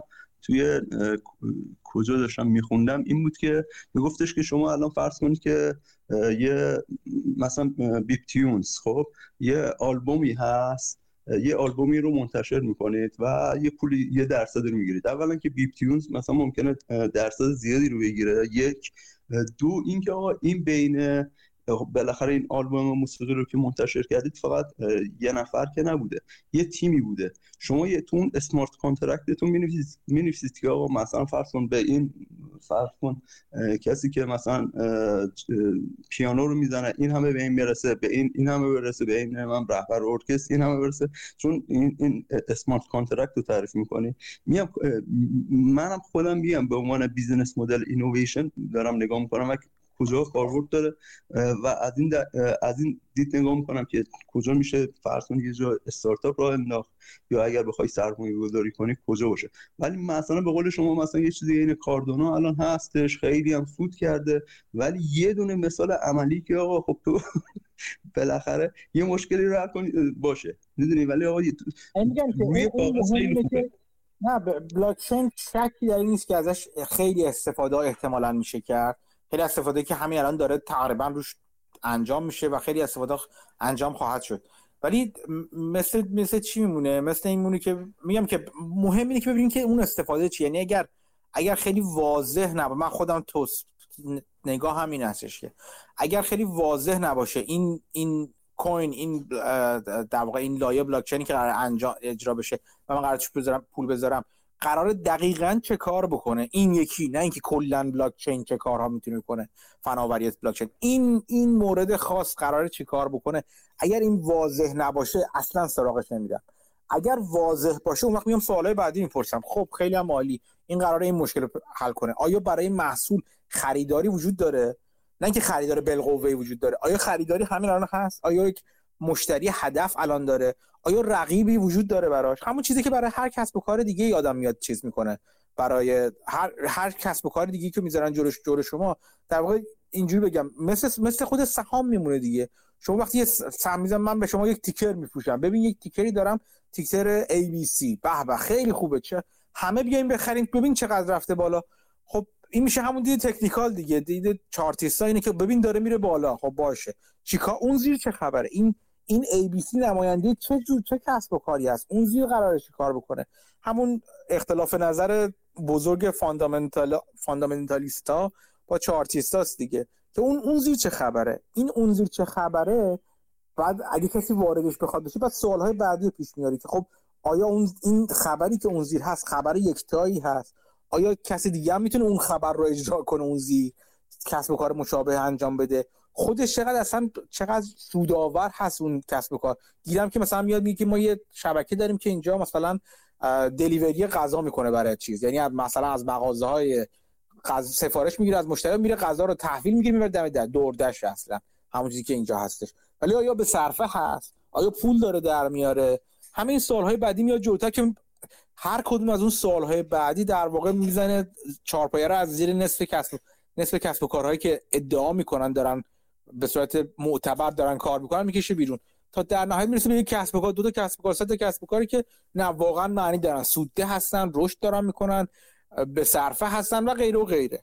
این این مثل decision tree میمونه دیگه. فلو چارتی که از اول میره از بالا میاد تا پایین و مدام نه نه no no میره کنار. ازش خارج میشه. این فلو چارت رو باید شما تو ذهنتون داشته باشید. اگر می‌خواید وارد سرمایه‌گذاری تو بلاک چین بشید. اگر نداشته باشید باید بدونید که دارید توی همون ماجرای احمق بعدی سر سرمایه پول بذارید سرمایه گذاری که نه پول بذارید که یکی پیدا بشه از شما اینو بخره. چون یکی پیدا نشه از شما بخره تموم ماجرا. دقیقا. خیلی هم عالی. سلام. سلام. این مال ABC که گفتین این جالب بود. این نیک اسلیپ که این partnership ش بست دقیقا گفت بیاید بعد از این ABC بخرید یعنی آمازون برکشایر کاسکو و همون نگه داشته تا بده چیز بخرید. همون نگه داشته تا الان و پورتفولیو الانش هم خوب فرستادم مال خیریاش هم همینه. ABC چیز جالبیه کلا سه تا سم و حالا چیز من مال نامه های مال نیک اسلیپ که خوندم کلا دو تا دو مدل یعنی دو مدل سرمایه‌گذاری داشت دو مدل شرکت. یکیش همون سیگار بات ها بود که چیز بود اسمش هم گذاشته بود. شرکت های با تخفیف بالا نسبت به هزینه جایگزینی با قدرت با قدرت هم چش میگن نه بزن های دیسکاونت ریپلیسمنت کاست فیت های پرایسینگ پاور میشه هم با قدرت چیز قیمت گذاری بعد این یکیش بود که مثلا یه مدلشه که بودن 40 درصد پورتفولیوش بود که بعد از آخرای اواخر دیگه مثلا partnership دیگه اصلا ول کرد. بعد یه مدل دیگه هم همون scale economy scale efficiency shared ه که همون مدل مثلا آمازون و کاسکو اینا بود که اولش بود. اون دوم و این همین همین دو مدل رو فقط توی شرکت کشورهای مختلف جابجا می‌کرد. مثلا توی مدل حال دومیه که همون گفتم مثلا جا چیز باشه توی زیمبابوه سرمایه‌گذاری کرده بود که یه شرکت سیمانی مثلا تولید سیمان پیدا کرده بود. یک هفتادم ارزش جایگزینیش بود. بعد ارزش جایگزینی هم نه فقط مثلا همین چیز مال زمین و مثلا چیز اینا ارزش مثلا اگه بخوام یه دونه واحد جدید بزنم جای این چقدر مثلا بازدهی داره چقدر مثلا چیز واحد جدید و بروز باشه. تو همه مدل های مثلا جا... چیز نگاش می‌کرد یکیش مثلا رفتم تو مالزی دوباره همون یه شرکت سیمانی تو چیز. به خاطر به خاطر هم ماراتون که زیر مجموع بودن هم توانی رو داشتن و همین دو مدلی که داشت توی هر همه جای همه کشورها میگشت دنبال همون مدلاش تا پیدا کنه. و مثلا مال چیزم که داره اسمش مدل اولی یه مدل اولی خب همون میگه اسکی چیزه چوش میگن؟ قیمت ها رو کاهش بگی شرکتی که قیمت ها رو کاهش میده که تا مارجین های پایین می‌گیره میپذیره تا حجم بیشتر تولید کنه که بتونه کاستاش رو کم کنه که اون چرخه رو که بتونه مثلا هزینه رو که پایین بیاره به خاطر افزایش حجم تولید و حجم فروش بعد اون هزینه مال تولیدش کم کنه یا از هزینه فروشش کم کنه بعد دوباره اینو بیاره توی مثلا به سمت مشتری که اینطوری بخش بیشتری از مارکت رو بگیره و بتونه این استراتژی استراتژیش باشه که مارکت رو بگیره این شرکت ها این مدلی مثل آمازون حالا خود میگه تا یا کاسکو که قشنگ توضیح میده. تو همین مثلا یه airline توی مثلا مالزی می‌گیره تو یا همین دو دقیقا تو همین فروشگاه ها یه دونه retail مال پوشاک توی لندن. مال همون چیز توی انگلیس می‌گیره. اونم دقیقا مثل همینه. فقط دو مدل چیز می‌کنه و همین کار می‌کنه. حالا اون یه چیزی در مورد مال زیمبابوه که گفتین مال کامپاند مثلا مال مایکروسافت که گفتین 20 درصد و اینا میشه. مال زیمبابوه که حساب کردن این حدودا 26 درصد سالانه این زیمبابوه بهش سود می‌داده. چیز خیلی چیز عجیبیه. تو خودش میانگینم 20 درصد بوده و زیمبابوه خب خیلی شرکت کوچیک بوده 100 میلیون فکر کنم کل شرکت بود. 150 میلیون کل شرکت بود. مثلا نمی‌تونست خیلی حجم زیادی بذاره ولی به طور میان سالانه 26 درصد بهش بازده می‌داده و اونجا خیلی مثلا جالبیه. شرایط مال زیمبابوه چون اونجا مثل ایران دو نرخی بوده نرخ مال مثلا دلار به واحد مالی زیمبابوه دو تا بود. یکی واحد رسمی بانک مرکزیشون یکی هم واحد چیز مثل ایران که دو نرخی بازار آزاد بازار نیما چیز اینطوری. این این چیزی گفتی این چیزی که گفتی که ایوان. یادتون من فقط یه یادآوری کنم به اینکه راجب pattern recognition یا شناسایی الگو حرف زدیم و گفتیم که یکی از شاید اصلی ترین مهارتی که شما می‌تونید یاد بگیرید بعد از حسابداری یا بعد از مهارت های اولی اولین مهارت جدی که برای سرمایه گذاری بتونید یاد بگیرین شناسایی الگوهای مختلف و دنبال اون الگو گشتن تو بازارهای مختلف تو شرکت مختلف. خب این نیک اسلیپ این کارو به خوبی داره انجام میده دیگه. یعنی یک الگوی ساده پیدا می‌کنه و میگرده ببینه کدوم شرکت ها هستن که به این الگوش میگشت یعنی در واقع ببینه کدوم شرکت ها هست بودن که به این الگوش منطبق بودن و همونها رو میخریدن. یا همون مثلا اون الگوی نمونه دیگه گفتم که جزء الگوهایی که من دنبالش میگردم. دنبال شرکتی هم که مثلا از capital intensive به capital light داره تبدیل میشه به عنوان یه اسپیشال سیچویشن این این الگوها رو برای خودتون پیدا کنید. و هر چی بیشتر رو اون چند تا الگوی کوچیکی که داره مثل منتال مدل میمونه. هر چی بیشتر تکیه کنید و تکرار کنید و مدام بگردید دنبال همونا درست بگیرین درست شرط درست و غلط بکنید در طول زمان مهارتتون بالاتر و بالاتر میره. طوری که فقط با نگاه کردن به یه شرکت یا یه چیز کوچیک از یه شرکت دیدن همون چیزی که وارن بافت می‌گفت. تو چند دقیقه می‌تونه بگی یه سهم به در یه شرکت به درد بخور هست یا نه؟ همون مهارت رو پیدا می‌کنید که اون در مورد اون الگوی خاص بگید آیا فلان شرکت منطبق بهش هست یا نه؟ و اگر باشه خب مورد سرمایه‌گذاری جالبی می‌تونه باشه. این این اینو می‌تونید دارید دارید به خوبی در مورد نیک استیپ که سرمایه‌گذار بسیار بسیار خوبی بودش می‌تونید ببینید دیگه. اینو سعی کنید یاد بگیرید. لازم نیست شما خیلی همه جور فن و فنونی بلد باشید. بلد باشید آربیتراژ بلد باشید option بلد باشید. نمی‌دونم مثلا مدل کسب و کارهای open source رو همزمان بلد باشید. لازم است تعداد زیادی مهارت شما داشته باشید. تو سرمایه گذاری کافی تعداد محدودی مهارت داشته باشید که خوب بتونید اجراشون کنید. و دست و نترسید از اینکه تو بازارهای مختلف و تو سهام مختلف بتونید وارد بشید واردش بشید. شما اون دوستایی هم که حالا فرضاً دستشون محدودتره تو ایران اونا چرا؟ اونا اونا بهتره که چند جور مهارت رو داشته باشن. چون فعلا دسترسیشون محدود هستش به بازار ایران. ولی اون الگوها رو اگر داشته باشید تو ذهنتون همچنان تو بازار ایران هم می‌تونه کار کنه و به دردتون بخوره. یه چیز جالبتر که حالا کل مال نامش بود همین در مورد مال چیش میگن آپشن ها فلان اینا. خب میگه که من اصلا دوست ندارم سری پولدار بشم و مطمئنم وقتی بخوای سری پولدار بشی صرفا و فقیر میشی و همون چیز توی نامه‌اش هم می‌گفت که برای ما چیز استفاده نمی‌کنیم چیش میگه اهرام استفاده نمی‌کنیم. هیچ جوره و هیچ قرارداد پیچیده هم استفاده نمی‌کنیم. و این قرارداد پیچیده که جدیدن ایجاد شده فقط یه حالت چی بهش میگن؟ اسم یا اون یادم نمیاد. کش یادم نمیاد. ولی کل یه چیز هم جالب تر از این که همون دو تا دو مدل business که مثلا یکیش همون اون scale economies shared که Costco یکیش هم همون مال replacement اون دومی کام فقط مثلا شرکت سیمانی رو می‌گرفت. یعنی دقیقا مثلا سیمان مالزی می‌گرفت تا مال همین زیمبابوه کشور مختلف دقیقا می‌رفت شرکت سیمانی می‌گرفت. و اون مال اولی هم دوباره همون می‌رفت فروشنده ها رو می‌گرفت و تو مثلا چیزای فروش مثلا فروشگاه های چیز فروشگاه زنجیره بزرگ می‌گرفت و یعنی خیلی محدوده. دو تا صنعت هم بلد بود. خیلی چیز ولی به خاطر خود ماراتون چون زیر مجموعه ماراتون بودن می‌تونستن ش... تو ش... کشور مثل زیمبابوه مثلا سرمایه کنن. مثلا اگه یه شخص عادی توی آمریکا هم نمی‌تونه. فقط مثلا زیر مجموعه یه چیزی باشه میشه. آره ولی خب همیشه جا هست چیز دیگه هم بگم این که در شرکت سیمانی میده یه جورایی دنبال موت جغرافیکال دیگه اگه یادتون باشه. مثل شرکت فولادسازی چیزی که گفتم. وقتی شرکتی داشته باشین که باز تو اون بازار محدود بتونه مونوپولی ایجاد کنه شما می‌تونید به پیش بینی پذیر بودن اون رو, رو پیش بینی پذیر بودن درآمدهای آتیش حساب کنی. یعنی حالا یه جورایی نگاه وارن بافت رو هم در مورد پیش بینی کسب و کارهای پیش, پیش بینی پذیر داخل کنیم اینجا و می‌تونیم ببینیم که چون موت جغرافیایی داره و شرکت دیگه نمی‌تونه یا سخته براش بتونه بیاد کنار اون شرکت وایس کار کنه چون کسب و کار جفتشون به هم میریزه عملا تنها شرکت خواهد بود یا جزو معدود شرکت ها خواهد بود.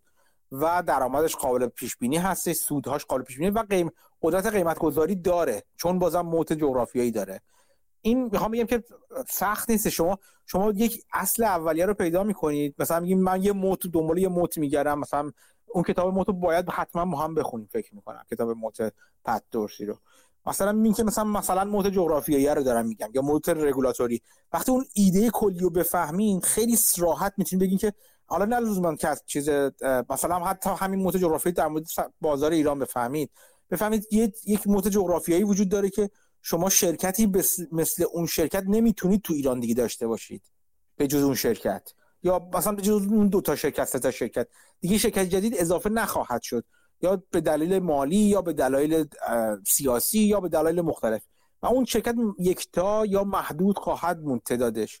یک جور commodity یعنی روی تعدادش commodity نیستش که هی ده تا شرکت شبیه اون شبیه سازی بشه. وقتی اینو پیدا کنید دیگه اون وقت می‌تونید راحت پیدا کنید این الگو خب چه صنعت دیگه ای هست که این کارو می‌خوایم بکنید؟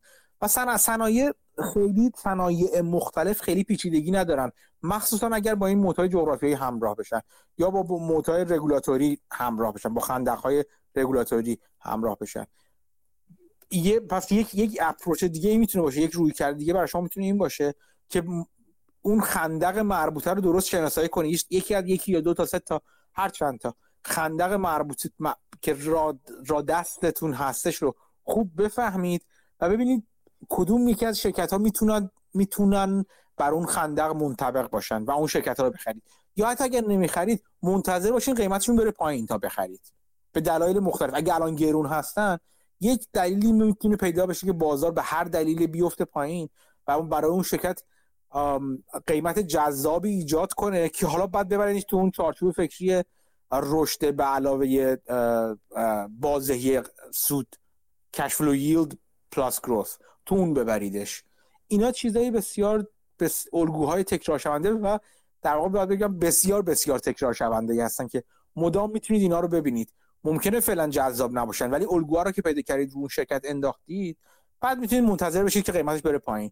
و چون سرمایه گذار ارزش مبنی هستین شما صبرتون هم بالا هستش می‌تونید سالهای متوالی صبر کنید. چون دیگه اون شرکت رو و اون کسب و کار رو شناختید و منتظرید فقط فرصت این پیش بیاد که شکارش کنید در واقع اون شرکت رو. مرسی. در مورد سنجش. در مورد این بگم چیزه بگو بعد ببندیم اوکی. در سنجش موت موتار توی همون ریتیل هایی که استفاده می‌کرد از بافت یه چیزی رو همین حالا قرض گرفت فکر بافت تو 2005 در مورد گایکو نوشت نسبت استحکام یا روباستنس همین چیز ریشیو که چیز باشه میاد مثلا مقایسه می‌کنه که مثلا اگر من به عنوان مثلا کسی که میاد یه دونه ممبرشیپ مال مال کاسکو رو گرفته بیاد که مثلا بخواد خرید کنه بوده مثلا هزار رو حساب کرده بود تا خودش برای سال وقت موقع سرمایه‌گذاریش 1100 دلار می‌شد مثلا هزینه هر. هر membership 1100 دلار هزینه کرد توی فروشگاه Costco یه بودن برای خود Costco 980 دلار. چی؟ بخاطر چقدر چقدر درآمد داشته چقدر اشاره میره تو جیب Costco؟ خب بعد 980 دلارش رفته بود تو جیب 980 دلار هزینه کل این هزینهش برای Costco بوده. که بعد این این 1100 دلاره نسبت والمارت حدود 1250 دلار می‌شد. اگه بخواد مثلا تو والمارت خرید می‌کرد بعد اگر توی مثلا یه فروشگاه دیگه گفت حالا اسمش نمی‌دونم اون میشه 1300 تا. به طور میانگی 1275 دلار میشه و تفاوت این دوتا میشه حدود 175 دلار 1100 تا 1275 این 175 دلار به نفع مثلا مشتری همین کاسکو که میاد بعد یه 25 دلار هم این چیز میده به عنوان مثلا ممبرشیپش میشه 150 دلار کسی که میاد تو کاسکو خرید می‌کنه نسبت به چیز جای دیگه تخفیف داره. یعنی یه جور چی میگن؟ سیف پول سیف کرده نسبت به همین فروشگاه دیگه. بعد این رو میاد مثلا کنار مثلا با یکی دیگه میاد یه فاکتور دیگه هم اون کارمندای شرکت که مثلا نگاه کرد که کارمندای کاسکو بودن هر سال حدودا 50 درصد بیشتر از فکر کنم پنج... فکر کنم 50 درصد. بیشتر از جای دیگه چیزای حقوقشونه مثلا حقوق پایشونه و این این هم باید میشه حساب کرد. حالا اون به عنوان هر... به هر ممبرشیپ یا هر هر دونه از این اشتراکایی که داشته باشن حدود 26 دلار میشه پای کاسکو بیشتر میده برای بالا کارمنداش. 150 دلار هم که داره تخفیف میده که یعنی به میدش این سودی که 150 دلار باشه یعنی با تفاوتش با میانگین صاف داره میده دست مشتری. بعد اینو با چیز می‌کنه جمع می‌کنه بعد با اون سودی که میده دست مال خود همین سهامداری یعنی خود صاحب کاسکو باشه که بودم فکر کنم 32 دلار باشه. حالا اون محاسباتش توی فایلش میفرستم محاسباتش هست. اینا رو با هم نسبت میدنه. تو کاسکو 5 به 1 یعنی یک به عنوان مثلا یک دلاری که می‌رسه به سهامدار اصلی 5 دلارش سودش به نفع مثلا کاستیومر که اونجا چیز میمونه. و این این با فاکتور همین اون ای everyday low prices که مال همیشه همیشه تو کاسکو مثلا قیمتا پایینه و مثلا تخفیف چیز هست ولی مثلا همیشه می‌دونی که تو کاسکو 14 درصد بیشتر بالای با به طور ماکسیمم 14 درصد بالای نرخه و همیشه مثلا پایین ترینه یه چیز ثابتیه و اینطوری شک نداره که مثلا نیاز به تحقیق اونطوری نداره. همیشه کاسکو پایین ترین مثلا میگه. این با این این موت ایجاد کرد که بعدا اینا دوباره از همین چیز استفاده می‌کنن توی چرخه که بعد میرن هزینه هاشون پایین بیارن با با چیزای تجاریشون و اینا. که بعد دوباره همین چرخون به میچرخونن تا نمی‌دونم تا کی. ولی بید من چیزی شد گوش دادم مال کنفرانس کال مال امسالش گوش دادم. دقیقا هنوزم همون بیزنس دارم و ازش پرسیدم گفتم تورم که زیاد شده تورم که قیمت زیاد شده شما قیمت رو چیز به عنوان همیشه آخر شما آخرین نفر میگو آره ما همیشه آخرین نفر بریم و قیمت بیاد پایین. ما اولین نفر هستیم که پایین میاریم و با چیز کاستیمر بیس رو کاملا چیز می‌کنیم. رعایت می‌کنیم. و این این مثلا اینم برای سنجش موتش این این, این نسبت هم استفاده می‌کرد که توی آمازون هم حسابش کردم فکر کنم یه بار ولی مال آمازونش خیلی گنده بود من دیگه شک کردم باشه. مرسی. این فایلشو بذار که من خواهم هم جالبه که ببینمش. که چی گفتی دوستان دیگه اگه خواستن می‌تونن مرور کنن. این نسبت جالبیه برای robustness مرسی ممنون که گایکو 2005 بافت در مورد گایکو رو نوشت که هر یک دلاری که می‌رسه به نه میدم اینو GEICO نوشت. بعد خود نیک اسلیپ هم اومد گفت من برای حالا Costco می نویسمش و برای Costco دقیقاً شرط داد که چی به چی اجزا شد. ولی خب اینو از گا... چیز گرفته بود یعنی از بافت گرفته بود. GEICO یک به یک بود. یعنی هر یه دلاری که مثلا اون مشتری save می‌کرد یه دلار هم به چیز می‌رسید. ولی ما Costco هر 5 دلاری که مشتری save می‌کرد یه دلار به چیز می‌رسید. بعد یه ذره ترسناک بود چون بالاخره بعد این آونگی یه بار برسه به این طرف که سرمایه‌گذاری. سرم... آره سرمایه‌گذار ولی نه مرسی ممنونم. این چیز جالبه این احتمالاً راجع به robustness بعدا صحبت کنیم بیشتر راجع به GEICO بیشتر صحبت کنیم بازم همه دوستان ممنونم بپرس یکی که این کتاب moat که گفتید با, با لابیتانه نویسندهش فرمودی؟ پت دورسی پت دورسی پت دورسی یکی بعد یکم نیک اسلیپ مثلا گفتید pattern recognition و اینا رو صحبت کردید. این spell ش چجوریه که من بخوام search کنم و چیز؟ اگر بتونید تو تو همین گفته تو هم بتونید بنویسید ممنون میشن اسم اسم نیک اسلیپ چیز چجوریه آره آره چون من search آه. کردم. کیوان اسمشو ب... کیوان اسمشو تو گروه بنویس اسم نیک اسلیپ رو. کیوان زحمتشو می‌کشه می‌ذاره تو گروه. دست شما درد نکنه. ممنون. اونم اونم پت دورسی اونم اونم. کیوان اگه می‌دونید اسمشو بذار یا اگه من می‌ذارم پت دورسی رو. یه کتاب داره یه کتاب خیلی کوچیک داره. آره اون دورسی رو دیدمش. آره فقط اسمش اول نشده ولی پت دورسی آره. کیوان اسم نیک اسلیپ رو spell دیکته‌ش رو می‌ذاری که اگه خاصی ببینی. ممنونم از دوستان که حضورش از اول ممنون که امروز راجع به کسب و کارهای open source برامون صحبت کرد. تا هفته آینده که دوباره دور همگی جمع شیم و با همگی گپ و گفت بزنیم. مواظب خودتون باشید مواظب اطرافیانتون باشید. چیزای جدید یاد بگیرید بیاید به بقیه هم یاد بدید. مرسی خدا نگهدار.